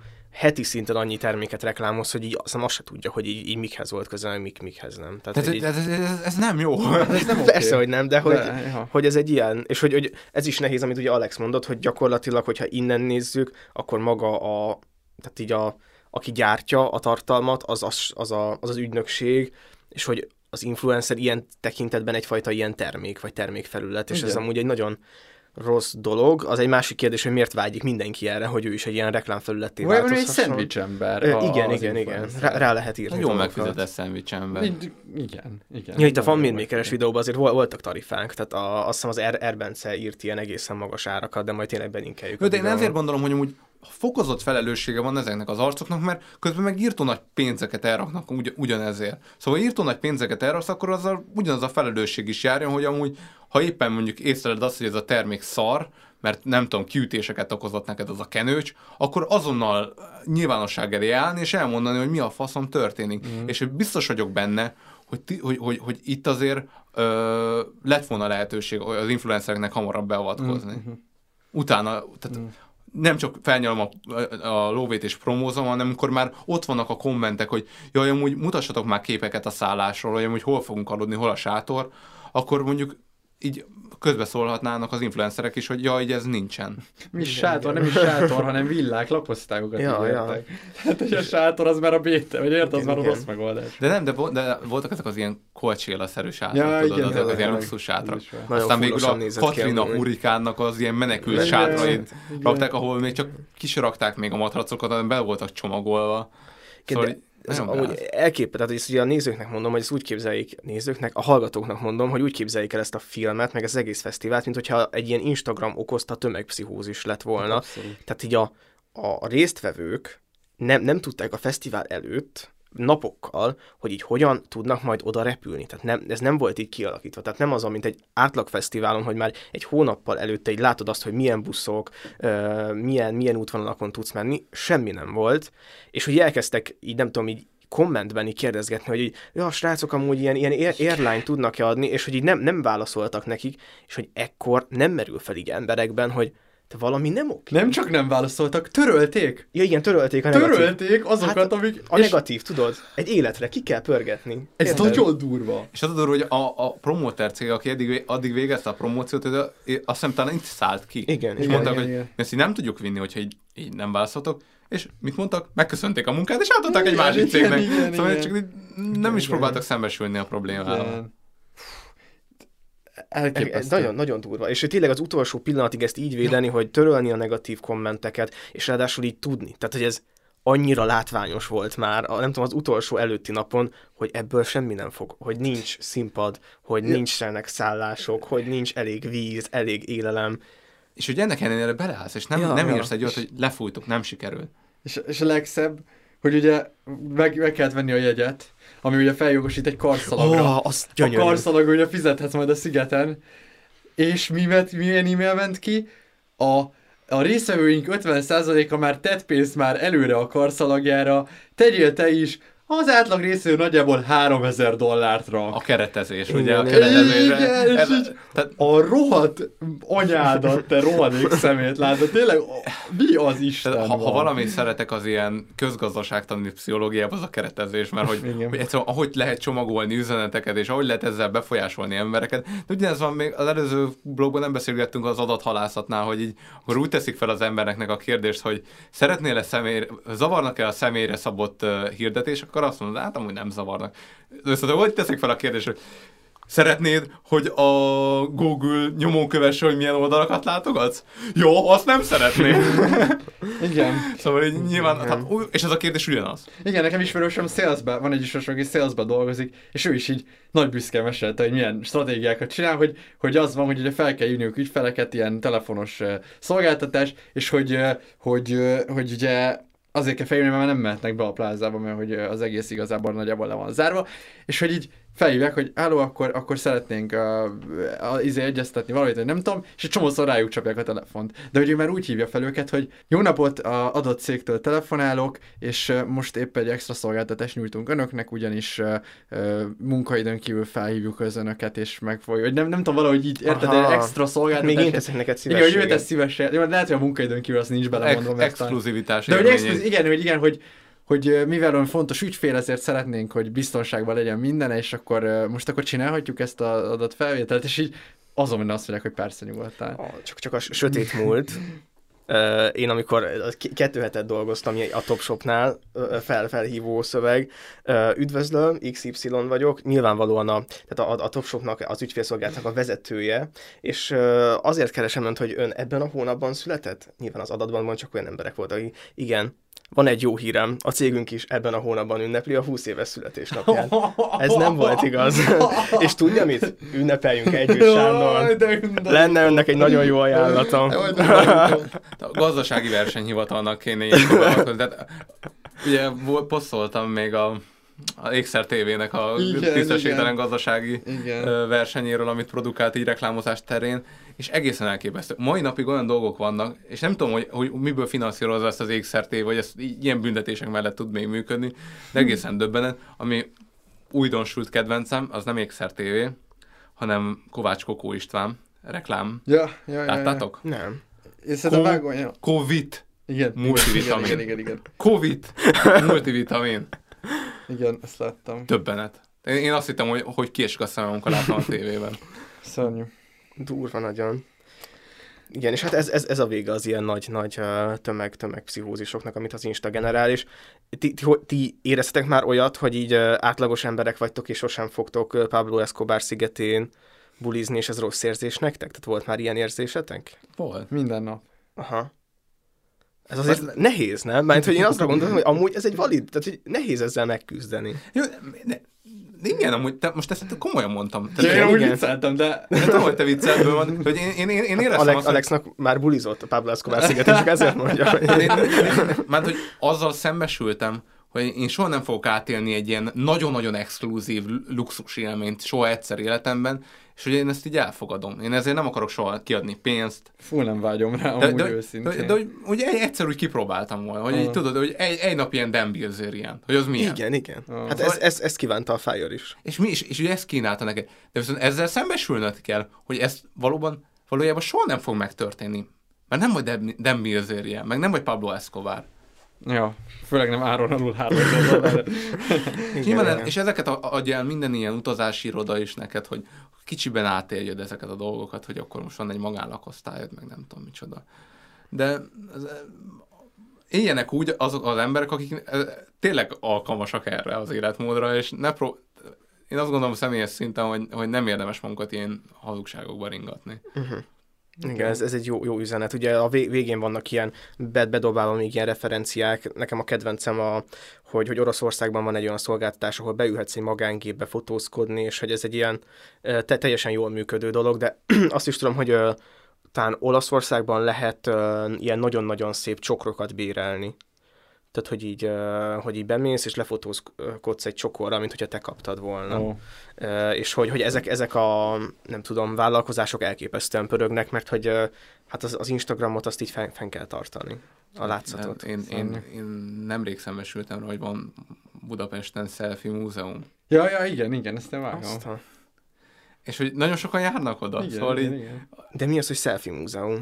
Hogy ilyen extra tárgyakat képzeljen. Ez a hátterek meg izé. Azt nem, hogy a selfizés történetisége, de... Nem. Ákos, hogy bele egy ilyen internektális. Olyanokat képzelje, hogy ilyen random dolgokkal fotózkodhatsz. Műanyag, unikornis, és akkor ráülhetsz a műanyag unikornis, és akkor csinálsz. Onnan vannak az unikornisos képek? Igen. Mert ez a rózsaszín unikornison ülnek emberek. Igen. Mert én láttam több embernél, és én nem értettem, hogy mi a tököm. És utána kerestem rá, és hogy selfie múzeum, vagy mi a tököm. Súlyos deficit, kulturális deficit van, szeretnénk jelezni. Menjünk szerintem tovább, mert kifutunk az időből, és akkor fontozzuk le ezt a Fyre filmet. Én egy 8-ost adok rá. Nekem ez egy ilyen... A fesztiválra vagyok? Sajnos nem voltam ott. Biztos, hogy 10-es volt. Igen. Hát én a promo videóra kis hiány 10-est tudnék adni, tehát az valami elképesztő, meg azt, hogy így bemutatták, hogy ez hogyan készült. De az a legjobb, amikor fölülről mutatják így azt a repülőgépet, ami benne van a tengerben, és az tiszta kék tenger, hogy látszik, és akkor utána mutatnak egy feneket, ami így elsiklik fölötte, tehát ki van ezt találva? Nagyon. Én összességében ugyanúgy oda raknám más megvilágításból, de hasonló helyre, mint a Social Dilemmát, úgyhogy én itt 7-est fogok adni, egy erős 7-est. Igen, nehéz dokumentumfilmeket így pontozni a meglevő skálánkon, de én is 7 pontot adok, ez egy nagyon, nagyon jó dokumentumfilm, és nagyon-nagyon fontos az üzenete, és ez az eset, ebből tényleg nagyon sok mindent le lehet szűrni, ahogy szerintem itt fél órán keresztül leszűrtünk nagyon sok mindent, úgyhogy nézzétek meg mindenképp. És most pedig megyünk tovább, és hát hello, Kurt from Kurt's World, megyünk Kurt világába, és hát megnézzük, hogy milyen az, ha valaki egészen exkluzív dolgokra használja a social médiát. Mindjárt kiderül, hogy pontosan mire. Tehát akkor, amit felvezettem az imént Kurt világaként, az a Spree című film, Ez egy 2020-as egészen új film, amiben a főszerepet Joe Keery játsza, és egyébként a film Eugene Kotyarenko filmje, nem igazán ismert filmkészítő, de én megirigyeltem Ádámtól legutóbb, ugye mit is mondtál, ugye a dolognak nézted a kommentáros verzióját talán? A világító toronynak. És a világító toronynak. Na, én most ugye mert láttam ezt a Spree-t, úgyhogy másodjára most a kommentáros verzióját néztem meg, mert láttam, hogy a letöltésben az is benne van, és amúgy nagyon jó arc ez a rendező, egy csomó ilyen, igazából pont olyan, amilyen benyomást a filmje kelt, így nagyon otthon van ebben az egész social media világban, és ez a film is ilyen, hogy egyébként látszik, hogy olyan emberek csinálták, akik így nagyon vágják ezt a trendeket, a Twitch-et, talán az Ubert, meg az ilyen összes ilyen alkalmazást, ami ehhez kapcsolódik. És hát arról szól a film, hogy van egy Kurt nevű srác, akit megint csak mondom, ez a Joe Keery játszik, aki egyébként a Stranger Things-nek az üdvöskéje, a fagyjárus srác, a második év, vagy a harmadik évadban lesz talán fagyjárus. Na mindegy, a lényeg az, hogy ő az, aki egy vlogger, és nagyon jó, mert ilyen Draw My Life videóként kezdődik az egész, azt szerintem már nagyon betalál, ugye, megismerjük egy kicsit így a hátterét, meg a gyerekkorát, hát ő neki az a legfőbb célja egyébként az interneten, hogy ő is egy igazi jó influencer lehessen, és legyenek követői igazából, ő tényleg mindent azért csinál, hogy kövessék emberek, mert ő tényleg azt érzi, hogy neki itt van valami mondani való, mert nem tudom mi az a mondani való, ő igazából nagyon tetszeni akar, és talán ez az ő egyetlen meghatározó személyiségjegye. Minden esetre, amire nagyon rákattam, meg ami így bejön, ez a Spree nevű alkalmazás. Ez a Spree gyakorlatilag olyan, mint az Uber, hogy elszállíthatsz embereket, csak sokkal inkább ki van domborítva ez a közösségi élménye, és elkezdi streamelni, ahogyan ő a Spree-n szállít embereket. Csak hogy ott jön be a megspékeltség a sztoriba, és ez már igazából nem spoiler, mert gyakorlatilag a 10. percben megtörténik, hogy látjuk, hogy a nagy készülgetésben ugye berendezi jó a kamerákkal az autót, és hát tesz be kis innivalót, és hát abban az innivalóban bizony nem csak sima víz van, hanem szépen bele van valamilyen idegméreg injektálva, és hát hamar kiderül, hogy a mi Joe-nak nem ám az a terve, hogy itt rendesen szállítani fogja az embereket, hanem igen komoly és kitervelt gyilkosságokat fog streamelni az interneten, és hát úgy érzi, gondolom, hogy ez az egyetlen mód, hogy ő híres lehessen, ez az, ami igazából piacirés, és ő nagyon-nagyon szívesen nyújtja a közönségének. Én arról szeretnék érdeklődni így elsőkor, hogy nektek hogy tetszett ez a film, mert én ajánlottam be nektek, és őszintén engem, amikor először láttam, hogy én végig kacagtam az egészet, és kíváncsi vagyok, hogy nektek ez milyen volt. Hashtag The Lesson. Szóval így... Egy szó, The Lesson. Szóval így vicces dolog ez a film, de... Ez nem jó. Tehát így jó. Le kell szögezni, hogy azért itt nagyon súlyos problémák vannak benne, hogyha a film komolyságát akarnánk megnézni, de amúgy emellett tényleg szórakoztató. Tehát egyszerűen a csávó egészen pszichopata és egészen vicces egyszerre, szóval így egészen fekete humorral operál a film, úgyhogy én a szórakoztató faktort megadom neki, tehát én végig fenntartotta az érdeklődésemet, szóval nem kellett így kikapcsolgatnom, szóval így ez így jó volt. Ez nagyon mi most ezt az egész adást nagyon másképp éljük meg. Én azt mondanám erre a filmre, hogy így ez egyáltalán nem volt szórakoztató, de nem volt rossz. Szóval, hogy így én nagyon-nagyon keserűnek és nyomasztónak éltem meg az egészet, és szóval így van ez a... Nekem lehet, hogy ez egy ilyen generációs élmény. Tehát, hogy ugye Kurt 96, tehát ezt elárulhatjuk, hogy mi is 96-ban születtünk, mint ez most nagyon-nagyon nagy érzője. Igen. Egy generáció, és ez egész, hogy így, hogy az a generáció, aki már így belecsöppent ebbe az internetbe, de még nem annyira tudja uralni, és hogy ő ezt így szeretné csinálni, de nem sikerül, és hogy úgy általában a szüleivel az ilyen konfliktusai, az, hogy ilyen nagyon fura, kapuzárási, pánikos apa, aki kimenekül a helyzetből, az anyáról így szinte nem tudunk semmit, és az ezzel való megküzdés, és tényleg a figyelemnek megadja, szeretetnek a vágya, és hogy ami még nekem egy ilyen nagyon kemény volt, hogy a Kurt, és ez egy nagyon-nagyon szép megoldása a történetnek, babysitter egy srácot. És ez a srác elkezd streamelni, ugye, tehát Kurt egy youtuber, tehát 96, nyilvánvalóan YouTube-on fogja elkezdeni ezt a dolgot. A fiatalabb generáció már egyből streamel, és hogy az a srác elképesztően sikeres, és hogy valami zseniális, tehát ő egy ilyen mini Jake Paul a történetben tulajdonképpen, és hogy ezt is megélni, ahogy mondja neki a fiatal, hogy így vannak emberek, akiknek vannak influencer vibe-jai, és vannak, akiknek nincsenek. És hogy te hiába akarsz tetszeni, te valójában soha senkinek nem fogsz tetszeni, és ez egy ilyen végtelenül szomorú és nyomasztó élmény volt nekem, és hogy így, igen, szóval a filmnek azért vannak ilyen történetbeli problémái, mint ilyen logikai bukfencek, de egyébként nagyon-nagyon sok mindent elmond az ilyen social médiának az ilyen felhasználói részéről, azt hiszem. Szóval nekem így összességében egy ilyen jó nyomasztó, de jó élmény volt. Uh-huh. Igen, tök egyetértek egyébként ezekkel. Van egy jó adag nyomasztás benne. Én is tudok azonosulni, mint rendelkezem YouTube csatornával, aminek a követőbázis a körtéhez konvergál, de hát igazából igen, az tetszik nekem, hogy ez a... De várj, körtet lecsüt egy ember követő. Jó, akkor leköröztem körtet. Akkor jól emlékszem, hogy sokáig ki se derült. Tehát, hogy tényleg úgy adja elő a csávó, mint hogy ilyen, nem tudom, ilyen 1000 embernek beszélnek, és így az a lelkesedéssel. Aztán kiderül, hogy amúgy igazából egyetlen egy ember követi. Hát mert vannak ilyen tanácsok, tudod, hogy legyen jó vlogger, meg influencer, már a legelejétől beszélj úgy, mintha nagyon sok rajongód lenne, mert hogy már tréningelned kell magad ugye arra, amikor majd sok rajongód lesz. Igen, igen. És van, hogy így nézi, van egy ilyen koméd, ilyen humorista csaj a történetben, aki szintén így a social médiának az ura, és hogy amúgy nem véletlen szerintem az, hogy ő milyen, tehát hogy nagyon benne van ebben az ilyen feministáskodásban, de nagyon könnyen kirekeszt embereket, nagyon érzi, hogy mi az ilyen trendi dolog, és hogy ő neki nézi így a cuccait, az Instagramját, és akkor az egyik videód vertikális, a másik horizontális. Az első számú szabály, mindig maradj következetes, és hogy így látszik a csávon, hogy elolvasta az összes cikket ezzel kapcsolatban, tehát hogy ő tudja, hogy ezt hogy kell csinálni, és nem jön össze, mert nincs meg a vibe. Igen, de tényleg az elképesztően vicces, hogy horizontális videó, hogy lehet, hogy nem vagy következetes, és így hiába a következetes szerencsétlen csávó, egy követője van annak a csajnak, meg végtelen. Nagyon jó egyébként, nagyon jó ráér ez a film erre az egész internetkultúrára, és hát nem véletlen egyébként, hogy most ez...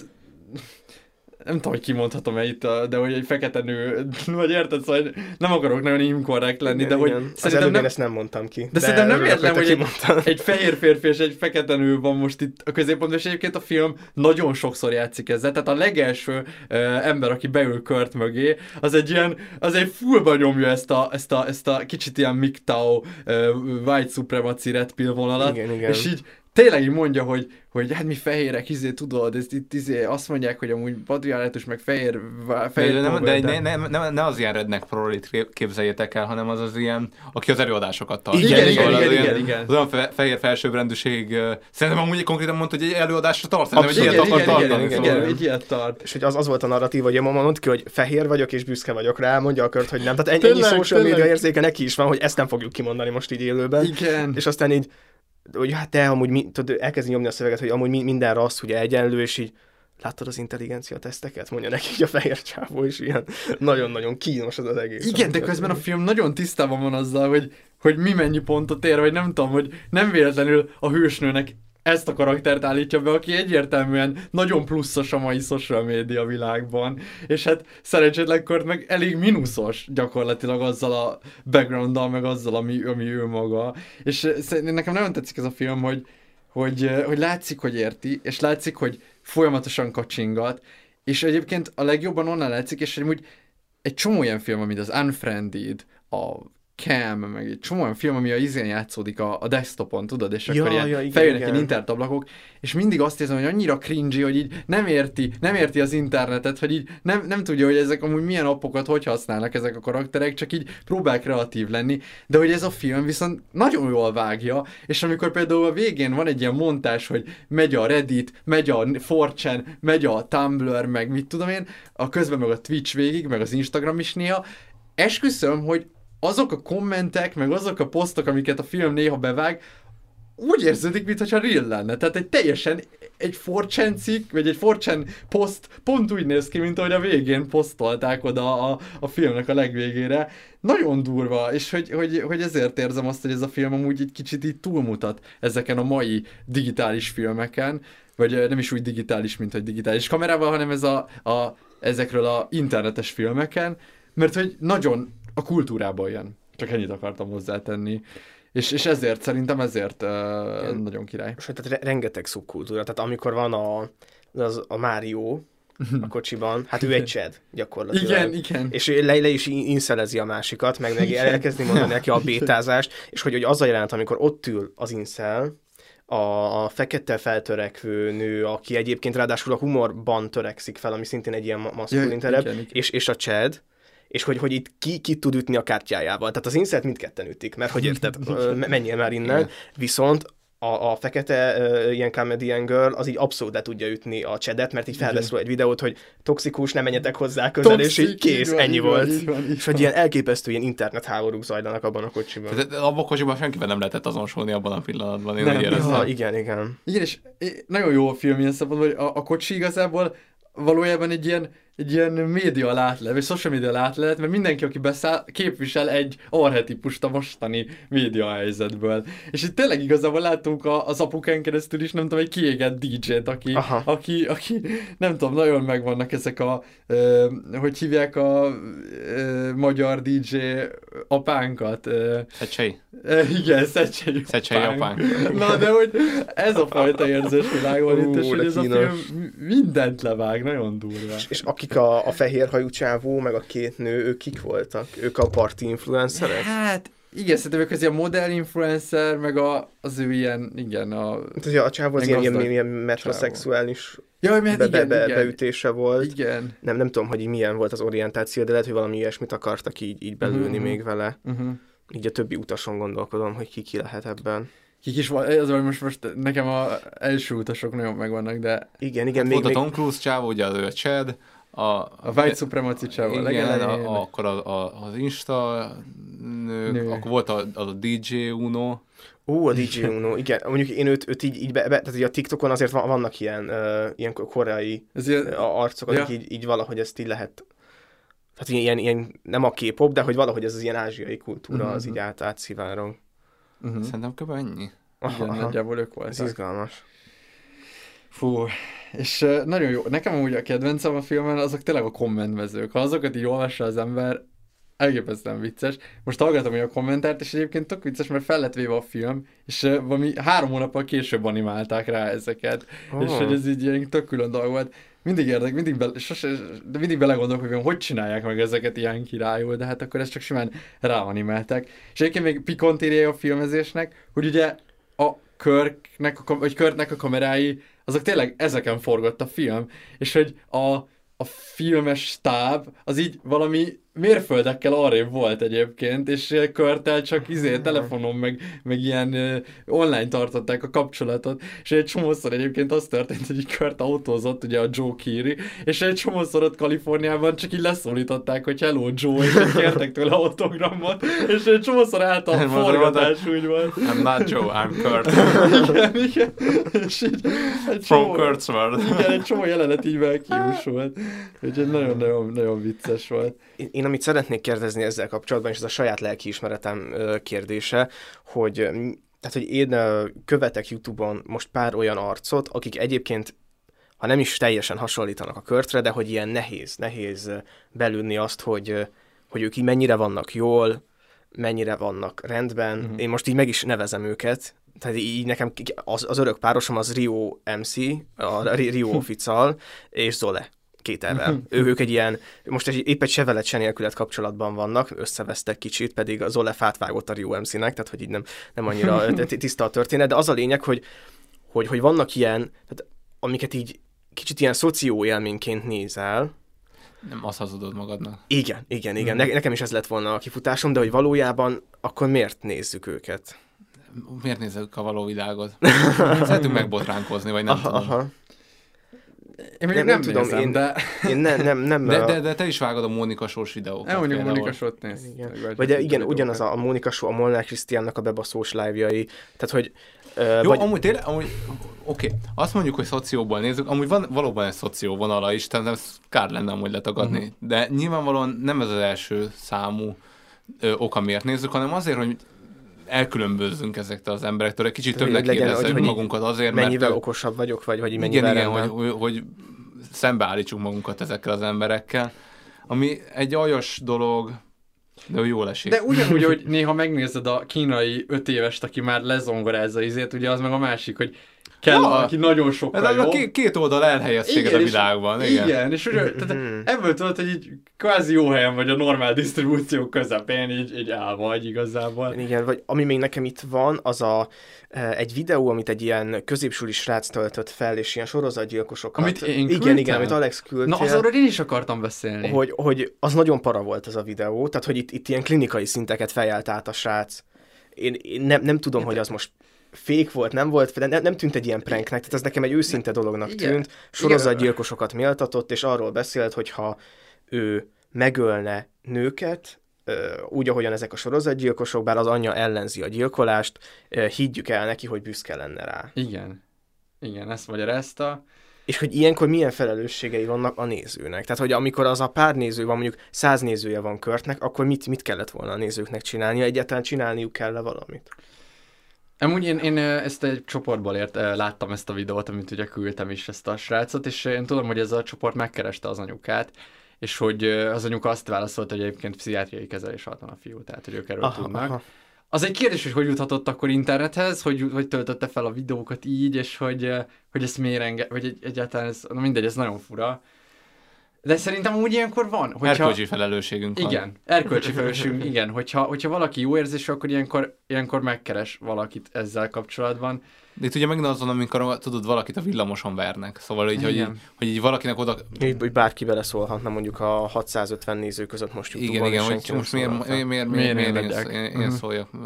Úgyis valaki majd szól, vagy ilyesmi. Igen, meg amit már megpendítettél, Ákos, az meg amit még a fiú kapcsán is mondott, hogy nem tudod eldönteni, hogy fake vagy nem fake, azért valószínűleg nem fake, mert nagyon érződik az autentikusság, de mégis felmerül, hogy annyira irracionális, ami történik. Igen, és hogy az interneten bármi megtörtént, és akkor tényleg, érted, ott lelövi a srácot, a Jake Paul srácot, és akkor így egyből azok a kommentek, amit mondtál is, hogy fake, nem real, és hogy én sem tudnám elképzelni, hogy így nézném ezt a live-ot, és így nem hinném el, hogy ami most történik. De mondjuk a másik live-ból meg lehet erősíteni, tehát hogy...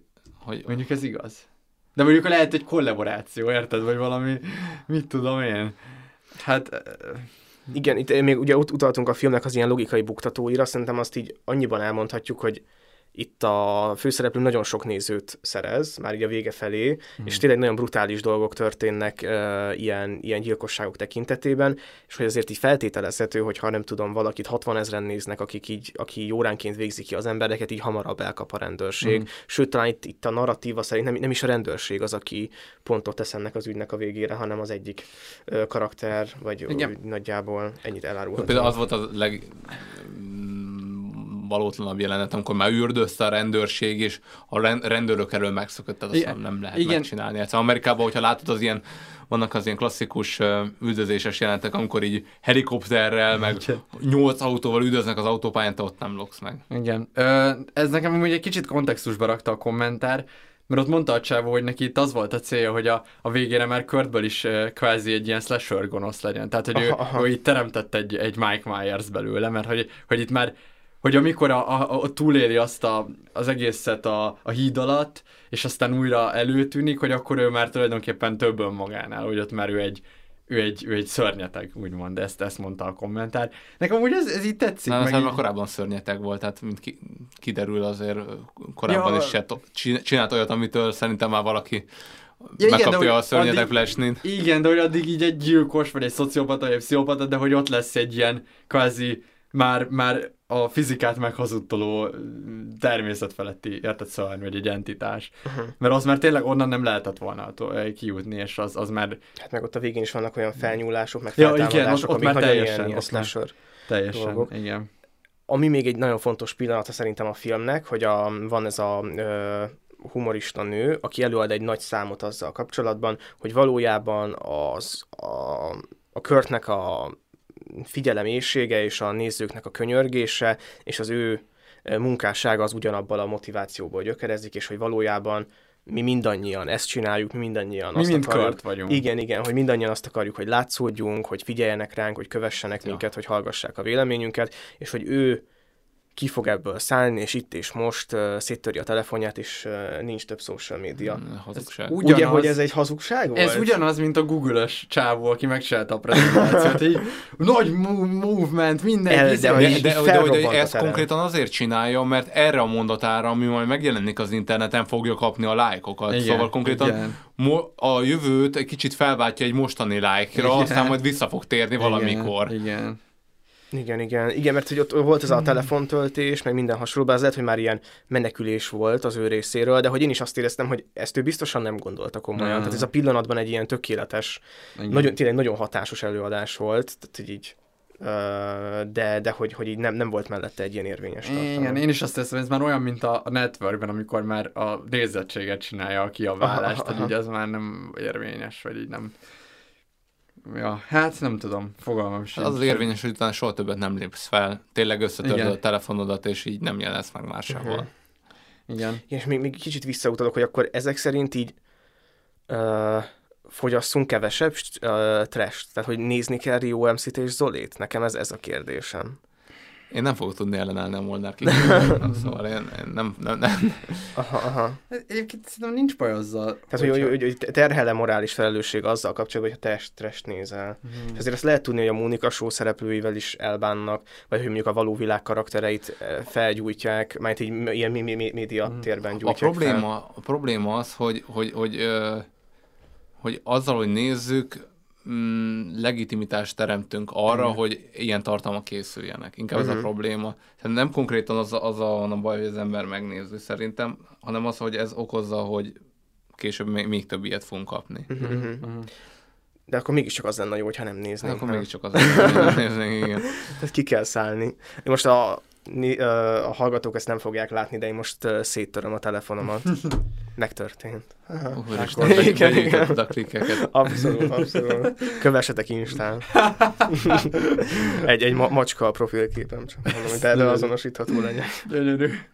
Igen, hát nem, én még a végére annyit akarok, hogy szerintem egy kört elképesztően jó metafora arra, hogy így amúgy maga az értéktelen fényű, izéhajhászat, nézettséghajhászat, az így ugyanannyira egy ilyen lelketlen dolog, mint a mondjuk a gyilkosság, jó, nem lehet relativizálni, de hogy most egy kicsit az jutott eszembe, amikor a Jake Paul az erdőben felvette nézettségért a halott embert, hogy ő kvázi ott ugyanolyan etikai vétséget követett el, jó, nem ugyanolyan súlyú, mint elvenni egy ember életét, de mégiscsak nem vizsgáljuk felül annyira ezeket az etikai vétségeket, amikor a nézettségért csinálják. Sőt, a Jake Paul munkássága egy jól rámutat arra, hogy rengeteg etikai problémát csinál. Tehát az, hogy így milyen prankeket csinál, nem tudom, idegen kultúrákban, vagy a barátait, hogy vicceli meg, az így nagyon-nagyon nem oké. Hát tényleg, ha már prankek, és akkor tényleg ez lesz az utolsó, vagy most már lassan a végére érünk, hogy nem tudom, vagy olvastátok-e azt a hírt, hogy egy srác meghalt Amerikában, igen, és... mert hogy szerencsétlen, ugye, hát vannak ezek a prank videók, amikor prankelnek utcán embereket mindenféle fassággal, ilyen ijesztő dolgokkal.